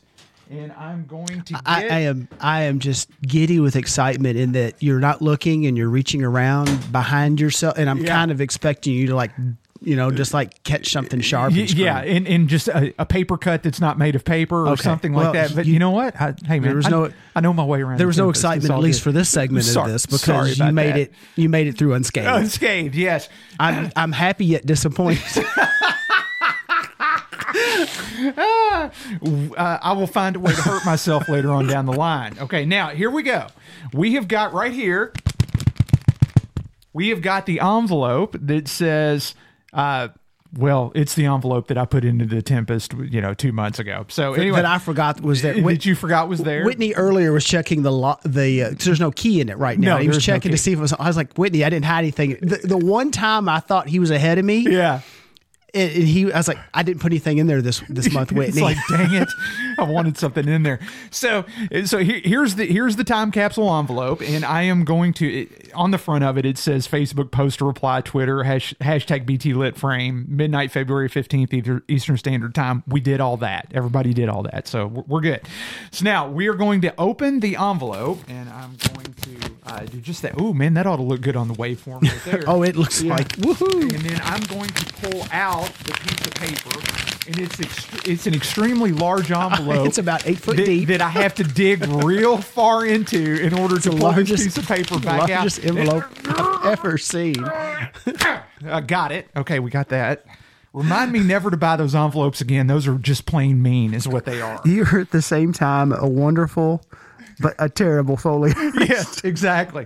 Well, you know, we run we run on a podcaster's budget, Oh so gosh. this is all we got. Okay, now the piece of paper, I'm extending it to full length so that I can see this from top to oh, bottom. Folks, you should hear him do his horse gallop. Yes. sounds like sounds like a herd of Clydesdale. It- it- that, that it does, falling down a stair. And the winner, the, I'm sorry, the winning number is number 523, right here on the piece of paper. And the winner who guessed that on the nose, number 523, is Eric Warren Thorsell. And so, Eric, uh, you will be getting contacted from me. I will pass your information along to Brad Hunter at Lit Frames. He will get in contact with you to get your shipping information. And congratulations, Eric. You win the Superman 78 Translite. So, done and done. Please tell me that they're not going to put that Translite in the same type of envelope that that number was. we, we- let's just put it this way Brad does a better job of shipping the translites than I do of getting paper out of envelopes. Eric will ship you a machete and, a, and a lawnmower. and a can opener. well, congratulations, Yeah. Eric. Congratulations, I, I Eric. that that is a it. made it sweet. Yes, it is. It is. You know, this is. Um, I mean, Christopher Reeves was my Superman. Exactly. You know, My- my Superman. You, you can Yeah. you can judge someone's age generally by who their their um, I almost said- Superheroes are. I almost said their Roger Moore. Yeah. Who their James Bond That's- was. that's true. You know, and yes. Uh, or their Batman. You know, uh, Michael Keaton. So yeah, I mean, Christopher. This this this is sweet. Yeah, it is. It's it's beautiful, and so yeah, th- thank you, Brad and uh, Christopher French. You did a fantastic job on the art, and yeah, again, Eric, congratulations. Thanks to everybody who who played along, submitted a guess. We certainly appreciate it. Worked out worked out really well. All right, Brent, we're almost here to the end. We've got just a, a couple of uh, emails that were submitted in, and And an we- iTunes and an iTunes read. review. And Brent, read this one because I want to see your face as you read it because I laughed out loud when I read this. Okay, Well, it's from Cool Monkey eighty and And it uh, is a five-star It's a review. five star review. five-star review. and it simply says, "Cannot describe because of how good it is." And the Thank you. I- the only thing I could say is is that uh, Mr. Monkey. Uh, Or Mrs. Monkey, as the case may be. As the case may be. Uh, perhaps you should reevaluate your standards. but thank you, but nonetheless. thank you, nonetheless. And, you know, as a reminder to everybody, pl- uh, give us an iTunes review. Yes, Yeah, please do. We've said it a million times. Whitney and I do this for the love of the hobby. We don't make any money off of this. We don't monetize it. Oh no. Uh, we'll try to sell a shirt occasionally at a show, and we'd love to sell out of what we've got so we can do another run. Exactly. So if you see it as a show and you'd like a shirt, come up, talk to us. You know, we'll try to make you a deal. exactly, yeah. But if you uh, if you review us on iTunes, then we get out there a little further, and our audience gets a little bigger. Mm-hmm. It does. and a few more people get to hear us, and you know maybe share and, and learn about the products and stuff that we find and we talk about, and yeah, you It know just, hope just the overall love of the hobby. you know hopefully learn from our, our mistakes. Well, that's what this entire experiment has been. Exactly. So that's it. That's it. All right, and um, and so we we've got a couple emails here, Brent. I'll I'll uh, I'll, I'll run through these here real fast, and because we've discussed my inability to read. it's, so it's all it's all good. Yeah, yeah. it- we got to square and away. I, I can't. The, the font is too small. I'm going to put my cheaters no, back. no on. problem. Hey, the one thing I am going to tell you though, when you assemble that IKEA display case, you're in for it good because that's all done with pictures. so you're you're So- solid. So you what? Okay, here's an aside. Here, here is coming to grips uh, with getting a little older. Uh huh. Okay. Yeah. If I got my contacts in, I have to have on cheaters to see up close. Yeah. If I've got my contacts off and my glasses on, I have to take my glasses off to see, Uh-huh. see up, close. If you have nothing, you can see up close, crystal clear. Exactly. Yes. So I'm down here and I'm working on the high speeds, Mm-hmm. you know, the, the current bane of my existence. And I generally do it with my contacts out because it's just easier on my eyes overall, Mm-hmm. you know, around the house, no contacts. And I'm working, I'm doing my thing. Then I have to turn around and find something. Uh huh. So I can't see. Yeah. So I have to have to shift over to one of the pinballs and then lean over it Uh-huh. to find what I'm looking for.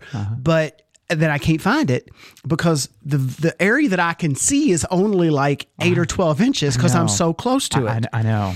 It's, Then- frus- it's frustrating. then I can't find my glasses because somewhere in this sea of tools and parts, my glasses have faded in. I know. like, like They- they're camouflaged. They're camouflaged. They, they have become one with everything else. Then there's been there- there's been times where I recall having heard something hit the carpet, and I think it's a lamp or something, Yeah. and I'm like.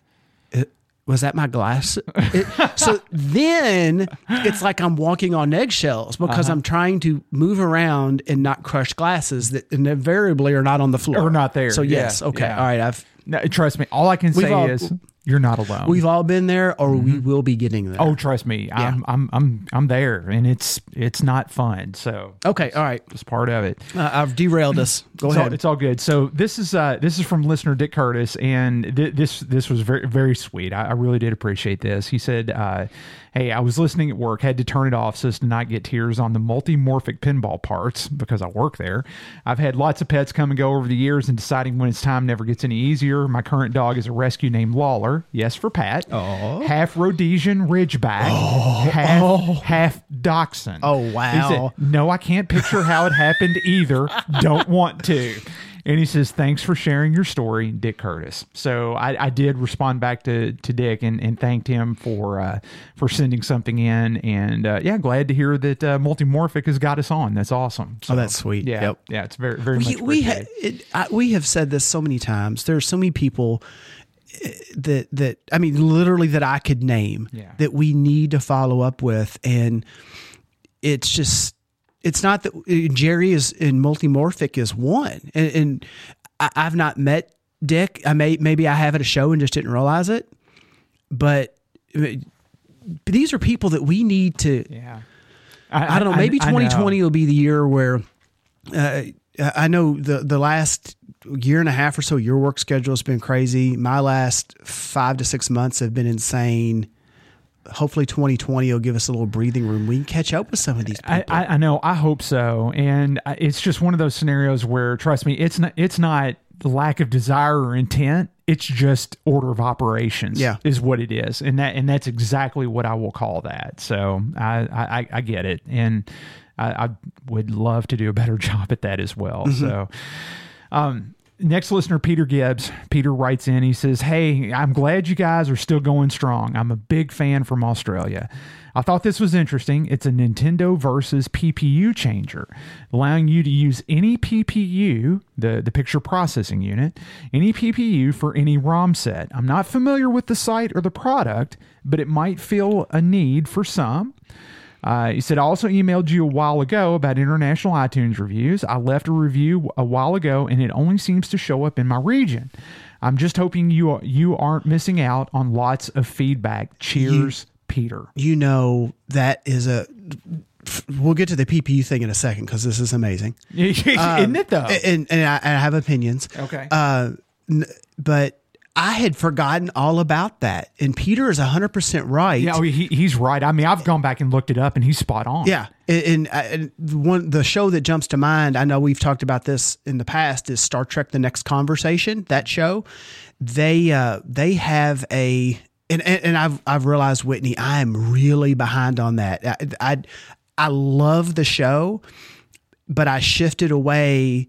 And I'm listening to other shows in other areas just to- for a change, mm-hmm. and I, I've let some stack up. And I, I can't re- the the the the captains club or the the generals or what what is it called in Starfleet? Not a captain, then Admirable. Ad- the Admiral's Ad- Club. Ad- It's not- the- Admiral. It's not the- not admir- admirable. It's, it's ad- admiral. It's the yeah. Admiral's Club. The Admiral's And- Club, and, yeah. that revolves around people that have left like iTunes reviews and the like. And they've actually had to ask people if if you're out of the U.S. mail them in. I had not Wow, thought about okay. because they can't see them. Ah, man. I had forgotten all about that. Yeah, see, and it's something that that I, I, I, I mean, I went back and after I saw Peter's email, I started reading up on this, and I'm like, man, he's spot on. I, it's like there's uh, we don't see this stuff. Oh, and it, it, I don't understand that. I, I why? either. Why is that, not? It's an Apple thing, and so good luck trying to figure that out. That out I mean, at se. least as an, as an iTunes Yeah. Mm-hmm. publisher, you would think that we'd have a dashboard or something that would allow us to see Yeah. see that. Now, here's one thing that I will say is I have I have since Apple has transitioned over to uh, Apple Podcasts and uh, moving away from iTunes as as an app and a platform per se. It's still on Windows, but on Mac and everything, they're they're actually decoupling iTunes into a, a series of different apps. It may be different if if I were to ch- if I were to log, log into Apple Music and then look at podcasts and then and then see something there, but th- that just is on the to do list, and I've just not done that yet. And it would be one of those things that would suck an hour out of the day, just trying to just you know starting to sort sort through all that. At some point, I need to do it though because Peter hits home on a, a, a problem that we just don't really right now have a ready solution mm-hmm. for. Yeah. Okay, so anyway, down to the. So I had heard long ago that something like this was coming, but what I had heard was was being worked on.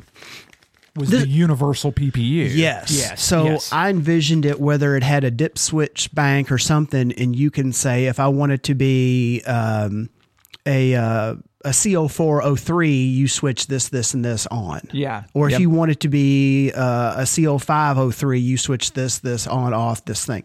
But this has to have a C PPU. Okay, no big deal because you can use any. any, yeah. So you It- can get one a- of the cheaper ones. Right. It's a daughter card. Let- Let's just say it that way. It's a daughter card. Your PPU goes into the the existing PPU on your Versus board, uh, one or both goes into So the, I'm actually going to jump up and run past you. I'm going to. I didn't realize this was coming up. I'm going to grab something out of the shop. So Okay, keep, that, that's keep fine. yeah. So so depending upon what configuration of a versus board that, that you have, and Hi, this is Brent. I'm down at Whitney's mic. I know I'm really close. Can you smell my cough drop, Whitney? Uh, yes, it's mentholatum on top of that. So, um, menthol on, on top of that. So, you install the PPU into this daughter card. Install the daughter card into the socket where the PPU came from. It has a it has a bank of dip switches on through. it. Hold on, Okay, everybody. fair enough. Did you bring a cough drop for me? That's the can- I can question. No, I I'm good. I'm. I'm good, man. And then it has a bank of dip switches, uh, and then it looks like also a, a logic chip on it as well uh, that I'm uh, that I'm sure is doing the translations based upon how the dip switching uh, the dip switches are set. But ulti- ultimately, this allows one PPU to act as a different uh, model PPU. The Versus board is supposedly unaware of this change. So, All right. So what I have yeah, is yeah, and it looks like it's on the list. I have an RC, and I got my cheaters on RC two CO oh three, and that's that is on the list. Yes. that. Well, that wait a minute. This is It just it, yeah RP RP two CO oh three. no. This says RC. Oh, does it? Okay, all right. I th- I think that would still be the same. Quite honestly. Okay, is it Yeah. because this this is a PPU for a Play Choice ten. Oh, for a Play Choice ten. Yes. that might be different because those are the same PPUs that are in uh, a NES, a Nintendo Uh, they are system. compatible. Compatible. Because Thank you. Compatible. Yeah. H- h- The deal with this Correction. was Correction. Compatible. these Yes. were these were in PC um, these were these were in PC tens, and then of course those ba- they, those ran more or less Nintendo NES software, Yeah, right? Nintendo cartridges. Yes. But these PPUs were in demand by modders who wanted to RGB mod, Mod a NES. The NES, and yeah. you had to have this PC10 PPU. And these got, I- I haven't checked on this recently. These were stupid, Stupid price. money. Stupid money. stupid Yeah. money. Uh-huh. And that's why I was just wondering if this would support. So the, all the it's been so long since this is an RC, whereas all the all the versus ones are RP, I think. Yeah, so I think there's a difference between RP and RC two Yep. CO three. Yep, yep. I, I, based upon what you're saying, Yeah. that that came out of, then I, I guarantee there is a difference. Okay. I was thinking that um, there there there may not be there may not be a functionality difference. It could just be a run a run series or something like that that was just labeled differently. But if you're saying that came out of a Play Choice 10, then that that could definitely account for it. But from this listing, it's all of the RP2 series PPUs, the CO4, the CO5, and the and the CO3, mm-hmm. and then variations within the CO4 and the CO5 is is what we're looking at. The one, the two, the three, the four, and the CO5s, and the one, the two, the three, and the four, and the CO4s. Now, So, and, and granted. I have no idea how this works. What is it's just shocking to me that you have to have a seed, and that it, it's obvious that whoever designed this knows enough to figure out how to go from any to any. so I- so But I guess but this they is- still have to have an original. yeah. So I guess I don't. That's the part I don't get. Why can't you just emulate? one in FPGA. Yeah, and be done. Yeah, exactly. I, I, I don't know, and maybe it maybe it is possible to do and nobody's done it yet, or maybe this is literally just taking the outputs and based upon a matrix, flopping the outputs to different inputs, and so or different different out different inputs as the board would expect to see them. So ultimately, this, this seems like the the less elegant way to solve the problem, but still 110% wholly functional at the same Mm-hmm. time. Yeah.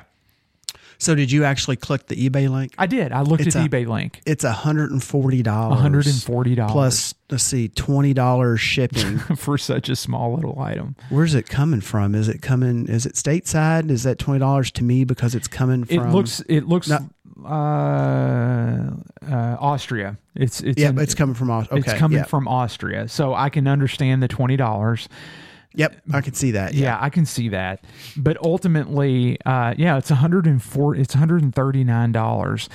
Now here's the thing. I'm a I'm as big a fan of the versus system as anybody. I don't know that I want to gamble 140 dollars on this at this point in time. So- well, so I, will tell you, I, it it seems ingenious. It, it seems uh, you know and- completely and I- ingenious. And. I, I'm not downplaying this person's work at all. Oh, no. I, I just, but when I'm looking at it at a $140 price point, I'm trying to figure out where the market is because I'm not aware of a versus PPU that's that expensive. Is it worth somewhere if you want an ultra rare PPU to to get a cheaper PPU and this board? Mm-hmm. Even if the cheaper PPU is 20 bucks, me, Brent Griffiths setting here, I'm a hundred and thirty. I'm a, okay, so I'm 140 plus 20 shipping. I'm 160 160. you're $160 I'm in. 180 bucks in if I if I'm just guessing 20 bucks for a for a the common common PPU, a common PPU. PPU, yeah. I don't know. I mean, there's got to be some. I I have been shocked at the going rate of some video games and pinball machines. So this may be a completely viable thing, to be honest with you. It may be. What I will say though is that ultimately this is just a step saver, okay? Because Eh, six to seven times out of ten, you're going to be changing the ROMs on the board anyway. So you're changing the ROMs to get to a different game. If it requires a different PPU, this just saves you from swapping a PPU and wear, Oh, wear and tear on the the Just flip your dips- Just dip flip the switches and dips and, go. Is it really worth that much, or do you just take your screwdriver and pop the PPU out and put the new one in? This would this would save wear and tear on the PPUs. There's no doubt about that, and. The PPUs have not been duplicated in any way, shape, or form, to my knowledge. Not yet, anyway. So I just looked at PPUs on eBay, and of course these, these are running auctions. I didn't click completed. So Yeah. here's a here's the Play Choice 10 one that I've got in my hand Yeah, for $155. And Yeah. this person apparently had a bunch because it's got 15 sold. yeah. There you go. Um, here is a RP 202CO2, and it's 60 bucks. Here's the same one for 30 bucks. I don't know. We yeah, we would have yeah, to go through. Yeah, them, yeah. You got to go. Through yeah, I just I, I didn't know that there was a PPU for Play Choice that that got anywhere near the the, the dollar for as as a Play Choice uh, uh, Yeah. for versus that got near the the Play Choice PPU yeah, price. It's it's it's nuts. It, it really goes nuts. And a lot of the Nintendo Versus boards and um, the daughter boards and everything, they have just gotten sky high as well. I, I've I've seen people request, you know, put out on Facebook that they're looking for Versus Gradius, uh, Castlevania boards, Sky Kid boards. And you know the, the daughter the daughter cards for them and the, the money is just I need to get down my versus outlandish. box. I know I've got a couple Dr. Mario's. yeah I've got I've, got a I've got all mine documented. I need to dig it back up and just see, but I've got a handful of PPUs and and a lot of the daughter boards right now. But I, I mean, I'm not incented to let go of them because the reacquisition cost is just yeah. I plan high. on keeping my I plan on keeping my versus, and I've got a dual monitor Play Choice that I'd like to put down here, and I've Yeah. got enough stuff to do a dual mon- a single monitor Play Choice, but I'm I, I since I've gotten the dual, there's no reason to, Yeah. to do the single. Yeah, I, I get that. I get that, but yeah, I, I thought it was very interesting. Peter, thanks for uh, you know thanks for writing that in. I, I mean, I had I did not see this until Peter had directed me to it, and I, I thought it was interesting. I figured you get a kick out out of seeing it as well, and that's just it's just kind of the cool stuff to put yeah, to put and, and out just be- in just front of the because we don't see it, because like I said, I I'm shocked daily at what what things are kind of going for and getting. Um, someone listening to us may say, "Oh no, that makes perfect sense, and this is why," and and they may not have known about this. So no, that that's awesome. Yeah, yeah, it, it definitely is. All right, Brent. So that brings 88 to a wrap. Um, we are. Oh, I tell you Let's what. touch on Louisville Let's touch on Louisville Arcade, Arcade Expo. Expo. Here, what? I'll I'll hand the mic to you to do that. So that is coming up. And by the time you get the show, you should have roughly a week still Roughly- to to, roughly to week. react. Yeah. Uh, if you listen to the show, you know within the first week or so, well, definitely within the first couple of days of, of it going live. So it's six, March sixth, seventh, and eighth here in Louisville, Kentucky, and then just check out LouisvilleArcade.com with for all the information, uh, exact location. It's in, it's at the same location that it has been in the past the past several years at this point. Actually, every year since year one. uh, except for year one. Yes. Yeah, except for year one. So check it out. The uh, the was it the last show we had uh, Corey and Joe from. I'm trying to remember our show numbers here versus Mm-hmm. It was 87. it was 87. Yeah. So, okay. So 87. Uh, we had the, the, the visit from uh, Corey and Joe, and they talked all about the show, what's going on. Make sure to check out their Facebook page Mm-hmm. Because, you know, they're having guest announcements and all the things that are, that are happening is they're finalizing uh, prep for the show. Look up their Facebook page for me, Whitney, while I'm yammering on here. Sure. So the other thing to keep an eye on is our social media. And as we mentioned at the top of the show, this year, Friday and Saturday night, we will do our annual live stream from the show talk about what's happening at the show and you know anybody we can pull out of the crowd celebrities if you will average people out there playing friends of the show maxine if you can hear her bark, barking yeah.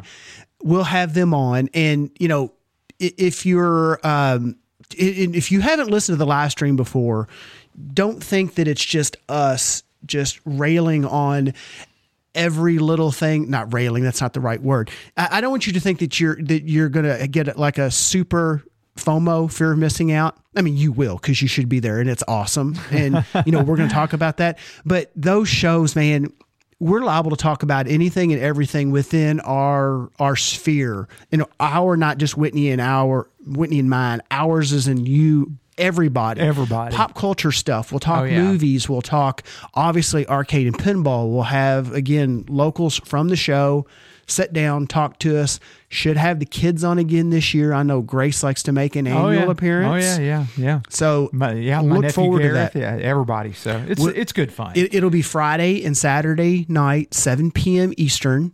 And uh, you know we'll we'll broadcast or excuse me we'll put out on uh, on Twitter and Facebook the links Mm-hmm. and who who is the company we use MixLR. Thank you. Yeah. Uh, there's a company, and and I'm not going to throw it out there because I'll just add confusion. But for some reason, I, I know other uh, sister shows have used them in the past, and for some reason, that's the company that always comes to mind. Spreaker.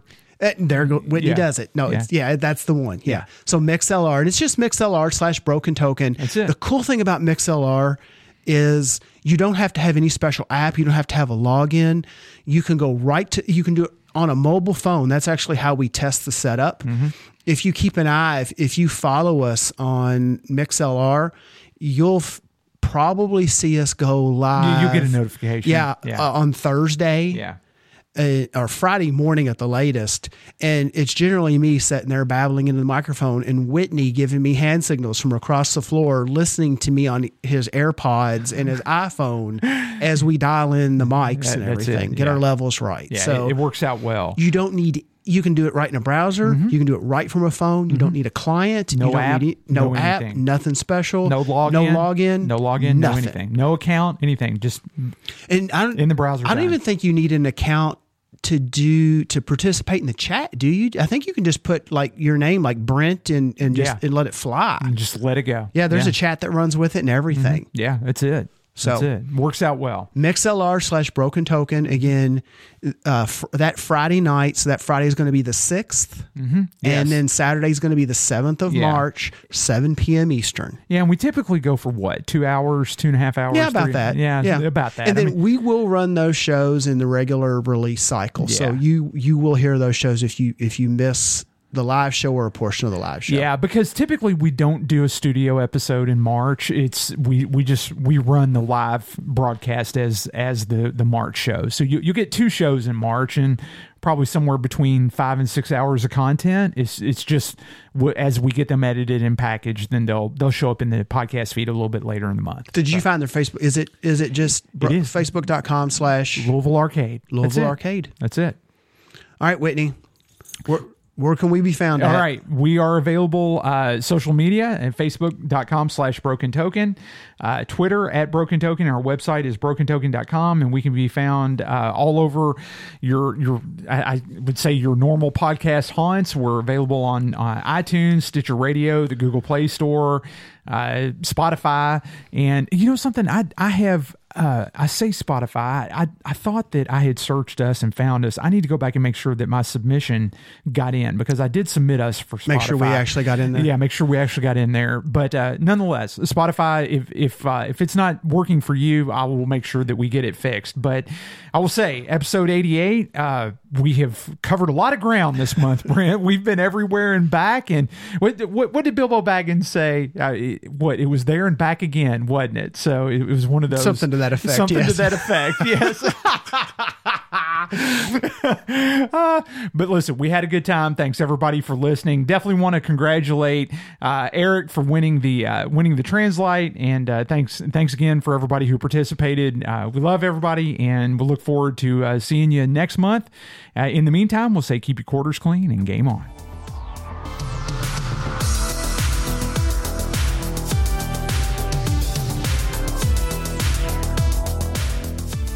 Congratulations, you made it to the end of another episode of the Broken Token podcast.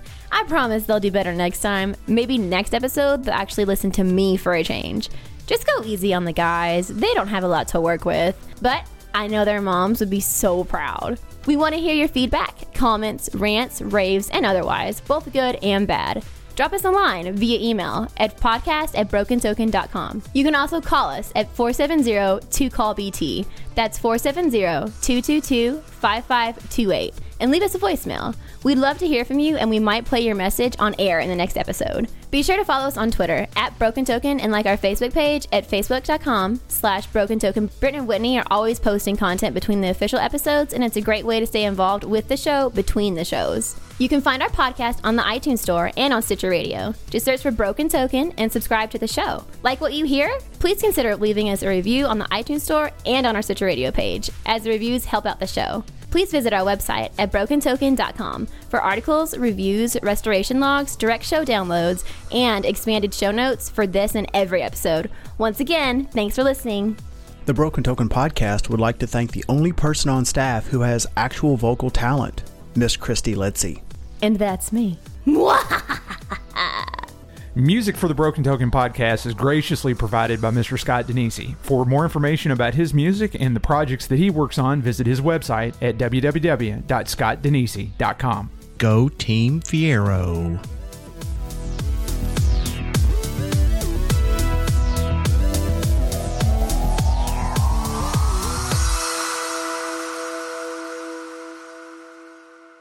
Test, test, test. Hello, Broken Token Classic Arcade Pinball Podcast. Test, test. I know, whatever. Test, test, test. We good? We're good. Hold on. It's going to be an outtake. I got the cruds. Pinball went boom.